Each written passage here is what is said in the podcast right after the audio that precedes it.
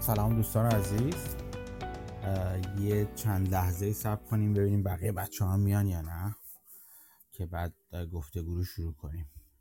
برای دوستانی که تازه به گروهمون اضافه شدن یا تازه اولین بار اینو میشنون بعدن، این گفتگوی هفتگی ما به نام پرسه‌زنی در بازار، گفتگوی هفتگی مربوط به گروه و پادکست پرسه‌زنی در بازاره.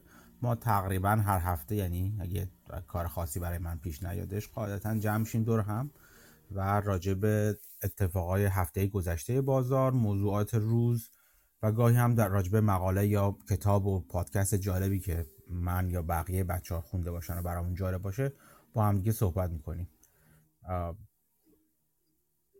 شکل گفتگو آزاد هست، یعنی هیچ چیزی نداره، هیچ شکلی از پیش تعیین شده ای نداره. اگر صحبتی یا سوالی بود که می‌خواستین مطرح کنین، حتما دستتون رو بلند کنین و مطرح کنین. دیگه به خدمت شما بگم که این گفتگو ضبط میشه و توی پلتفرم‌های مختلف زیر عنوان پادکست پرسه‌زنی در بازار در واقع قابل شنیدن دوباره هستش. کافیه کلمه پرسه‌زنی در بازار رو جستجو کنید تو هر کدوم از پلتفرم‌های پادکست، گوگل پادکست، اپل پادکست، کست باکس یا هر کدوم از دیگه از پلتفرم‌های مختلف میتونید پیداش کنید. یک نکته دیگه هم بگم که یک هفته‌نامه هفتگی داریم ما. اون هفته‌نامه هم تقریبا هر هفته، حالا یکی دو روز پس و پیش، ولی داره منتشر میشه. تو اونجا هم من خبرهایی که برام جالب هست و یک تم مشخصی رو بعضن دنبال میکنن تو هر قسمت میگم. چیزایی که برای خود من جالب بود و در واقع از کنار هم گذاشتن اخبار به نتیجه گیری های جالبتری برای خودم میرسم. گفتم در واقع هدف این هست که شاید اونها هم برای شما جالب باشه و شاید بتونید اونجوری از اون دید هم به اتفاقات روز اقتصادی و غیر اقتصادی که مربوط به اقتصاد دنیا هستش اونجوری هم فکر کنید. این هم ماجرای خبرنامه.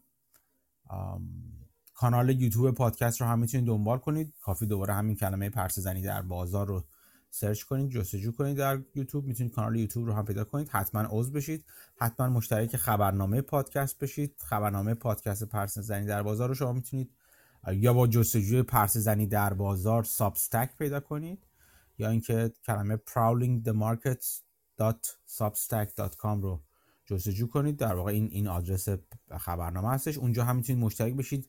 ایمیلش هر هفته براتون میتونه بیاد. در واقع هر وقت من مطلب جدیدی، حالا ممکنه زودتر از هفته بشه یا دیرتر از هفته بشم، ایمیلش براتون ارسال میشه. فقط این در واقع prowlingthemarkets@substack.com رو به کانتکت لیستتون اضافه کنید که ایمیل های مربوط به خبرنامه نره توی بخش اسپمتون، یا اگر گوگل از فرمت خاص گوگل جیمیل استفاده کنین توی بخش در واقع پروموشنزش نره و از دیدتون پنهان نمونه. اینم از این. خب دیگه چی من میخواستم بگم؟ روزه های اول همه رو بخونیم که چیزی جا نمونه. من فکر میکنم همه چی رو گفتیم. خب ببینیم که کی هست کی نیستش.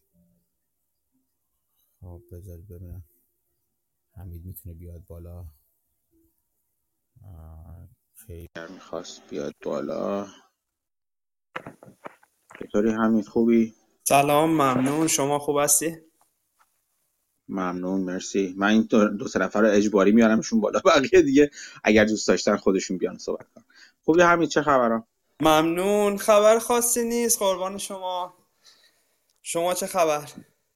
من خبر که خبر زیاد، حالا خبرهایی که برام جالب بوده رو میگم یه سریشون رو. ولی این هفته تو که اکونومیست میخونیش، نشستی بخونی اکونومیست رو؟ متاسفانه این هفته اکونومیست رو وقت نکردم، درگیر یه کاری هستم آخر هفته، ولی باید بخونمش. جالب بود، حداقل عکس روی جلدش که جالب بود برام. آره، یکی از بچه‌ها توی گروه تلگرام داره می‌نویسه، مثل اینکه ترجمه چیزاشو. من چیز جالب فهمیدم، اکونومیست این نسخه چیزم داره، صوتی هم داره. تازه فهمیدم نسخه صوتی نیست. تا جایی که من میدونم یه چند تا پادکست داره که یه سری از موضوعات بجز اون، آره، یه... اونو آها نمیدونه، اونو نمیدونه، پولی این همه رو میخونه. به طرق غیر قانونی قابل دسترسی هست البته مثل همه چی در دنیا، ولی چیزه اونو درآمدش نمیدونستم.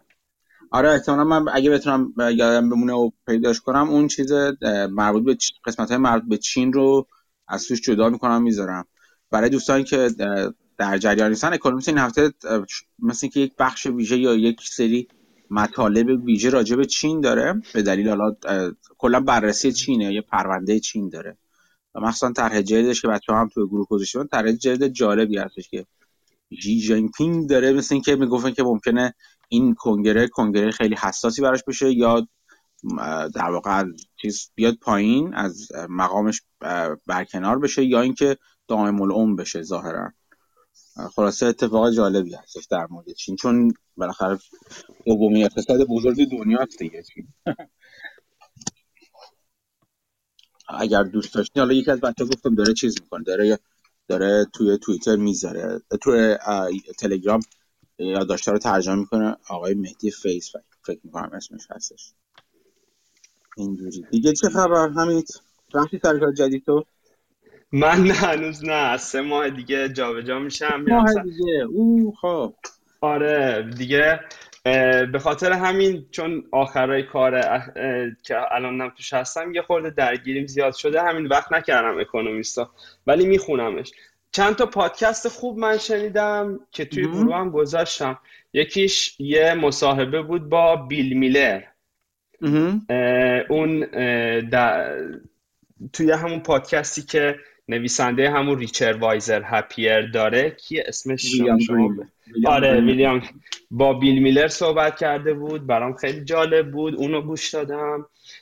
و جالبتر از اون یه صحبتی بود اد تورپ با در واقع تیم فریس، توی تیم فریس شو با اد تورپ صحبت کرده بود که برام خیلی جالب بود.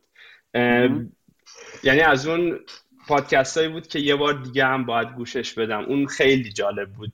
اد تورپ برام صحبتاش جالب بود. آره برام خیلی جالب بود که چقدر مغزش خوب کار میکنه، هنوز 89 سالشه. آره تو سنش زیاده، سنش خیلی زیاده و هنوزم گفت من ورزش میکنم، گفت باشگاه میرم ورزش میکنم، هر روز پیاده روی میکنم و موقع پیاده روی هم پادکست گوش میدم. برام اینش خیلی جالب بود. بعد صحبتایی که میکرد خیلی صحبتای جالبی بود.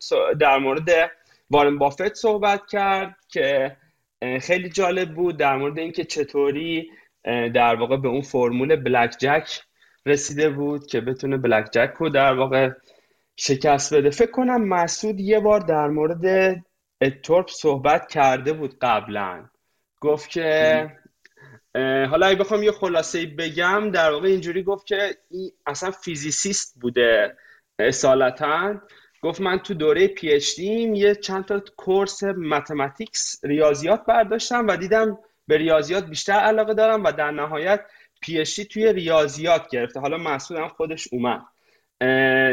داریم در مورد اد تورپ صحبت میکنیم، مسعود یه صحبتی با تیم فریس داشت. بعد گفت که من دیگه رفتم در واقع به کارهای به ریاضی در واقع چیز شدم. گفت اون موقعی که توی دانشگاه بودم به در واقع بحث گمبلینگ و اینا علاقه‌مند شدم و گفت نشستم به همین داستان بلک جک فکر کردم و یه روزی رفتم $11,000 اون موقع که میگفت حالا اگه بخوایم به پول الان حساب کنیم حدود 100 خورده هزار دلار الان میشه. گفت من بردم این، گفت برای یه چند وقتم بس بود، بعدش که دوباره حالا اصطلاحاً به خنس خوردم، گفتم که چیکار بکنم چیکار نکنم. یه تابستونی گفت نشستم در مورد آپشن ها در واقع که اون موقع وارانت میگفت، اون موقع هنوز سی بی او ای هم کارش رو شروع نکرده بود، وارانت ها بودن. این نشسته بوده به قیمت گذاری وارانت ها و اینا فکر کرده بوده و گفت من خیلی پول خوبی در آوردم از این داستان و داشتم خیلی خوب پول در می آوردم.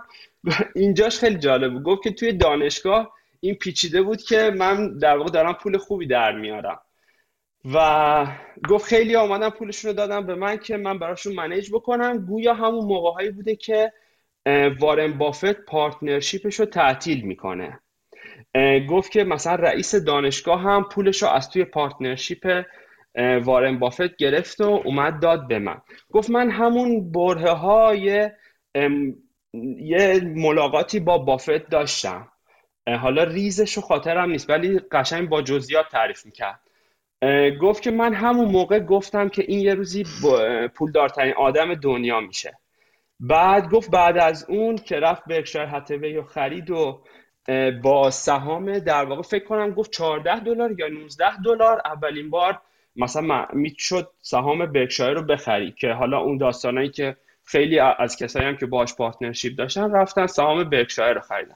بعد گفت من خیلی خبری نداشتم از در واقع وارن بافت، بعدش توی یه مقاله‌ای دیدم که در مورد حالا برکشایر هاتوی نوشته و اینا، گفت دیگه اون موقع به حدود $960 قیمت سهام برکشایر رسیده بود. گفت من توی $960 خریدم، برخلاف خیلیا که وقتی که حالا از 14 15 19 دلار به مثلا 900 خورده دلار توی این مسیر جدا شده بودن، ولی من تازه توی $900 رفتم سهام برکشایر خریدم و از اهمیت در واقع کامپاندینگ و صبر داشتن و ریسک کم و اینا صحبت میکرد که برام خیلی جالب بود. میگفت که سعی کنید که در واقع اینوستد بمونید، خیلی از داون ترنا نترسید. میگفت که یه اصطلاحی من دارم به اسم خرگوش ترسو. میگفت خیلی ها اینجوری هن که بازار که میاد پایین میترسن، میفروشن سهامشونو، بعد که بازار میره بالا اینا دوباره کانفیدنت میشن و دوباره خرید میکنن. میگفت که شما دارید از هر دو بخش بدترین قسمت ها رو برای خودتون جدا میکنید و سعی کنید مثل خرگوش ترسو رفتار نکنید هیچ وقت توی بازار. حالا این رب پیدا میکنه به یه مقاله‌ای هم که حالا از این هفته بارونز من خوندم، اینم خیلی جالب. بعد یه قانونی گو من یه رولی دارم برای خودم به اسم 4% رول. میگفت هر سال سعی کنید 4% از درآمدتون رو ببرید توی بازار. حالا اگه خیلی هم نمیخواید در واقع ریز بشید و وقت بذارید، ایندکس فاند بخرید، ولی هیچ وقت نترسید از بالا پایینا. سعی نکنید که هی بفروشید و بخرید و توی این بالا پایینا خیلی ریاکشن نشون ندید. اینش برام جالب بود. بعد در مورد ریسک صحبت کرد، در مورد بیت کوین یه مقدار صحبت کرد، کریپتوکارنسی، حالا نه بیت کوین، و کلا جالب بود. من پیشنهاد میکنم گوش بدید دیگه، با تیم فریس. من توی گروه هم گذاشتم لینکشو. مرسی، ممنون. آره خیلی خیلی جالب. من اتفاقا هم تو گفتی هم چند نفر دیگه بهم پیشنهاد کردن. این رفیق هجوان مهاجر منم خیلی علاقه‌مند به اد تورپ، همون موقع تو فرستادی سریعا من فرستادم که آره اینو حتما بشین گوش کن. من هنوز خواهم نشستم گوش کنم و فرصتش نکردم، ولی خب آره این جزء پادکست‌های خیلی خوب این هفته بوده برای گوش دادن. آره اون بیل میلر هم جالب بود. بیل میلر یه چیز جالبی من خیلی پیچید در واقع این حرفش که گفته بود اگه ازش مثل که من اونم نشیدم هنوز، اتفاقا اونم جزو لیستایی که باید بشنوم. مثل که حالا تو احتمالاً کمک کن به من اینجا. مثل که ازش پرسیده بوده که یعنی صحبتی شده که اگر امروز دوباره به عنوان جوون به عنوان از صفر بخواد شروع کنه مثلا یه پورتفولیو بچینه اینا چه سهامی انتخاب، چه پورتفولیو میچینه؟ یه پورتفولیو عجیب و غریبی گفته فقط با 4 پوزیشن. یادت میاد تو این حرفو تو حرفات؟ آره همین الانم خودش 2 پوزیشن داره. یکی مایکرو استراتژیست اگه اشتباه نکنم، یکی هم آمازون اگه اشتباه نکنم. کلا پورتفولیوش 2 سهم داره و میگفت آره، میگفت من کانسنتریتد علاقه دارم و کانسنتریتد میمونم. اما یه چیزی که برام جالب بود، گفت حسرت زندگیم اینه که همسر سابقم بهم میگفت که قبل از اون در واقع با حباب .com قبل از سال 2008 همسر سابقم بهم میگفت حالا اومدی 12 سال 14 سال پی در پی بازار رو بیت کردی، بیا الان خودتو بازنشست کن. میگفت من بزرگترین حسرتم اینه که چرا اون موقع خودمو بازنشست نکردم. اینش خیلی جالب بود.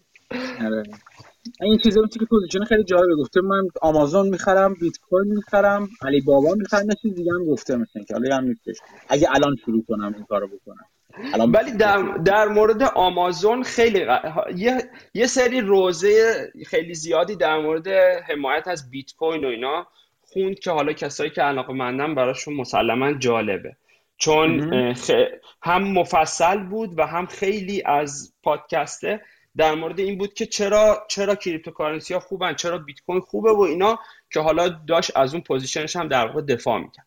ولی یه بخش دیگهش در مورد آمازون خیلی جالب گفت. اون موقعی که سهام آمازون بدجوری پایین افتاده بود گفت من بیشتر اون موقع خریدم و میگفت که خود در واقع این سی او آمازون جف بزوس گفت من اون موقع رفتم جف بزوس رو دیدم، بهش گفتم که اگر مشکل مالی دارید باند صادر کنید، هر چقدر که باند صادر کردید من میخرم و ما توی آمازون اینم سرمایه گذاری میکنیم. و میگفت خود جف بزوس هم اون موقع دیگه واقعاً دچار شک و تردید شده بود که آیا این بیزنس مثلا میتونه موفق باشه یا نه، چون 80 خورده یا حدود 90% یا شاید بیشتر از اون اوجش فاصله گرفته بود دیگه آمازون. ولی خب میگفت که آره دیگه، میگفت که من افتخار میکنم به این کاری که اون موقع کردم و این یکی از بزرگترین موفقیت‌های در واقع حرفه‌ای بوده و آره جالب بود برام. ولی من متاسفانه اینا رو چون توی باشگاه گوش میدم خیلی دیتیلش رو متوجه نمیشم. این حالا شاید اشتباه خودم باشه، ولی مثلا همون چیزم اد تورپ هم یه جایی یه صحبت خیلی تکنیکالی کرد که من متوجهش دقیق نشدم. گفت که من برای یه ریسک آنالیسیسی رفتم پورتفولیوی سرمایه‌گذاری مکنزی اند کامپانی رو نگاه کردم، میگفت سال 2000 بوده، نمیدونم کی بود. بعد خیلی چیزای جالبی در مورد ریسک هجینگ و در واقع معاملات مثلا اون پورتفولیوی مکنزی اند کامپانی میگفت اینا چطوری کنترل ریسک میکنن و اینا، که من دقیق متوجه نشدم. حالا اگه مسعود گوش داده متوجه شده اونجاشو دقیق چی گفت، من باید دوباره گوش شدم تا بفهمم، ولی اونجاش هم خیلی جالب بود برام، ولی میگم من دقیق متوجه نشدم که چی گفت. درود بر شما، من هنوز به اونجاش نرسیدم، تا وسطش رفتم. آره یه مقاله دیگه هم که من خوندم در مورد همین صحبت‌های، یعنی به صحبت‌های اتور رپ پیدا می‌کرد، از در واقع شماره این هفته بارونز بود. یه مقاله‌ای در واقع یه توصیه‌ای به کسایی که برای بلند مدت توی بازارن کرده بود و دوباره همین که توی پایین رفتن‌های بازار خیلی نترسید، خیلی نفروشید، چجوری خرید بکنید، یه چند تا توصیه برای ریبالانس کردن پورتفولیو. و یه چیز جالبی که داشت، من تو توییتر هم گذاشتم، میگفت که اگر $10,000 سهام شاخص S&P 500 ساله 1980 کسی خریده بود، 31 مارچ 2021 اگر تمام روزها اینوستد مونده بود، 1.1 میلیون دلار در واقع داشت اون روز از اون $10,000. اما اگر شما 5 روز از بهترین روزهای بازار رو از دست داده باشی، به جای 1.1 میلیون دلار $670,000 در واقع 31 مارچ 2021 داشتی. اگه 10 روز از بهترین روزها رو از دست داده بودی، $487,000. اگه 30 روز از بهترین روزها رو از دست داده بودی، $176,000. و اگر 50 روز از بهترین روزهای بازار رو از دست داده بودی، به جای 1.1 میلیون دلار $78,000 که حدوداً 93% کمتر از اون 1.1 میلیون دلار میشه داشتی. و اینو میگفت که معمولاً بهترین روزهای بازارم بعد از چند تا روز بد بازار اتفاق میافتن و میگفت که اگر بخواید بترسید این روزها رو از دست میدید و جبرانش خیلی سخته براتون. مرسی، آره خیلی جالب بودش این چیزی که گفتی. آره من این وقت یه چیزی یا دیگه هم میگم بعد برم سراغ بقیه بچه‌ها، تو هم مرتبط به همین است. دو تا موضوع، یکی این که یه صحبت شد با امریکاییوانی راجع به همین آمارهای شبیه این که میاد بیرون که اگر فلان قدر روزهای بازار رو از دست داده باشید چقدر چیزتون در واقع بازدهی پورتفولیوتون پایین‌تر هست، یا برعکسش بعضی وقتا میگن اگر تو فلان روزهای بعد بازار نبوده باشید چقدر این روز در واقع چیزتون بالاتر میتونست باشه، بازه پورتفولیوتون.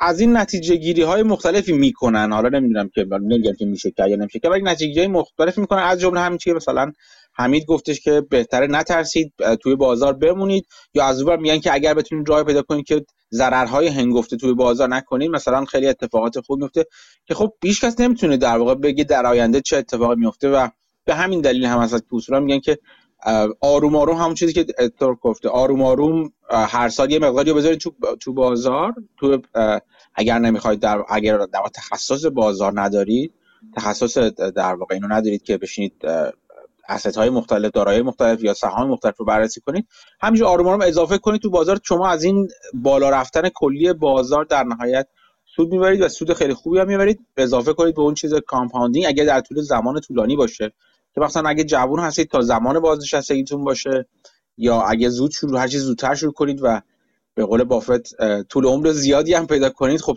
چه بهتر و چه بهتر. من یه چیزی رو گفتم توی گروه امیر تیوانی، گفتم که آره مثلا چه می‌دونم روش‌ها و استراتژی‌های مختلفی هستش که چجوری همچین کاری رو انجام بدیم، به این معنی که از روزهای خوب بازار استفاده کنیم، از روزهای بعد بازار در واقع حذر کنیم، مثلا تلاش یک جورهایی تلاش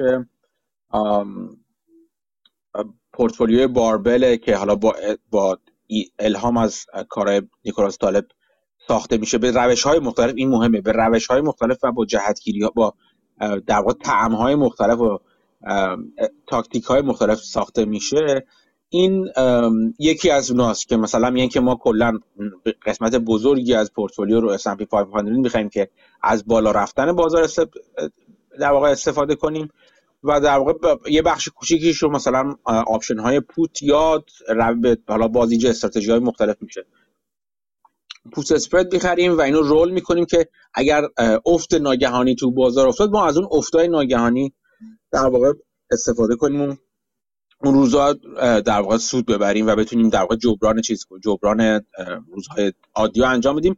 البته این پوت خریدن و اون بخش کوچیک پورتفولیو هزینه بر هست، همین که در واقع پوت اسپرد می‌خرن هزینه بر هست و یه چیزی به وجود میاد به اسم بلیدینگ یا خونریزی یا نشتی پورتفولیو، یه جوری چون مدام باید یک هزینه یا انجام داد. در مورد این مفصل صحبت کردم من جای مختلف، حالا چه نوشته چه توییتر چه جای مختلف، و برای مثال صحبت‌ها و جدلی که بین نیکولاس طالب و تیم AQR در واقع برگزار در واقع انجام شد توی توییتر، که راجبه اون هم من نوشته بودم فکر می‌رشه توییت یه بار. ولی خب روش‌های دیگه هم هستش که مثلا به جای اینکه این کار انجام بدن کلا اون بخش آپساید یا اینکه اون روزهای خیلی خوب رو سعی میکنن با نوشتن یه سری out of the money call option هایی مثلا اونو بیشتر چیزش کنن. من دیروز به امیر دوتا چیز رو گفتم، دوتا فاند رو گفتم که اصولا با این روش با این دید بازار در واقع پورتفولیو میبندن و البته خودشون هم استراتژی مختلف دارن. یکی فاند لاجیکا هست که وین هیملستاین توش در واقع مسئول سرمایه‌گذاریه که من چندین بار ازش نقل و قول کردم، توی توییتر میتونید دنبالش کنید. این لاجیکا هم یه سایت داره، همین لاجیکا ادوایزر فکر کنم هست، یا لاجیکا چی هست اسمش، لاجیکا رو LOGICA رو اگه بزنید میتونید ببینید که سبک سرمایه‌گذاریشون چیه، به چه روش این کارو میکنن، و پادکست‌های خوبی هم داره، چند بار باهاش گفتگو شده با وین هیملستاین، اونجا میتونید ببینید. آدم بسیار بسیار منطقی و جالبیه، خیلی من خوشم میاد، یه نرد خیلی جالبی که من خیلی از سبک کارش خوشم میاد. یکی این هست، یکی هم میوتینی فاند هستش که اونا هم یه پادکست دارن، اصولا هدفشون استفاده از والتیلیتی برای بیمه پورتفولیو هست و روش‌های مختلف دیگه. خود یکی در واقع فکر کنم CIO میوتینی فاند اسمش جیسون باک فکر میکنم اگه اشتباه نکنم، مطمئن نیستم. دو تا، یکی جیسون باک یکی دیگه است، دو تایی با هم فکر کنم جیسون باک CIOش جیسون باک فکر میکنم. توش یه جا حرف خیلی خوبی میذاره، میگه که یکی از اینا خودشون مجموعه و یا اگریگیت تجمیع شده چند فاند مختلف و چند استراتژی مختلف برای والتیلیتی تریدینگ که مجموعهشون رو اینا میچینن دور هم دیگه و هدفشون این هستش که به یه پورتفولیوی برسن که سعی کنه تا اونجا که میتونه سود نده اصلا و فقط روزهای بعد مارکت یهو سود زیادی بده، سود خیلی زیاد. و بناش یعنی صحبتشون هم یعنی یکی از استراتژی که دارن و صحبتشون صحبت جالبی هستش. میگن که هدف ما، جامعه هدف ما اغلب آدم هستن که یا خودشون یه بیزنسی دارن، یه کاری دارن، مثلا فرض بگیم مثل شما ها، من و شما ها، کار اولشون چیز دیگه یه، اینا کار میکنن مثلا روزانه درآمد خودشون رو دارن، یه پسندازی هم دارن که میذارن کنار.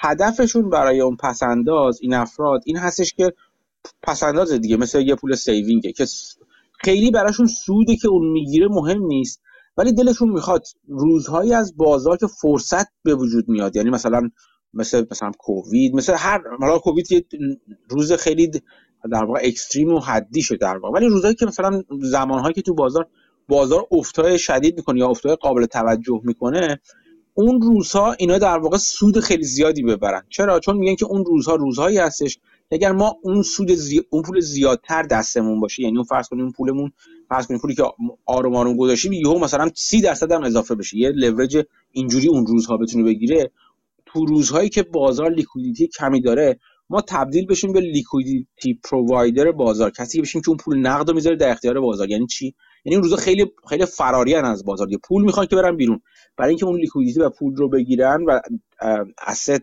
و داراییشون که حالا شکل‌های مختلفی میتونه داشته باشه نقد بشه و در واقع بتونن از بازار فرار کنن، حاضرن یه بنزی پریمیوم بیان پایین. یعنی چی؟ یعنی چیزی که میدونیم همه ما به صورت شهودی، یعنی قیمت پایینتر حاضرن بفروشن.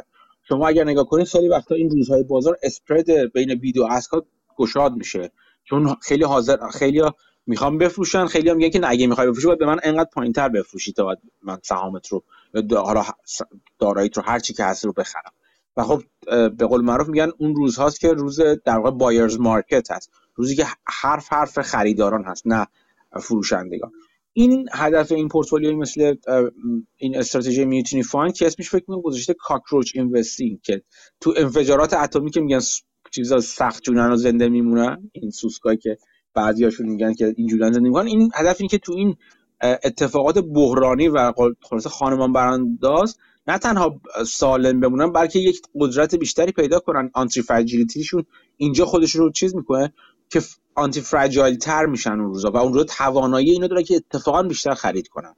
و میگه که خب این آدمایی هستن که دلشون میخواد اون روزها با یک توان لورج شده و اهرم شده بیشتر خرید کنن، تازه چون میتونن در واقع کم پول بدن دارایی با قیمت خوب رو بخرن. این یه همچین استراتژی است. حالا اگر دوست داشتید حالا میتونیم یه بار راجبشون صحبت کنیم، ولی اگر زودتر حالا من فرصت نکم صحبت کنم، میتونید به این دو تا فاند به اون یک نمونه از چندین فاندی که کار کردن نگاه کنید. خود همون لاجیکال یا هیمرستان چند جور استراتژی داره که یکی مثلا ابسولوت ریترنه که میگه که ما ضرر نمیخوایم بکنیم و فقط سود میخوایم بکنیم، ولی سود مطمئنی میخوایم بکنیم که والتیلیتی کمی داشته باشه. که مثلا یه نمونه دیگه شو، مثلا یه نمونه اولین نمونه‌هاش نمونه پورتفولیو هری براون بود که چند بار راجبش صحبت کردیم که 1/4 میکنه پورتفولیو رو، 1/4 رو سهام میگیره، 1/4 رو اوراق قرضه کوتاه مدت، 1/4 اوراق قرضه بلند مدت، 1/4 هم در واقع کامادیتی یا بعضا طلا بود، تمرکز طلا میگیره. و نشون یعنی آمار رو اگر نگاه کنید که همچین پورتفولیوی در طول زمان بازدهیش از بازار از S&P 500 با اینکه کمتر هست، کمی نه خیلی زیاده، خیلی کمتر هست، ولی اون چیزی که برای خیلی مهم هستش و والتیلیتی بسیار پایین هست رو داره. یعنی والتیلیتیش خیلی از والتیلیتی S&P 500 کمتر هست به بهای کمی، در واقع چیز بازدهی کمتر. میگم مهمترین چیز برای اینکه شما ببینید که یک استراتژی، یک سرمایه‌گذاری موفق بوده یا نه، همونطور که من گفتم مهم اینه که ببینید که برای چی، با چه هدف این استراتژی یا این پورتفولیو تشکیل شده، چی کار می‌خواسته بکنه و بعد ببینید که آیا اون کارو تونسته بکنه یا نه. یعنی صرف اینکه بگیم که خب ببین این بازدهی این از اون یکی، این پورتفولیو از اون یکی کمتر بوده یا بیشتر بوده، این هیچی به ما نمیگه. اینکه فلان سرمایه‌گذار با بازدهیش از فلان سرمایه‌گذار بیشتر بوده یا کمتر بوده، این هم هیچی به ما نمیگه. از بازار کمتر بیشتر بوده، این هم هیچی به ما نمیگه. مهم اینه که ببینید که هدف اون در واقع سرمایه‌گذار چی بوده، هدف اون استراتژی چی بوده، آیا می‌خواسته در بلند مدت که تعریف می‌کنه منظورش چیه بازار رو بیت کنه و منظورش از بازار و شاخص یا اون در واقع شاخصی که میگیره و به عنوان بنچمارک و سنجه برای خودش میگیره چی بوده، یا اینکه این بوده که مثلا چه می‌دونم هدفش این بوده که والتیلیتی کمی داشته باشه، هدفش این بوده که روزهای بد بازار رو نبینه، روزهای خوب بازار رو حتما بیشتر ببینیم. باید ببینیم هدف چی بوده، این هدف رو بعد اون وقت باید بشینیم در واقع عملکردش رو با اون هدف و اون چیزی که اول گذاشته شده بسنجیم. ادامه حرفی که در واقع مسعود حمید داشت میزد، یک صحبت جالبی من دیدم، یه تو یک صندوق خیلی معروفی هست به اسم اکری کپیتال منیجمنت که یکی از ولی اسمش خوشی جان اکری یا چیز دیگه است، یکی از این سرمایه‌گذارای خیلی ولی اینوستر خیلی معروفه و یک جورهای اون چندین بار راجبش صحبت شده با اینا. یک چیزی که جالبه یه متن جالبی رو گذاشته توی وبسایتش که من از قول توبرس کارلایل در واقع اون رو نقل کنم. توش یه سوال خیلی جالبی کرده، گفت که فکر کنید امروز تعداد میلیاردرهای آمریکا چند نفره؟ بعد توش گفته که خب خیلی آمار دقیقی وجود نداره ولی میگن که این از 1000 نفر بیشتر نیست میلیاردرهای دنیا. میلیاردر که میگیم یعنی میلیاردر دیگه، و تخمین میزنن که حدود 927 نفر باشه بیشترین تخمین‌هایی که وجوده. تخمین‌های مختلف میزنن که شاید بالاترین تخمین حدود 927 نفر ولی همون 1000 نفر. نکته جالب اینجاست که حالا این خیلی از اینا خانواده‌های پول دارن، یعنی یک خانواده هست که صندوق فلان داره و اینا، ولی خب نیستن، این افراد وجود ندارن. بعد میاد میگه خب فکر کنید دلیلش چیه، یه عدد جالبی رو مطرح میکنه، میگه اگر 100 سال پیش یعنی 1922 اگر چیز در واقع سود مرکب بازار تو از 100 سال پیش تا امروز رو که حالا یه خانواده میتونه 100 سال باشه دیگه، یعنی طرف میتونه 100 سال نه که خودش 100 سال عمر کرده باشه بلکه مثلا ثروتی که در واقع منتقل کرده باشه، اگه از 100 سال پیش یه خانواده، حالا یه خانواده میلیاردر رو در نظر بگیریم، توی بازار سرمایه گذاری میکرد، از اون روز تا حالا بازار به صورت مرکب سود مرکب برابر 10% داشته. یعنی چی؟ یعنی اگه یه خانواده اون موقع یا یه خانواده یک نفری حالا هرچی اون موقع سال 1922 $72,000 میذاشته تو بازار، امروز میلیاردر بود. خب ولی خب مطمئنا این کارو نکردن این افراد. بدیهی که اون موقع تعداد خانواده یا افراد بیشتری بودن که بیشتری از 927 نفر بودن که خیلی بیشتر، خیلی چندی برابر این بوده که مثلا $72,000 داشتن به عنوان سرمایه‌گذاری و سرمایه‌گذاری کرده بودن به روش‌های مختلف و حتی توی بازار سرمایه‌گذاری کردن این افراد. ولی خب چرا امروز این در واقع همچین سودی وجود نداره؟ بعد گفته که اگر 1922 در واقع یه نفر $1 گذاشته بود توی S&P 500 اون موقع سرمایه گذاری کرده بود، الان $13,800 اون $1 تبدیل شده به $13,800. بدیهیه که این به خاطر این نبوده، یعنی فقط کافی بود پولو میذاشته و میرفتی کنار، دیگه هیچ کاری نداشته، نه اضافه میکرده نه کم میکرده نه هیچی، اصلا کاری به کار پول نداشته. بدیهیتاً این دلیلش این نبوده که مثلا ریسیشن بوده، نمیدونم یا مثلا بیر مارکت بوده، بازار افتاده بوده، سقوط شده، نه، اینا رو اگه کاری نمی‌کرد همچنان این پولو در می‌آورد. بدیهیتاً دلیلش دلیل روانی بوده دیگه، اینکه خیلی‌ها خواستن بازار رو تایم کنن، اصطلاحاً با زمان بندی کنن بازار رو، بدونن با خودشون کی وارد بشن کی خارج بشن. الان فکر کنن که الان مثلا فدرال رزرو اینجوری کرده وقت اینکه از بازار ما خارج بشیم، نمیدونم جنگ فلان رو افتاده باید از بازار ما خارج بشیم، نمیدونم بهره داره میره بالا از بازار باید خارج بشیم چون سهام میافتن، حباب تکنولوژی ترکید الان از بازار خارج بشیم یا فلان چیز. یعنی این همه این سوال‌ها و این حرفاست که باعث شده که اینا تو بازار نمونن دیگه، و فکر می‌کردن قاعدتاً همشون هم که از با این نبوغ خودشون، اینی که میگم خود منم جزوشون بودم احتمالاً اگر اون زمان زندگی می‌کردم، با این نبوغ خودشون در واقع میتونن نتیجه بهتری بگیرن، در حالی که در طولانی مدت بازار بهتر عمل کرده تا اینا، خیلی از این افراد. این چیز جالبی، حالا مطمئناً به قول معروف که نوانس‌ها و نکات چی میگم بهش، نکات تستی زیادی تو این حرفا هست که چه دلایل مختلفی بوده، ولی فقط برای اینکه یه ذره تو چارچوب فکرتون قرار بدین که خیلی نباید بترسین از بازار. این که تایمینگ بازار کار ساده ای نیستش و نه تنها سادهش بلکه به شدت مشکله. حالا اون صحبتی که حمید از قول ادتورپ گفت، اتفاقا بیل نایگرین هم یکی دیگه از سرمایه‌گذاران ولی ونسرای خیلی معروف همین اواخر گفتی که دقیقاً مردم تو بازار دقیقاً تو بدترین زمان هیجان زده میشن، چه هیجان زده به معنی خوبش که آخ بدو بخریم، چه ده هیجان زده به معنی بعدش که آخ فرار کن که الان داره بازار میریزه. شواهد همه اینو میگه که بازار میریزه. این خیلی مهمه که یه بار دیگه چک کنیم که آیا ما واقعاً داریم میدونیم چیکار میکنیم یا که داریم قاطی همین اتفاقات بازار و جو روانی بازار داریم در زمان غلط تصمیم غلط میگیریم و هیجان زده به جهت غلطی داریم در واقع هیجان زده. این چیزی بود که می‌خواستم بگم. من یادم افتاد وقتی مسعود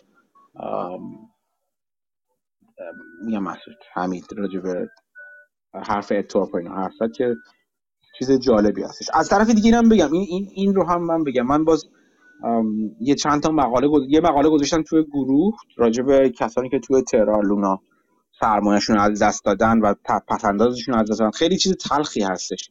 همین چند وقت من توی توییتر هم زیاد دیدم کسانی که حالا توی آمریکای شمالی قیمت خونه خیلی میرفته بالا این روزها، یعنی روزهای اخیر سالهای اخیر، و کسانی که پول نقدی داشتن که حالا گذاشته بودن که می‌خواستن پول پیش خونه باشه، یه خرید بزرگی داشتن یا هر چی، این افراد از روز در واقع جوگیر داغ بودن بازار شدن، پولشون بردن تو بازار سهام و بعد بازار سهام اینجوری نه تنها تو بازار سهام بردن که این خودش خطاست. من همیشه میگم هیچ وقت پولی که قراره توی چند سال 3 تا 5 سال آینده خرجش کنید و براش برنامه‌ریزی دارید به هیچ عنوان توی بازار نیارید، چون نمیتونید پیش بینی کنید چه اتفاقی بیفته. حتی اگر با تمام روش‌های درست سرمایه‌گذاری کنید کاملا ممکن هستش که شما سرمایه‌تون رو برای زمان موقتی حداقل اگر بگیم که حتی به روش معقولی مثل سرمایه‌گذاری که بافت میگه نگاه کنید به ریسک و ریسک permanent loss of capital یا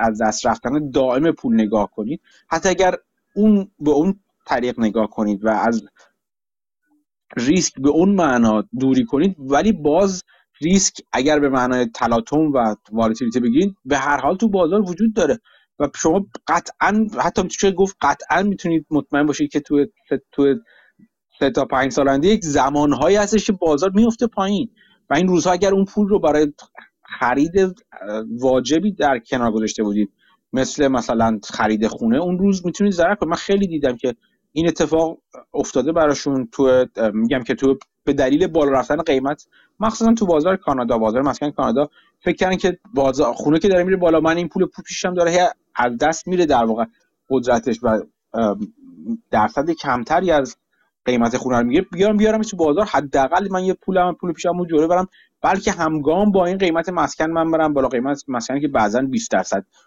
15% اینا داشته سالیانه میرفته بالا و خب متاسفانه سهام افتاد، همونجوری که میدونیم هممون میدونیم افتاد و خیلی از این افراد حداقل به صورت موقت، به نظر من میتونه ممکنه موقت باشه، ولی حداقل فعلا چند $10,000 ضرر کردن، نمیدونم اون پول پیششون رو از دست دادن، امکان خرید خونه براشون باز هم کمتر شده، هم چند که این روزها بازار مسکن تو کانادا باز دارم حرف میزنم یه مقدار شل کرده و یه مقدار شاید کمی تو بسته به قسمت‌های مختلفش قیمت پایین اومده یا اونقدر دیگه بالا نرفته و غیره و غیره. میخوام بگم این دوتا رو با هم دیگه قاطی نکنید. درسته شما باید دائم و بهتره که به صورت همیشگی توی بازار باشید، هی پولتون رو از به بازار وارد و خارج نکنید، ولی از طرفی بدونید چه پولی رو توی بازار سرمایه‌گذاری دارید می‌کنید. حواستون باشه آیا این پولی است که در آینده نزدیک نیاز دارید بهش، نیاز ممکنه بهش پیدا کنید، براش برنامه دارید، یا اینکه نه یه پولی که دارین واقعا دارین سرمایه‌گذاری بلند مدت می‌کنید برای مثلا بازنشستگی و غیره. این دوتا رو فراموش نکنید و البته همونطور که باز گفتم حواستون باشه هم اگر تو بازار هستید چی می‌خرید، بشناسید اون چیزی که می‌خرید. اگر توان شناخت دقیق و ریزبینانه و در حد یک آنالیست رو ندارید از اون چیزی که دارید می‌خرید، تو تو در واقع کلیت بازار ETF های کم هزینه بازار سرمایه گذاری کنید و به صورت مدام هم سرمایه گذاری کنید. هم روش های مختلفی میگن، دلار کاست اوریجینگ میگن که بازار پایین رفت بالا شما پول بذارید توش، هر ماه هر سال پول یه طور گفت، مثلا گفت 4% توش یه پولیو بذارید توش. یا مثلا چند وقت پیش جیسون زوایگ یه چیزی اومده بود گفته بود یه روش دیگه، نه مشابه ولی یه روش دیگه که از نظر روانی بهتون کمک میکنه که دلار کاست اوریجینگ یا چیزی شبیه اون رو بهتر انجام بدید. من مقالهشو گذاشتم، فکر میکنم توی جیسون زوایگ گذاشته بود، توی وال استریت گذاشتم براتون. اینا رو، این روشی هست که شما مدام خودتون رو اینوستد نگه میدارید و سعی میکنید از نظر روانی در واقع خودتون، حواستون به خودتون باشه و اجازه کار سیخکی غلط به خودتون ندید. اینا رو نگاه کنید و اینجوری به بازار نگاه کنید دیگه، نه اینکه مثل این چیزی که فکر میکنن که هر وقت میتونن بپرن تو بازار و سرمایه گذاری خوبی بکنن و بیان بیرون. واقعا اگه اون توان، بعضیتون ممکنه اون توانایی داشته باشید، من هیچ وقت نمیگم ندارید شما، ولی خب بدونید که آیا بهترین چیز این که خودتون رو میشناسید اونقدر خوب که بدونید آیا همچین توانایی دارید یا نه. یکی از این سرمایه‌گذاری وار گفته بود که یا همین کی بودش که گفته بود اگر خودتون رو نمیشناسید بازار جاییه که به قیمت گزافی خودتون توش میشناسید. خب امیدوارم که شما قیمت گزافی پرداخت نکنید برای اینکه خودتون رو بشناسید تو بازار. خب مسعود چطوری؟ تو خوبی؟ درود بر شما، مرسی. شما خوبی؟ من خوبم مرسی. چه خبر از شما؟ منم همین پادکست هایی که حمید میگفت رو گوش دادم، اون بیل میلر رو گوش دادم، اد تورپ رو تا نصفش رو رفتم. از بیل میلر شروع بکنم، راجع به بیت کوین حرف میزد و اینکه چرا وارن بافت و چارلی مانگر مخالفن و چرا اشتباه میکنن. ولی خب به نظر من هر تا حالا چندین پادکست از بیل میلر گوش دادم، هر بار حرف میزنه حرفاش خیلی سطحیه به نظرم در مورد بیت کوین. مثلا میاد میگه که ساپلایش محدوده. خب باشه، ساپلای خیلی چیزا محدوده، معنیش این نیست که خیلی بالا بره. مثلا میاد راجع به این حرف میزنه که یه نیازی وجود داره. مثلا میگه آدمایی که مثلا چه میدونم تو آرژانتینن 3 بار وایپد اوت شدن، دولت همه پولا رو گرفته، همه کار کرده، یا هیتلر فرض کنید حمله کرده پولای آدمای اتریش رو گرفته یا هر چیزی. و خب بیت کوین از این نظر میتونه برای اونها یه سیف هیونی باشه. من این حرفا رو میپذیرم که یه سری مشکلات هست و یه نیازی براش هست. مثلا این اینفلیشن یه نیاز به یه محصولی هست که هجش بکنه که پول شما از دست نره. دولت‌ها بخوام پول شما رو به زور بگیرن، نیاز به یه چیزی هست که دولت‌ها نتونن این کار رو بکنن. ولی اینکه اونو وصل بکنیم به بیت کوین و بگیم بیت کوین اونه، خب اینا دو تا حرف جداست با هم. و بیل میلر خیلی این پوله رو راجبش حرف نمیزنه. و اینکه میگه بیت کوین ساپلایش محدوده، خب اتریوم هم ساپلایش فرض کنین محدوده، هزار تا چیز دیگه هم ساپلایش محدوده، دلیل نمیشه که اونها ارزش اضافه بکنن. یا مثلا راجع به بافت و مانگر حرف میزنه، میگفت مثلا اینها چون پرودیوسینگ نیست، این اسید مثل طلا فرض کنین که چیزی پرودیوس نمیکنه، پس اونا نمیخوانش. خب این یکی از ایرادات اوناست، همه ایرادات نیست. یا مثلا ایراد چارلی مانگر رو میگه که بیت کوین خوب نیست چون برای پول ملی و اینا بده. میگه خب این ایده مثلا ایده به نفع دولت و ایناست، ولی خب معنیش این نیست که سرمایه گذاریش بده. ولی خب در ادامه نمیده که خب این برای دولت ها بده، خب شاید دولت ها بیان جلوشو بگیرن. اینجور چیزا رو حرف نمیزنم. من حس میکنم تا حالا چندین بار دیدم، بیل میلر رو خیلی نمیشناسم ولی چندین بار دیدم حرف میزنه، استدلالاش و صحبتاش راجع به بیت کوین خیلی سطحیه به نظر من. من با تو موافقم کاملا در مورد چیزش، در مورد نظرش راجع به بیت کوین. مهمترین چیز همون دو تا پول دیگه، اینکه چرا بیت کوین نه یه چیز دیگه، یا چرا اتریوم نه یه چیز دیگه، یا چرا پس فردا یه چیز جدید میاد نه یه چیز دیگه. این یک سواله و همچنان از نظر من مهمترین ریسک و بزرگترین ریسک همون ریسک دولت هست.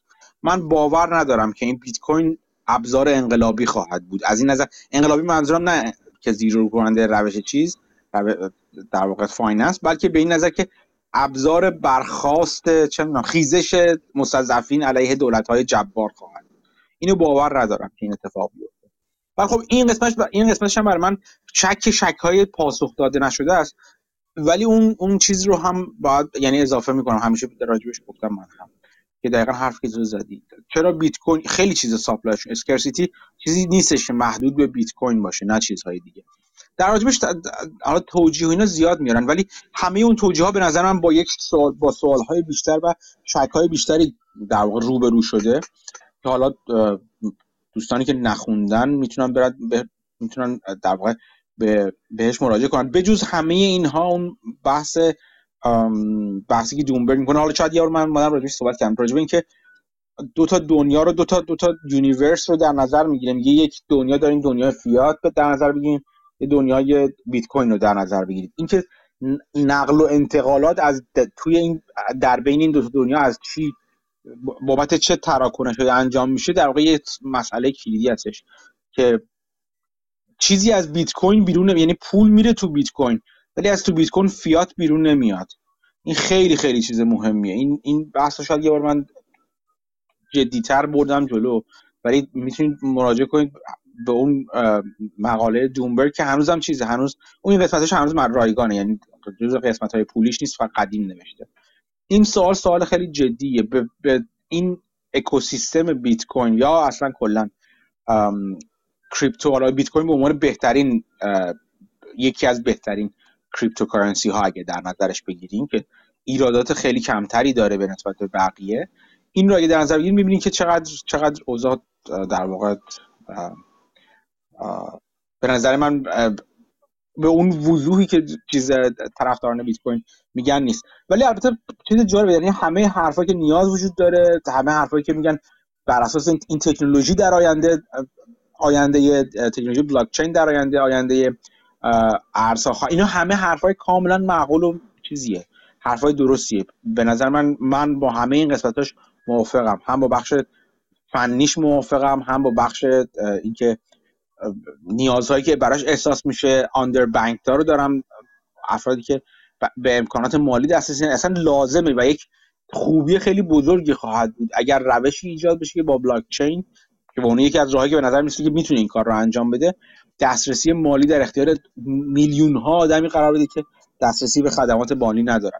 ولی این سوالهایی که گفتم در موردش برقراره و به نظر من پاسخ محکمی داده نشده براش. ولی خب این گری گینسلر تو این کلاسی که داشت تو MIT فکر کنم و راجع به بلاک چین حرف زد، یه جلسهش برادرشو میاره که تو بازاره، یه سوال جالبی میپرسید، میگفت میگن بیت کوین ساپلایش محدوده ولی شما این کریپتوکارنسی ها رو به هم تبدیل میکنین و هر روزم یک کریپتوکارنسی جدید میاد. خب این یعنی که ساپلای محدود نیستی که ساپلای بی‌نهایته.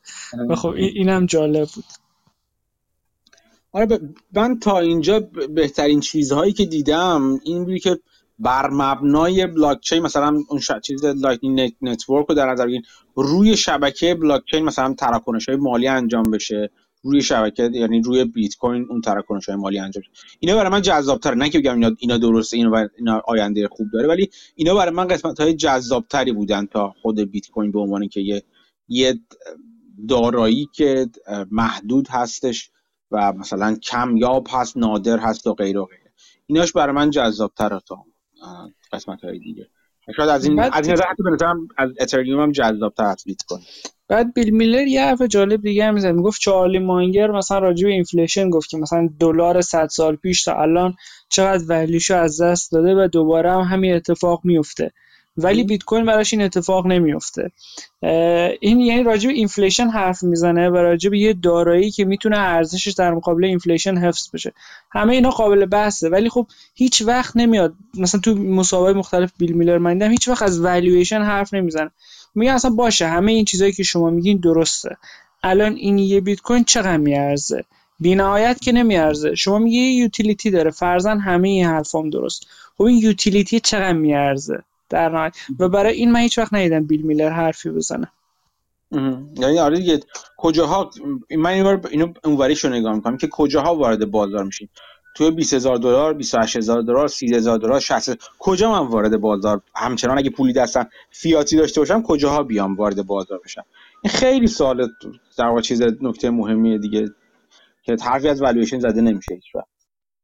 آره حالا بیل میلر اتفاقا صحبت والویشن شد، تو همون مصاحبهش یه حرف جالبی میزنه، تفاوت خودش رو با ولیو اینوستورها و گروث اینوستورها یه جورایی میگه که ولیو اینوستورها نگاه میکنن که این بالانس شیت و اینکام استیتمنت و اینا چقدر میارزه بر اساس دیتاهای گذشته و سعی میکنن از اون خیلی کمتر پول بدن، اون مارجین آف سیفتی رو داشته باشن.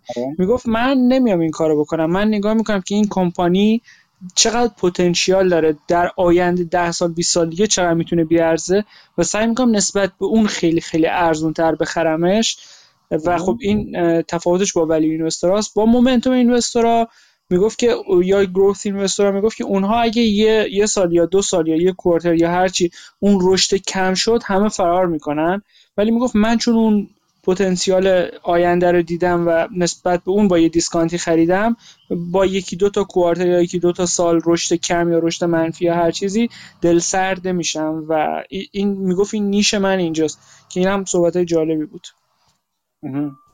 این درست هستش. اتفاقا میگم به نظر من نگاه بیل میلر در مورد دارایی‌های زاینده مثل آمازون و اینا به نظر من خیلی چیزتر هست، خیلی خیلی کاربردی هستش، خیلی معقول هست و خیلی به نظر من قابل چی میگم بهش قابل تمجید هست اصلا. ولی در مورد دارایی غیر زاینده واقعا من چیزی ندارم براش. بیت کوین به نظر من همچنان میگم این که دارایی غیر زاینده است چون دارایی غیر زاینده هستش دقیقاً دارم میگم اون چیزهایی که میگه به نظر من جای اسپیکولیشن بیشتر، فقط نمیخواد بگه اسپیکولیت دارم میکنم دیگه. آره اصلا در وصف بیل میلر این باید بحث باشه که یکی دو بار وایپ اوت شده کامل دیگه، یعنی ریسکش تو همین زندگی این آدم مشخصه. آره ریسک خیلی جالب مدیریت نمیکنه، اینطور که تجربه نشون داد. حالا خودش میگه من درس گرفتم از هر بار چیز شدن لطمه بزرگ خودم، ولی باید بدید که حالا واقعا درس گرفتی یا درس نگرفتی. تو مصاحبهش میگفت من مثلا مارجین کال میشدم، میگفت برام پینفول بود که مثلا آمازونمو بفروشم به خاطر مارجین کال، ولی باید میکردم. خب یه سوال اینه که تو چرا اصلا آن مارجین خرید بکنی که بعد مارجین کالش برات پینفول باشه؟ آره خیلی زیاد این من یعنی اینجوری بگم، من یه زمانهایی که من راجع به مارجین خریدن خب اون کاری به دوران جهالت فارکس هم ندارم که اون موقع اصلا همش رو مارجین بود، اون موقع با لورج چند صد برابر.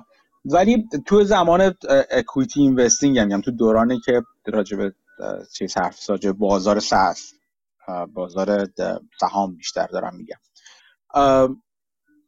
همیشه برام یه چیز غریبی بود استفاده از مارجین و باورم نمیشد که این همه مثلا بافت میگه از مارجین رو مارجین خریدن یا سرمایه‌گذاران دیگه میگن که نهی میکنن از مارجین روی مارجین خریدن. میگم مگه چقدر مگه مردم این کارو میکنن؟ و بعد وقتی واقعا یه خورده اومدم تو بازار با مثلا چند با آدمای حرفه‌ای حرف زدم، با آدمای دیگه که تو بازار هستن حرف زدم، بعدتر از اون سال 2020 وا یعنی 2020 بعد از بازار چیز مارچ، بعد از زمان سقوط مارچ که یهو تعداد زیادی از کسانی که الان احتمالاً تو همین صحبت‌ها رو گوش میدن یا مثلا تو گروه‌های تلگرامی و غیره تو بازار اومدن، خیلیشون بخش زیادیشون بعد از مارچ 2020 در واقع اومدن تو بازار. وقتی دیدم چقدر همه‌گیر هست این استفاده از مارجین و از این، خب این خیلی وحشتناک بودش دیگه. از اونور دیدم چقدر تو آدمای حرفه‌ای، آدمایی که کارشون هست، اونا هم چقدر رو مارجین در واقع معامله می‌کنن. اصلا من شوکه شدم، خودم واقعا شوکه شدم، فکر نمی‌کردم اینقدر افراد ریسکای اینجور ریسکی رو انجام بدن که رو مارجین چیز کنن، رو مارجین بخرن. به صورت خیلی در واقع میشه گفت ساده انگارانه‌ای فکر می‌کردم که این تعداد خیلی کمی هستن.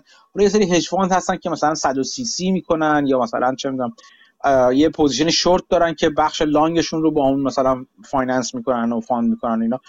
بعد دیدم نه اصلا، یعنی وحشتناکه ملت اصلا مثلا سرمایه‌گذاران خود بدیم داخل سرمایه‌گذاران خود بیشتر بگیم، یعنی تمرکز کنیم.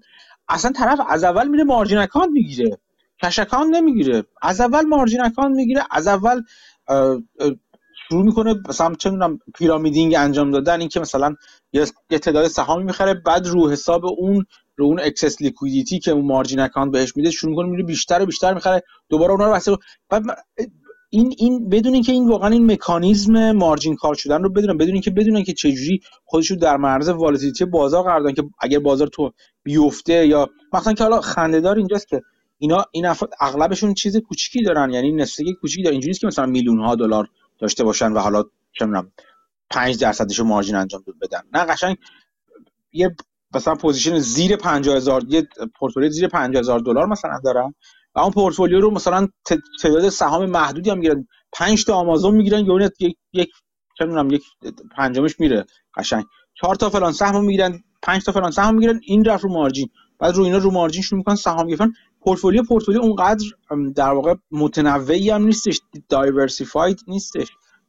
بعد با کوچکترین چیز بازار که حتی کلیت بازار هم لازم نیست باشه مثل این روزهای بازار، جدا از اینکه متمرکز روی تکنولوژی مثلا یا روی سکتور میشن، سکتوری که داغه، میگم در بدترین زمان ممکن راجع به بدترین چیزی ممکن هیجان زده میشن، تمرکز میکنن روی اون تکنولوژی و فکر میکنن خب این نبوغی که من دارم به خرج میدم و همه چیمو گذاشتم روی شرکت‌های مثلا SaaS یا مثلا شرکت‌های حالا کلاود یا شرکتی که بگیم حالا همشون گروث تک هستن، حالا اینجوری بزنیم اسمشون بزنیم، این نبوغی که من به خرج دادم و نوابغ بسیار دیگه هم همین خرج رو نبوغ به خرج دادن و اگه همه اونا با مارجین رفتن روی این چیز و نه تنها اونا، فاندهای بزرگ هم با مارجین رفتن روی این سکتور رفتن، سکتوری که همه دنبالشن، اگه این سکتور یه ذره شل کنه خب همه این افراد میریزن پایین، یا تاثیرش از اون ور اهرم شده شدیده، اونو میخوام چیکار کنم، اصلا فکر نمیکنم به این دیگه، فقط اون زمان که خوشن و در موج زده زیر دلشون دارن میبردشون، موج دریا میبردشون بالا، با شادی و خوشحالی دارن میرن بالا، فکر نمیکنن که وقتی که قرار بشه برگرده پایین که بالاخره برمیگرده پایین، همه چی برمیگرده پایین. اونجا نه که لزوما شما بد باشه، بله شما بعضا میگم نگاه به درستی میگم نگاه کن ببین آمازون چقدر رفته بالا، بعد چقدر افتاد پایین، بعد چقدر رفت بالا، بعد چقدر افتاد پایین، حرف خیلی درستی، آفرین. اگه شما سهامی پیدا کردین، دارایی پیدا کردین که اینقدر بهش مطمئن هستین که میخواین بلند مدت نگهش دارین، پورتفولیوتون رو طوری بچینید که توانایی بلند مدت نگه داشتنشو داشته باشید، نه اینکه مارجین کال بشید، نه اینکه همین چیزی که الان مسعود گفت بابت مثلا اینکه آمازونتون رو نگه دارید مجبور بشید پوزیشن دیگه‌تون بفروشید، یا بابت اینکه مثلا اگر چه می‌دونم هر سهامی دوست دارین شما، مثلا چه می‌دونم آرکو، اگر اینقدر عاشق آرک هستین، اگر آرک دارین مثلا مجبور نشین فلان اون یکی سهامی که دوست دارید رو بفروشید چون مارجین کال شدید. که این لانجویتی یا اینکه بتونید بلند مدت تو بازار بمونید رو فراموش می‌کنن اصلا اینا.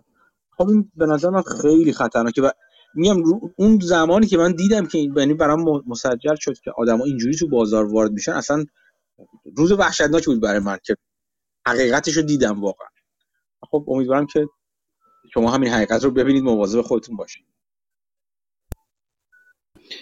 در مورد ادثورپ حمید حرف زد، یه چپتر از کتابش دقیقاً صحبتی رو میکنه که شما چند بار توصیه کردین که آدم میتونه خودش رو بشینه به عنوان یه کمپانی ببینه، برای خودش یه بالانس شیت بنویسه، یه اینکام استیتمنت بنویسه، ببینه که چقدر میارزه خودش و ببینه چجوری میتونه این ارزش رو بیشتر کنه، رو کجاها باید کار بکنه، مثلا اینکامو باید ببره بالا، نمیدونم چیکار باید بکنه دقیقاً. و اینو اد ثورپ کتابش توصیه میکنه که همین دقیقاً چیزی که شما توصیه میکنید. من نمیدونم از اونجا ایده گرفتین یا از جایی دیگه، ولی خب اینم جالبه. احتمالاً از همونجا ایده گرفتم، من یادم نمیادش. من کتاب اد ثورپ رو در یک دوران خاصی بود که کتابا رو میشنیدم و خیلی ها تو خواب و بیداری این چیز میشنه، برای من احتمال 99% من از اد ثورپ ایده گرفتم. ولی خب خیلی منطقی است. یک چیزی که برای من خیلی جالبه در مورد اد ثورپ، منطقی بودن عجیب این آدمه، به شدت منطقی این آدم، یعنی اینقدر ریاضی وار نگاه میکنه به زندگی و به اتفاقات، به تصمیم گیری ها، اصلا برای من واقعا یکی از قابل تمجید ترین روی کرده است که اد ثورپ داره. واقعا جالب نیست که چیزی است که راجب بافت این آدم راجب بافت گفته و بافت راجب این گفته، یعنی آدمای اینجوری همدیگه رو پیدا میکنن دیگه. این چیزی که میگن بافت منطقی نگاه میکنه و فکر کنم مانگر چند بار گفته بود که به شدت آدم منطقی و کامن سنسی هستش بافت. این در مورد اد ثورپ هم برقراره و بدیهیاً اگر 99% به تو 99% من این حرفا اد ثورپ شده باشم کاملا منطقیه دیگه. آدم خودش رو هم به عنوان یک انتیتی و یک واحد اقتصادی نگاه کنه و به نظر من اگر واقعا سرمایه‌گذار خوبی هستید شما اون حرف رو، اون حرف بافت که میگه من اینوستر خوب، سرمایه‌گذار خوبی هستم چون کاسب خوبی هستم، بیزنسمن خوبی هستم و بیزنسمن خوبی هستم چون سرمایه‌گذار خوبی هستم، اونو شما باید در مورد خودتون هم اجرا کنید دیگه. یعنی شما اگه واقعا، من سرمایه‌گذار به عنوان ولی اینوستر دارم میبینم، اصلا به اسپکیولیشن و اینا کاری ندارم. اگر به خودتون به عنوان، یعنی خودتون سرمایه‌گذار میدونید، باید به خودتون هم به عنوان یک سرمایه‌گذاری نگاه کنید. این چند تا ازش در واقع نتیجه بیرون میاد. یکی اینکه نگاه کنید خب دخل و خرجاتون چه جوریه، بالانس شیتتون چه جوریه، اینکام استیتمنتتون چه جوریه، کش فلو استیتمنتتون چه جوریه، اینا رو ببینید. بعد نگاه کنید ببینید خب چه جوری اگر این شرکتش، من یعنی آدمو به عنوان یک ماشین در نظر بگیرید، یک واحد اقتصادی، اگر شما بخواید سوددهی این واحد اقتصادی رو ماکسیمم کنید چه کارا میکنید؟ چه کار میتونید بکنید که این واحد اقتصادی برای استیک هولدراش سود بیشتری داشته باشه؟ میگم استیک هولدرها چون آدمای مختلف از قبل شما در واقع در مورد نحوه کار شما در واقع تحت تاثیر قرار میگیرن. یکی خودتون هستید، یکی خانواده و اطرافیان و نزدیکانتون هستن، یکی جامعه هست، اینا همه هستن دیگه. اینکه من چطوری زندگی کنم که سودم برای استیک هولدرها ماکسیمم بشه، پولی بیشتری تو جیب خودم بره، خانواده‌ام شادتر و خوشحالتر باشن، خودم زندگی شادتری داشته باشم، برای جامعه و اطرافیانم آدم مفیدتری باشم. اینجوری به قضیه نگاه کنید و ببینید اگه واقعا این کار هستید، اول رو خودتون شروع کنید این واحد اقتصادی رو بهینه کردن. و یک چیز دیگه‌ای هم داره دیگه، یک جور دیگه هم میشه بهش نگاه کرد دیگه. بافت چه جوری نگاه می‌کنه؟ میگه یه جایی میگه از نظر من بهترین بهترین دارایی ها یا شرکت هستن که بتونن سود خودشون رو تو خودشون سرمایه گذاری کنن با بیشترین ROI ممکن، با بیشترین بازدهی سرمایه ممکن و asset light باشن، یعنی نیاز به سرمایه گذاری نداشته باشن، نیاز به سرمایه خوابوندن سرمایه نداشته باشن و اگر این سرمایه گذاری انجام بدن رو خودشون، بهترین بازدهی رو از خودشون بگیرن. اینجوری است که اونا تبدیل به یک کامپاندر ماشین میشن، یک ماشین سود مرکب سازی میشن. به خاطر همین که خیلی از من میپرسن خب ما کجا چی بخریم؟ شما بهترین چیزی که همیشه میتونید سرمایه‌گذاری کنید روش، اولین چیز مثلا که اوایل کار اگه کسی شروع کرده باشید، سرمایه‌گذاری رو خودتونه. اینکه خودتون رو بهتر کنید، اینکه نگاه و چارچوب فکریتون رو درست کنید، بازار روی توانایی‌های خودتون سرمایه‌گذاری کنید. توانایی که توی یک سال اول مثل اون شرکت‌های در حال رشد، ممکن است شما پول نقدی بیرون نیاد، دیویدند ندین اول، اون دیویدندی که مثلا اگر بدونید حسابداری یاد بگیرید، اگر بدونید ورزش کنید، مثلا ممکنه خیلی دیویدند اولیه بیرون نیاد، ولی اگر اون شکل، اون در واقع چارچوب فکر کامپاندینگ ماشین رو از خودتون داشته باشید، میتونید بگید که این رشد نمایی خواهد بود. الان اون چیزی که رو خودتون سرمایه گذاری می‌کنید در آینده چندین برابر به شما جواب میده. برابر رو خودتون سرمایه گذاری کنید، چه از نظر سلامتی، چه از نظر توانایی فکری، چه از نظر اخلاقی، چه از نظر مهارت. بهترین سرمایه‌گذاری‌ها سرمایه‌گذاری‌های اولیه رو خودتون. اینو جدی بگیرید. این نوع نگاه اد تورپ به اینکه خودتون رو به عنوان واحد اقتصادی در نظر بگیرید خیلی خیلی خیلی براتون مفید میتونه باشه. آره، حالا راجع به تورپ دو تا چیز جالبه من بگم که حالا شاید خیلی مفید نباشه، خیلی جالبه. یکی اینکه تو این پادکست هم میگه هج فاندش فکر کنم 20 سالی تقریبا بود و این هج فاند تقریبا فقط 2 یا 3 ماه منفی داشت، هر ماه عددش مثبت بود. اون 2-3 ماهی هم که عدد منفی مثلا بوده، شورت ترم والتیلیتی هرچی 1% و 2% منفی بوده، یعنی مثلا تو یه ماه 1% رفته پایین، ولی به طور میانگین سالی 20-25% سود داده و فقط تو همه این 20 سال 2-3 ماهش منفی بوده که یه نتیجه عجیب غریبیه. یعنی واقعا متفاوته با بافت. مثلا بافت خیلی سود بیشتری برده ولی این والتیلیتی رو تقریبا صفر کرده، چون عملاً هج کار میکرده و وارنت میگرفته، هج میکرده، خاطر همین ریسکی عملا نداشته. این یه نکته جالبه دیگه اینه که مثلا خیلی فکر کنم اد تورپ ریاضی دان بوده و با ریاضی شروع کرده، در صورتی که اد تورپ کمیست بوده و تو بچگی و اینها بیشتر رو کمیستری کار میکرده. حتی شروع کرده بوده بازی کردن و ساختن چیزای خطرناک مثل نیتروگلیسرین و چند بار انفجاراتی انجام داده بود. یه بار یه مایعی داشت که خیلی قرمز بود، تو استخر انداخته بوده، کل استخر رنگ خون شده بوده از عمد، یعنی از این کرمان میریخته و کلا بیشتر سمت کمیستری و اینا بوده، بعد رفته سمت فیزیک و بعد اومده ریاضی و گمبلینگ و استاک مارکت. یه مسیر جالبی داشته ولی مسیرش با کمیستری شروع شده که اینم جالب بود. تو خیلی تو جذاب‌ترین آدمایی که تو بازار سرمایه و در واقع تو بازار میشه دیده، خیلی خیلی جذاب. اون چیزی هم که حمید گفتش راجع به ملاقات ادتورپ و بافت اینجوری بود که بله بافت که چیزشو بسته بود، یکی از کسانی که میخواست سرمایه گذاری کنه، حالا شاید همین رئیس دانشگاه بوده، شاید نمیدونم، ولی اون بودش که از بافت خواسته بود که گفته بود که من میخوام برای پولمو بدم دست ادتورپ، اگر میشه باهاش صبح دیداری کن ببین که چند مرده حلاجه و اینا میتونه این کار است یا نه، که من پولمو بذارم دست ادتورپ. و بافت به این دلیل با ادتورپ ظاهرا ملاقات کرده و هر دو نفر از اون ملاقات در واقع ایمپرسد و چیز اومدن بیرون و هر دو نفر از همدیگه خوششون اومده از این از سبک کارشون. و فکر میکنم بافت راجع به ادتورپ گفت که یکی از منطقی ترین آدمایی که من دیدم، و ادتورپ در مورد بافت هم همون صحبت معروفو گفت که این آدم یه روز پولدارترین آدم دنیا میشه وقتی بیاد بیرون. میگم اینا با هم یه چیز میکنن دیگه، به قول معروف میگن نشانه ها رو در هم دیگه میبینن. حالا اینا البته داستان های چیز هستش که برای جالب تر شدن ماجرا نقل میشه. من یه چند تا ادتورپ یه چیز کوچیکم ببخشید بگم، ادتورپ تو مجامع برکشایر هم شرکت میکنه، چند سالای 1990 خورده اینا، فکر کنم 90 هم آورده بود، یه سوالم از بافت یا پرسید یا حرف زد، جالب بود کلا. آره ادتورپ و بافت از خیلی قدیم هم دیگه میشناسن. اون فصل مربوط به چیز جالبه، فصل مربوط به ادتورپ، فصل کاملا نیست ولی یکی از فصل‌های کتاب ریچارد وایزر هپیر، حالا به هر ترتیبی که هستش به هدف اشتباه میگن، این راجع به چیز هست، یعنی با ادتورپ شروع میشه، گفته همین در واقع راجع به ادتورپ که ادتورپ با پاندمیک چجوری رو به رو شدش و اونجا دید منطقی رو قشنگ میبینید. نشسته بود حساب کرده بود احتمالات اینکه کرونا بگیره و اینکه اگه بگیره چه اتفاقی ممکنه بیفته، ریسکا چجورن، و بنا به همون هم چیز کرد، بسته به همین تحلیل ریاضی وارش تصمیم گرفته بود چیکار کنه، یا حتی ورزش کردنش هم بر اساس همینه. چرا قبلا میدوید الان پیاده روی میکنه که چیز هستش، چرا پیاده روی رو انتخاب کرد نه دوچرخه سواری و مثلا. این خیلی جالبه که همه چی رو خیلی احتمالاتی و منطقی بررسی میکنه.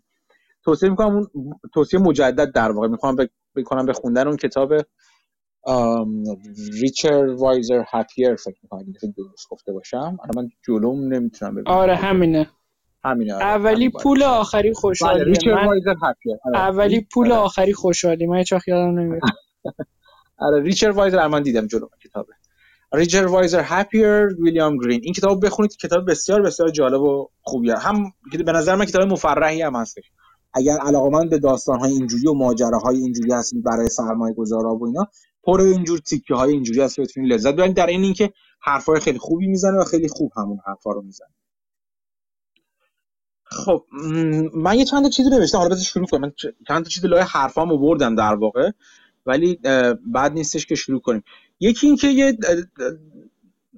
یه نموداری رو من گذاشتم، باز فکر می‌کنم از نمیدونم مال کی بودش، یعنی میدونم مال کی، اسمش یادم نمیاد کی هستش، ولی راجع به بر مارکت سال 1929 خیلی ازم میپرسن که این بازار تموم شد و خوب شد و الان مثلا که این چند روز اخیر بازار بالا رفت و همه خوشحال و خندان هستن.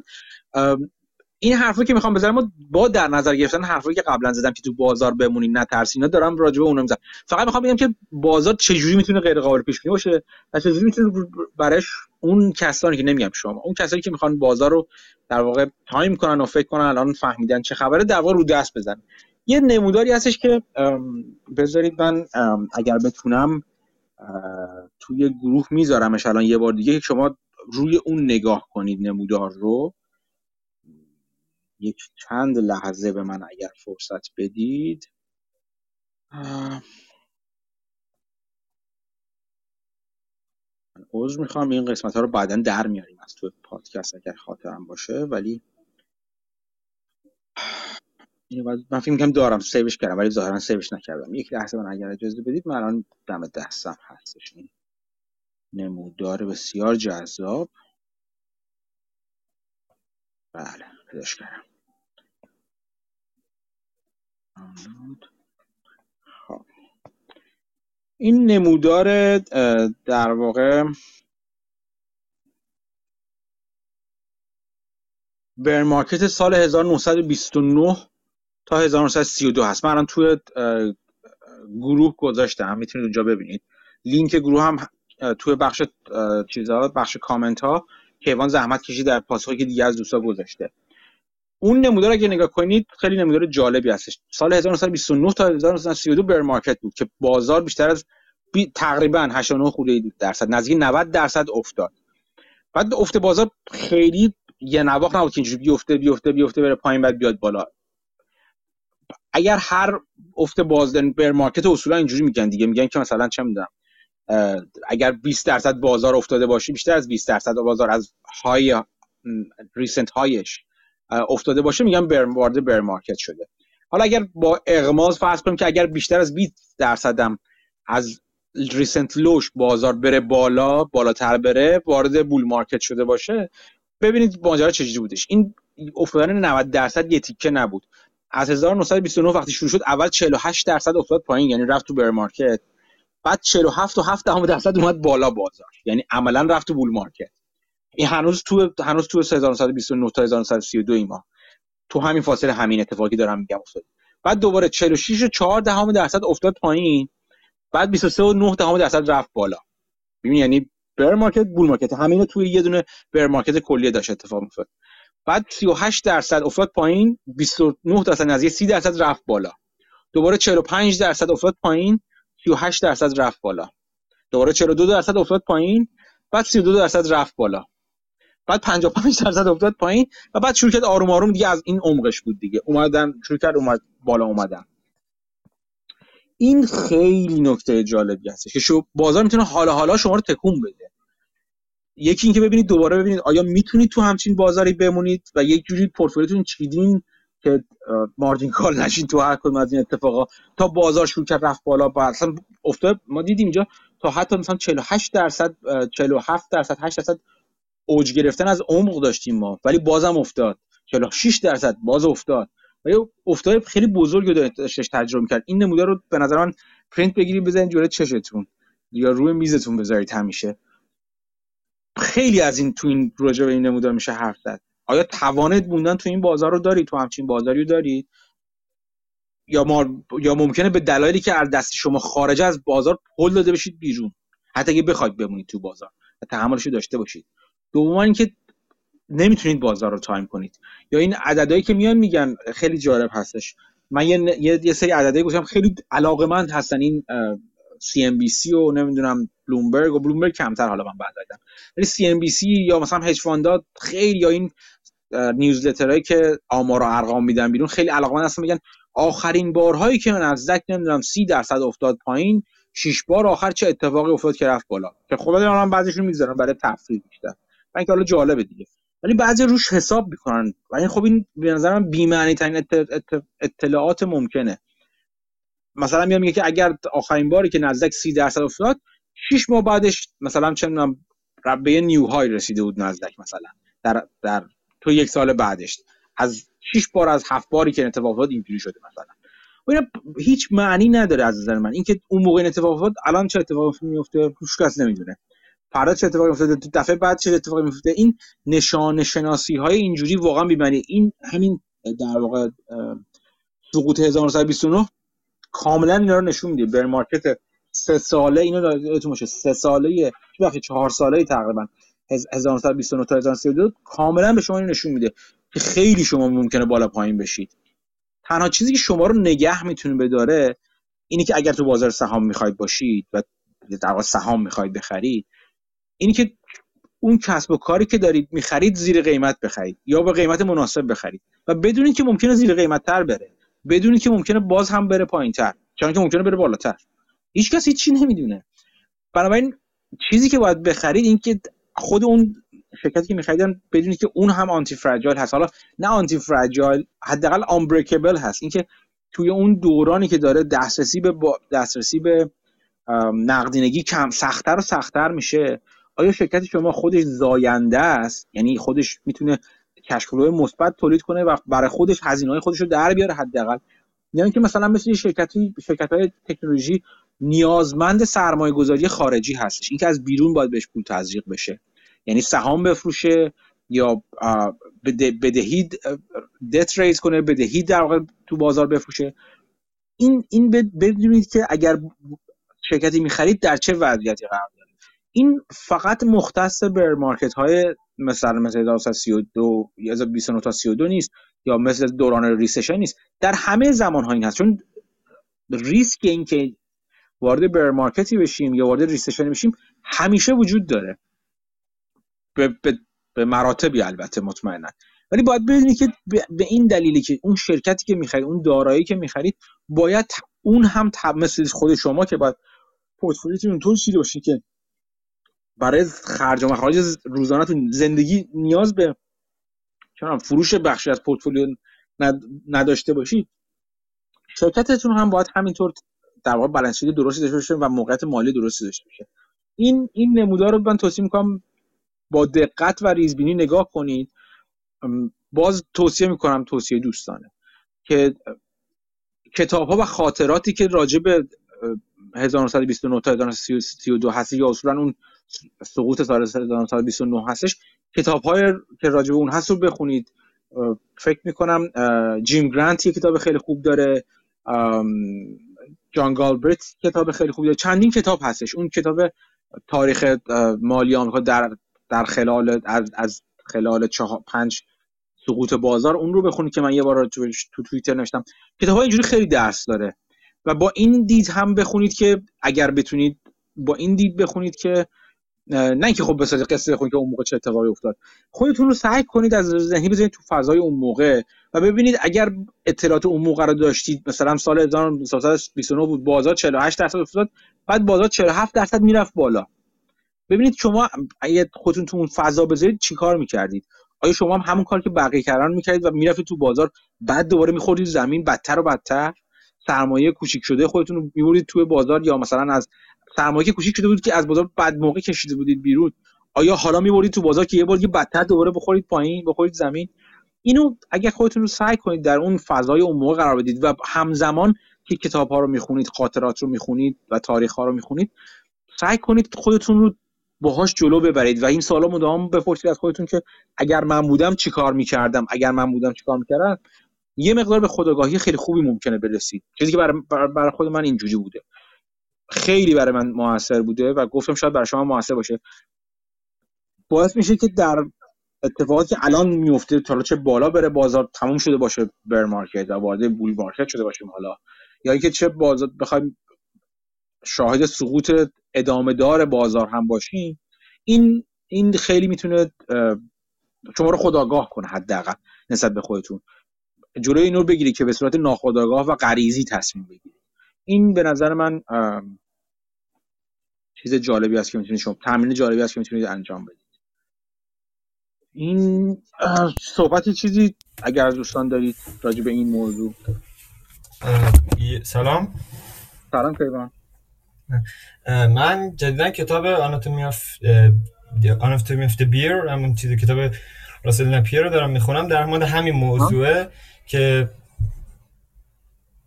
چی؟ من صدا نشد میاد صدا کیوان میگه من کتابم آناتومی آف دی بیر مال راسل نپیر رو دارم میخونم در مورد همین موضوعه که میاد از همین تاریخچه ریزش های در واقع یک همین چیز تاریخیه که در مورد ریزش های بازار توی سال مال 1921 و 29 32 بعد به صورت تاریخی وقایعی که توشون میفته رو توضیح میده. مثلا مال 1921 که از 1000 من اینجا که خوندم دارم شما ابتداشم 1896 شروع کرده که چی مثلا چه تغییراتی توی مارکت ایجاد شده، چه مثلا الان خب چیز اسمش فت سال 1900 مثلا فکر کنم 12 16 بود که تأسیس شده بوده، بعد میگه مثلا اون چه تأثیر گذاشته رو مارکت و چی کارا میکردن و اینا، بعد اینو تا چیز ادامه تا 1954 ادامه میده، بعد میره خب سال بعدی که میشه 1984 و تاریخچه ریزش اینا خاصن برای معرفی بگم کتاب. این دقیقاً صحبتی که راسل ناپیر خیلی خوب گفت یاره کیوان. راسل ناپیر هم دقیقاً خودش میگه که در واقع مورخ اشتباهات بشریه، اسم خودش اینجوری میذاره. اصلا اسم پادکستش هم فکر کنم Library of Mistakes هستش که تو میتونید گوش کنید پادکستشو. اون هم با همین دید میاد نگاه میکنه بازار رو. و اصلا روش درست نگاه کردن بازار همین جوریه. یکی از بچه‌ها عنوان مقاله نوشته که این همه بازارهای خرسی یا بیر مارکت‌ها با هم دیگه متفاوتن. بله متفاوتن، دقیقاً همین هستش، ولی رفتارهای آدم‌ها توشون متفاوت نیست اونقدرا. یعنی یک رفتارهایی نشون میدن که همیشه تکرار میکنن و مدام تکرار میکنن. چرخه‌ای بودن روحیه و رفتار آدم‌ها قشنگ نشون میده خود توی بازار. این هاوارد مارکس توی یادداشت اخیرش که من نگاه می‌کردم، یکی از چیز بخشی که حالا شاید یه جلسه راجعش شاید حرف زدیم دادم، یکی از بچه‌ها خواهش کردم که بخونه و بیاد نکات اصلیشو بگه، ولی یه نکته اصلیش دقیقاً همین هست. از این با این عنوان شروع می‌کنه که درسایی که از 2020 2021 میشه گرفت چی هستش و این بول مارکتی که ایجاد شد چه درسایی میشه گرفت. و قبلش میگه که مهمترین چیزی که ما چه درسایی میتونیم بگیریم از همچین بازاری، و منظور نیست که دقیقاً تکرار میشه، بلکه درسای بی زمانی که میتونیم بگیریم چی هستش. و دقیقاً همینا رو میگه که مثلا بول مارکت که تشکیل میشه حول چه جور اسست هایی هستش، چی میشه مردم هیجان زده میشن، چه اتفاقاتی هستش که کمک میکنه هیجان زدگی بیشتر بشه و در واقع هیزم به آتش هیجان زدگی مردم میده. اینکه پول در دستشون هستش، بازار داره میره بالا، جو چه جوری هستش، بعد همینا رو میگه میره جلو، بعد میگه خب حالا چی میشه که میفته پایین. این اتفاقی که یک بار و دوبار نیافتاده، یعنی یه دلیل این که به نظر من تاریخ بازار رو باید خوند، یه دلیل این که تاریخ اصولا باید خوند، اون حرف مارک توینه که میگه که چه میدونم بازارها دقیقاً آهنگ خودشون رو تکرار نمیکنن ولی ریتمشون یکی هستش. دقیقاً تکرار نمیشن ولی همون ریتم رو تکرار میکنن، همون شباهت ها رو دوباره اجرا میکنن. و هر قدر دقیق تر بشید شما، هر قدر این تاریخ رو بیشتر بخونید، این پترن ها الگوها تو ذهنتون شکل میگیره. نه به این معنی که دقیقاً اون اتفاق میفته، بلکه میتونید حداقل اون دستتون رو نبض جو بازار باشه، با خودتون فکر کنید که یه بار تکرار مجدد یعنی چی. یعنی که یه وقتی هست بازار داره میره بالا، منم یه فلان سهامی خریدم داره میره بالا، خوشحال و خندانم، هیچ فکرم نمی‌کنم، داره میره بالا دیگه. و مطمئن باشید هر وقت داره سهام میره بالا، مثل هر وقت که داره سهام میره پایین، اگر وبسایت ها رو باز کنید هزاران دلیل برای این وجود داره که چرا داره میره بالا، چرا اتفاقا باید بره بالا و چرا حالا باید بره بالا. یا همه اینا رو که همه بالاها رو با پایین میتونید عوض کنید. تو جمله که گفتم همیشه میتونید دلایل و توجیهات فراوانی پیدا کنید. فایده و اولین کاربرد نگاه کردن به تاریخ بازار این هستش که این پترن ها، الگوهای هیجان زدگی مردم یا همون یوفوریایی که میگن، خوشبینی های بیش از حد مردم، ذوق زدگی های بیش از حد مردم، اگر واقعا در ذهنتون شکل بگیره و اینا رو، اون الگوها رو بشناسید، حداقل میتونه به شما یک مکسی رو بده، به شما یک مکس کوتاهی رو بده که یک بار دیگه مرور تقریبا بی‌طرفانه بکنید. میگم تقریبا چون امکان نداره بتونید کاملا منطقی نگاه کنید به ماجرا. به احتمال بالاتر از 90% میگم هیچ کدوم از ماهایی که تو این جمع هستیم به اون منطقی بودن و به اون منطق ریاضیوار اد تورپ نمیتونیم به وقایع نگاه کنیم. بنابراین اون لحظه که اون مکس رو اگر اون به شما بده، اون مطالعه تاریخ به شما بده، این فایده رو داره که سعی کنید کمی بی‌طرفانه تر، نه کاملا بی‌طرفانه، بتونید به بازار نگاه کنید و یک بار دیگه بررسی کنید که آیا واقعا اون دارایی که خریدید، اون پوزیشنی که گرفتین، اون روش سرمایه‌گذاری که دارید، آیا واقعا معنی داره؟ آیا همه ریسک‌های ممکن رو در نظر گرفتید؟ با توجه به اینکه شما امکان نداره همه ریسک‌های ممکن رو هیچ وقت در نظر گرفته باشید. ولی میگن که اون یه سری چیزاست که نون آن نون وجود داره و آن نون. اون آن نون رو مطمئنا هیچ وقت شما نمیتونید در نظر بگیرید. نادانسته های ندانستنی رو نمیتونید در نظر گرفته باشید. ولی حداقل اینکه ریسک های دانسته رو شما در نظر گرفتید یا نه، این خیلی خیلی چیز مهمیه. مرور تاریخ خیلی ابزار مهمیه و باز به تجربه شخصی میگم، این ممکنه در مورد شما این نقطه ضعف رو نداشته باشید که خوش به حال شما. باید مدام بخونید این چیزا رو. یه چیزی که مدام باید تکرار بشه، مثل جدول ضرب اولش. اینکه یک بار به بچه بگن 2 تا بعد بگه 6 تا 7 8 تا 56 تا، این تو ذهنش نمیره. چیزی که باعث میشه که تو ذهن بچه به صورت ناخودآگاهش قرار بگیره، اون آهنگ 7 8 تا 56 تا بیاد تو ذهنش و اون آهنگ در واقع باعث یادآوری بشه براش، تکرار تکرار تکراره. به نظر من چیزی که باید هر سال همه ما بخونیم تاریخ این سقوط هاست. هر سال حداقل باید 1-2 تا کتاب رو بذاریم به صورت سالگرد، اصلا حتی مثل یه مناسک انجام بده هر سرمایه گذاری که 1-2 کتاب رو راجع به کرش های بازار بخونید، سقوط های بازار بخونید و با این دیدی که گفتم که خودتون رو جاش بذارید، جای اون افراد بذارید و برای خودتون شبیه سازی ذهنی کنید، بخونید. یه خورده عمیق‌تر از کتابی که همینجوری میخونید رد میشید. این تکرار تکرار تکرار میتونه در ناخودآگاه شما بکاره، این چیزی که اون لحظه مکس طلایی رو بکاره که اون لحظه که ممکنه شما رو نجات بده تو بازار. این خیلی خیلی مهم هست. که یه چیز در مورد کتاب مال نپیر بگم، این کتابش جالبیش اینه که وقایع و اینا رو میگه که دقیقاً خودش حالا ابتدای کتاب توی مقدمش میگه که میخوام درس بگیرم از اینو، چقدر مهمه تاریخ مثلا چیز تاریخ بازار و اینا.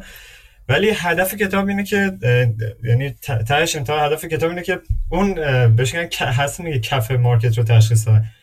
هدف کتاب رو اینه که کف مارکت رو بخواد تشخیص بده، که وقتی مثلا میگه دیگه با چه اون نشونه‌هایی که مثلا باش تشخیص بده که مارکت قرار جهتش عوض شه دیگه، مثلا بریم توی بول مارکت و چیز که الان من مال 1921 1929 رو دیدم که اون 47% رفته بالا که عجیب بود که اون حد بشه. نه خب یه چیز وجود داره دیگه، اینکه میگن که ماکسیموم پسیمیسمو بازم میگم آدما رفتارهای مشابه از خودشون نشون میدن. شما ممکنه دقیقاً کف بازار رو نبینید ولی میتونید بفهمید که چه وقت چه زمانی هست، همونطور که یوفوریا بیش از حد شده و میشه نشانهاشو دید و محتاط‌تر عمل کرد وقتی یوفوریا بیش از حد میشه، وقتی چند به قول معروف میگن کانولوشن یا همزمانی و هم در هم تنیدگی چند تا نشونه با هم دیگه میاد، مثلا اینکه پول به وفور مثلا در دست مردم قرار میگیره، نمیدونم دارایی های پر ریسک شروع میکنن بالا رفتن، فاصله بین فاندامنتال شرکت ها و در واقع قیمت ها زیادتر میشه، شاخص هایی مثل مثلا چنم نسبت پی شیلر یا مثلا اون بافت ایندیکیتور زیادتر و زیادتر میشه. اینا هم وقتی همه اینا با هم یه اتفاق میفته شما میتونید ببینید که الان اون زمانی که باید محتاط‌تر عمل کنم، دیگه زمانی که باید بشینم فکر کنم و نگاه کنم آیا شرکتی که من دارم، سهامی که دارم، دارایی که دارم، آیا توان بیرون اومدن از اتفاقی که ممکنه بیفته رو داره یا نداره. اینجوری به نظر بگیرید ممکنه شما همونطور که ممکنه یه زمانی سهام گرونتون رو بفروشید که سهام گرون بره و از اون هم گرونتر بشه، هیچ چیزی نیست، ولی حداقل این هستش که شما تو افتادن نفروختید سهامتون رو، زمانی که سقوط کرده نفروختید. همینطور در مورد اونورم هست، وقتی پسیمیسم یا بدبینی تو بازار هی بیشتر و بیشتر و بیشتر میشه و یه زمانی میشه از حد میگذره، بدبینی از حد میگذره و اون حد رو شما باید تعیین کنید برای خودتون. ممکنه شما اگر اون موقع وارد بازار بشید و سهام شرکت جدیدی رو بخرید یا به سهامتون اضافه کنید، ممکنه بازار بازم بره پایین‌تر، ولی ماجرا اینه که شما زمان خوبی خریدید اگر شرکت خوبی خریده باشید. این دو تا رو با هم دقت کنید، زمان خوبی خرید، چون به هر حال بهتر از اینی که تو قیمت‌های بالا خریده باشید. این کارو کردید و اگر شرکتی خریده باشید که به درستی روی فاندامنتال شرکت در واقع تحلیل انجام داده باشید و خریدتون از این نظر باشه که شرکت زیر قیمت خریدید، حالا ممکنه بازم زیر قیمت‌تر بشه ولی با این دید خرید که شرکت دوام میاره، این شرکتی هست که از اون ور این ماجرا میاد بیرون، ممکنه اون ور این ماجرا خیلی طولانی‌تر باشه و باز هم با دید این خریده باشید که من شرکت خریدم، شریک یک شرکت شدم، نه شریک یک نقطه روی نمودار که ممکنه بره بالا یا بیاد پایین فردا. یه شرکتی که محصول تولید میکنه و این محصول سودآوری میکنه و این محصول داره فروش میره، خریدار داره و امروز و فردا نیستش که مثلا از دست بده، مثل اون شرکت تولید آجر که با کیوان با مسعود حرفشو میزدیم، گرین بریک. این شرکتی که داره درست اداره میشه، مثلا داره محصولی که میفروشه رو خریدار داره، مردم بالاخره خونه میسازن، خونه‌شون رو باید تعمیر بکنن، یا مثلا چه میدونم بعد شرکت داره چجوری عمل کنه، بدهیشو پرداخت کرده، اگر حتی بدهی بدتر از این هم بشه شرکت بازم توانایی رو داره که بدهیشو پرداخت کنه، با بقیه پولش کار میکنه، اگر قیمت پایینتر بره نخواد سرمایه‌گذاری کنه بازخرید میکنه. اتفاقا شرکت نشون داده که وقتی سهامش میفته بازخریده به موقع و به جایی داره انجام میده. وقتی همه اینا رو با هم میبینید دیگه بر اهمیتی نداره که حالا مردم راجع به اون شرکت چی در نظر میگیرن. شما یک کسب و کار رو خریدید، کسب و کاری که داره برای شما سودآوری میکنه. به همین دلیلی که میگم سرمایه‌گذاری تو شرکتایی که فقط یعنی سودده نیستن و فقط دارن رشد میکنن و این رشدی هم که میکنن ممکنه سلف ساستین نباشه، به این معنی که نیاز داشته باشه به تزریق سرمایه، اینجور جاهاست که کار پر ریسک تری میشه. شرکتی مثل آمازون اگر سلف ساستین نبود، خیلی هم میگن که خب اون موقع اگر چرا مثلا بافت و فلان اینا اون موقع نخرید. به همین دلایل، به خاطر اینکه آمازون رشد میکرد ولی رشدش سلف ساستین نبود، اینکه رشدش پولی که در می آورد برای رشدش کافی ممکن بود نباشه، ممکن بود نتونه اگر بدهی در واقع بخواد تو بازار بفروشه. کسی مثل بیل میلر معتقد بهش پیدا بشه که بخواد بهش در واقع اوراق قرضش رو بخره. اینا همش در رابطه با شک بود دیگه. بیل میلر شاید به این دلیل می‌خواد سرمایه‌گذاری کنه که خودش حاضر بوده که این در واقع سرمایه‌گذاری روی اوراق قرضه بکنه. روی احتمالاً اوراق قرضه کانورتیبل می‌خواسته ترجیحاً بخره. اینا مهمه دیگه. این نکات رو باید در نظر بگیرید. قرار نیست شما نه کف رو بگیرید نه سقف رو بگیرید. هیچ وقت قرار نیست این کارو بکنید. ولی قراره که منطقی نگاه کنید و ببینید که آیا چه ریسک‌هایی رو دارید به پورتفولیوتون وارد می‌کنید. اگر تو اون پوزیشن خاصتون بمونید، یا چه ریسک‌هایی، چه اپورتونیتی و موقعیتایی رو از دست میدید اگر وارد اون پوزیشن که در نظر گرفتید و میشناسیدش نشید. این حالا چیزی که میگم برای همین حرف مال نپیر روی خود بازاره، برای همین غلطه. مثلا اگه ما شرکت باشه ذره معنی میده که مثلا میگه پوینتر میدم نقطه خوبی خریدم، چون خود بازار کلیت بازار رو داره میگه، فقط چیز مستقیم مرتبط نیست با همون والویشنی که با شرکت انجام میدی. ولی چیزی که خود بازار هم تو میتونی به معنی اگریگیت یه شرکت در نظر بگیری، چرا نمیتونی در نظر بگیری؟ بازار هم شرکت دیگه. همونطور که من و شما به عنوان فرد شرکت هستیم، مثل یه انتیتی اقتصادی هستیم، بازار و یه بازار به صورت کلیت بازار هم میشه به صورت یک انتیتی بزرگ اقتصادی، یک هلدینگ بزرگ در نظر گرفت. آره، ولی اون هم زایندگی داره، غیر زایندگی داره و غیره و غیره. منظور من اینه که اینا مثلا با نگاه به بازار بعد میره مثلا سراغ بیزینس، بعد از اینکه بازار رو نگاه کنم میگه مثلا به نظر اینجا کف مثلا که آره نپی به کف بازاره، بعدش میره سراغ بیزینسی که توی مثلا بخواد اون پیدا کنه، یعنی نه که خود بازار بخواد بخره که بخواد کفش رو بسنجه. یه شرکتی داره میخره که متفاوت از بازار عمل میکنه. بازار مجموعه از اون شرکتاست، این داره یکی از زیر مجموعه چیزا میگیره. یعنی به طور کلی اون بازار روی اون شرکت، حالا شاید به خاطر مثلا جو وقتی سعودی بشه، جو مثلا احساسات بازار بخواد افراد جمع بشه، نقدینگی بیاد سمت بازار و کلا والیوشن همه چی بره بالاتر، ولی منظورم که خیلی مستقیم اثر نمیذاره که بخواد اینو که تشخیص داد کفشه بعد برون مثلا اون یکی هم کفش بشه. ببین یه چیزی که وجود داره که همونطور که تو میتونی بفهمی جو الان تو بازار کلش خرابه و الان داره روی این شرکت من داره بد قیمت گذاری میشه و زیر قیمت هستش و یک مارجین اف سیفتی داریم، همین دید رو من نه که من بتونم این کار کنم، ولی همین دید رو منطقی هست که وارد بازار هم بکنیم. یعنی چی؟ یعنی بگیم این مجموعه بازار قیمتی که داره روش گذاشته میشه که مثلا حالا شاخص باشه، من میدونم یا ETF مثلا نماینده باشه، اون هم داره زیر، یعنی اگه کل S&P 500 رو یه شرکت بزرگ در نظر بگیریم، درآمدش رو اگه در نظر بگیریم الان و سود و کش فلوش رو در نظر بگیریم که حالا اگریگیت همه کش فلوش باشه، بدهی رو در نظر بگیریم، این به صورت مجموعه به صورت الان زیر قیمت هست. چرا نمیشه این حرف رو زد؟ میشه. من گفتم میشه حرف رو گفتم. همه هم این چیزه، عموم توجه رو همینه که بازار رو تو مجموعه مثلا چه جوریه، ولی خب بعدا نمیرن بازار رو معامله کنن که بازار مثلا ارزون تره، میرن سهام یا شرکتی رو میخرن که این یه ذره مجزاه، یعنی خیلی مستقیم نیست. هر دو کار رو میشه کرد. آره نه میشه کرد. منظورم اینه که این با شناسایی کف بازار بازم میره سراغ یک شرکت، یعنی و اگر بخواد مثلا تو بازار بیر مارکت هم هست شرکتایی که بخواد مثلا رشد خیلی خوبی بده، منظورم خیلی مرتبط نیستن. آره ولی اینو در نظر بگیریم جدا از شرکتایی که اتفاقا در بازارهای با شرایط بد چیز بهتری از خودشون نشون میدن به دلایل مختلف، چه از نظر عملکرد خود شرکت که مثلا سودده میشن، مثلا فرض کنید که مثلا چه میدونم شرکت های مثلا به صورت چیز میگن وقتی بیکاری اینا زیاد میشه یا تو ریسشن اینا، شرکت هایی که مثل هنرستان ها، آموزش فنی حرفه اینا بیشتر میشن. چرا؟ چون خیلی بیکار میشن، میخوان برن یه مهارت جدید یاد بگیرن که برن سر کار و غیره و غیره. خب که میگن اصطلاحا میگن آنتی ریسشن هستن شرکت‌ها، یعنی شرکتی که با شرایط مثلا آنتی فرجال خود شرکت‌ها هستن، در واقع با شرایط بد اتفاقا به عملکرد بهتری دارن. یه سری شرکت‌ها هم هستن که لزوما عملکردشون فرق نمی‌کنه، ولی چون عملکردشون حالا فرق نمی‌کنه اتفاقا قیمتشون میره بالاتر. چرا؟ چون به قول معروف میگن سیف هیون هستن، یعنی که زمان‌هایی که بازار داره میفته، مثل همین شرکت‌هایی که کش‌فلو مثبت دارن، شرکت‌هایی که دارایی‌های خیلی خوبی دارن و غیره، با جریان سرمایه تو بازار میره تو طرف اونا و قیمتاشون میره بالا، یعنی مالتیپلاشون در واقع افزایش پیدا میکنه و در واقع اکسپند میشه. دلیلش این هست که جای امن‌تری هستن، بازار بهشون اهمیت بیشتری حالا میده، چون کسب و کارهای حالا ممکنه در حال رشد باشن ولی امن‌تر هستن. این دو جور مختلف شرکت هستن تو بازار. تو بیر مارکت یه سری شرکت هستن که میرن بالا به دلیل اول، چون آنتی فرجایل هستن، آنتی ریسشن هستن. تو بیر مارکت یه سری شرکت هستن سهامشون میره بالا چون سیف هیون هستن. خب اینا رو با این دو تا دید مختلف باید نگاه کرد.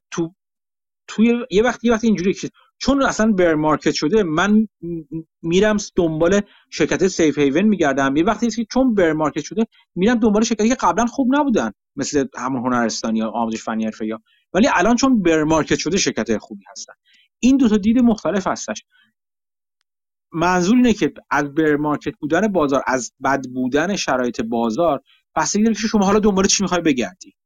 خب یه وقتی هستش که اون بد بودن شرایط بازار اون وقت بهت این نتیجه گیری رو میده که حالا دنبال شرکت‌های هنرستانی بگردی یا دنبال شرکت‌های سیف هیونی بگردی. اینا هم یه فرق داره و از نتیجه‌گیری اینکه حالا سعی کنیم بگیم الان کف بازار هست یا نه هم میشه نتیجه‌گیری مجزایی کرد راجع به اینا. میدونید چی میخوام بگم؟ یعنی میخوام بگم دو جور مختلف، حداقل دو جور، این دو جوری که من بذارم، حداقل دو جور مختلف میشه به این موضوع نگاه کرد و دو جور سرمایه‌گذاری مختلف کرد. آره میدونم، من کلا منظورم اینه خلاصه ترش کنم، میگم که اگر بخوام مثلا یه نفر که بخواد 5 شرکت، مثلا 5 شرکت بگیره توی بازار و تو بازار که مثلا چیزایی لزوما با تشخیص کف بازار نمیتونه مثلا به بازدهی مثلا خوبی برسه، چون باز هم باید بره شرکت رو بخره و این دوتا همبستگی دارن ولی نه خیلی، یعنی بعدا مثلا همیشه باید شرکت بکنه. آره همیشه باشه. یعنی منظورم اینه که این سنجش کلی بازار کدوم جهت میره خیلی شاید قدم که مثلا گندش کنم مفید نیست، یعنی تو تهش باید شرکت رو بخری. آره ولی شرکت کدوم میره مهم‌تره. آره ولی ماجرا این ماجرا هم هست که وقتی بازار شرایط بدی داره قاعدتاً فرصت‌های سرمایه‌گذاری بیشتری وجود دارن تو بازار، یعنی تعداد بیشتری شرکت‌های زیر قیمت رو میشه تو بازار پیدا کرد، شرکت‌هایی که در حالت عادی ممکنه قیمتشون خیلی بالاتر از ارزششون باشه.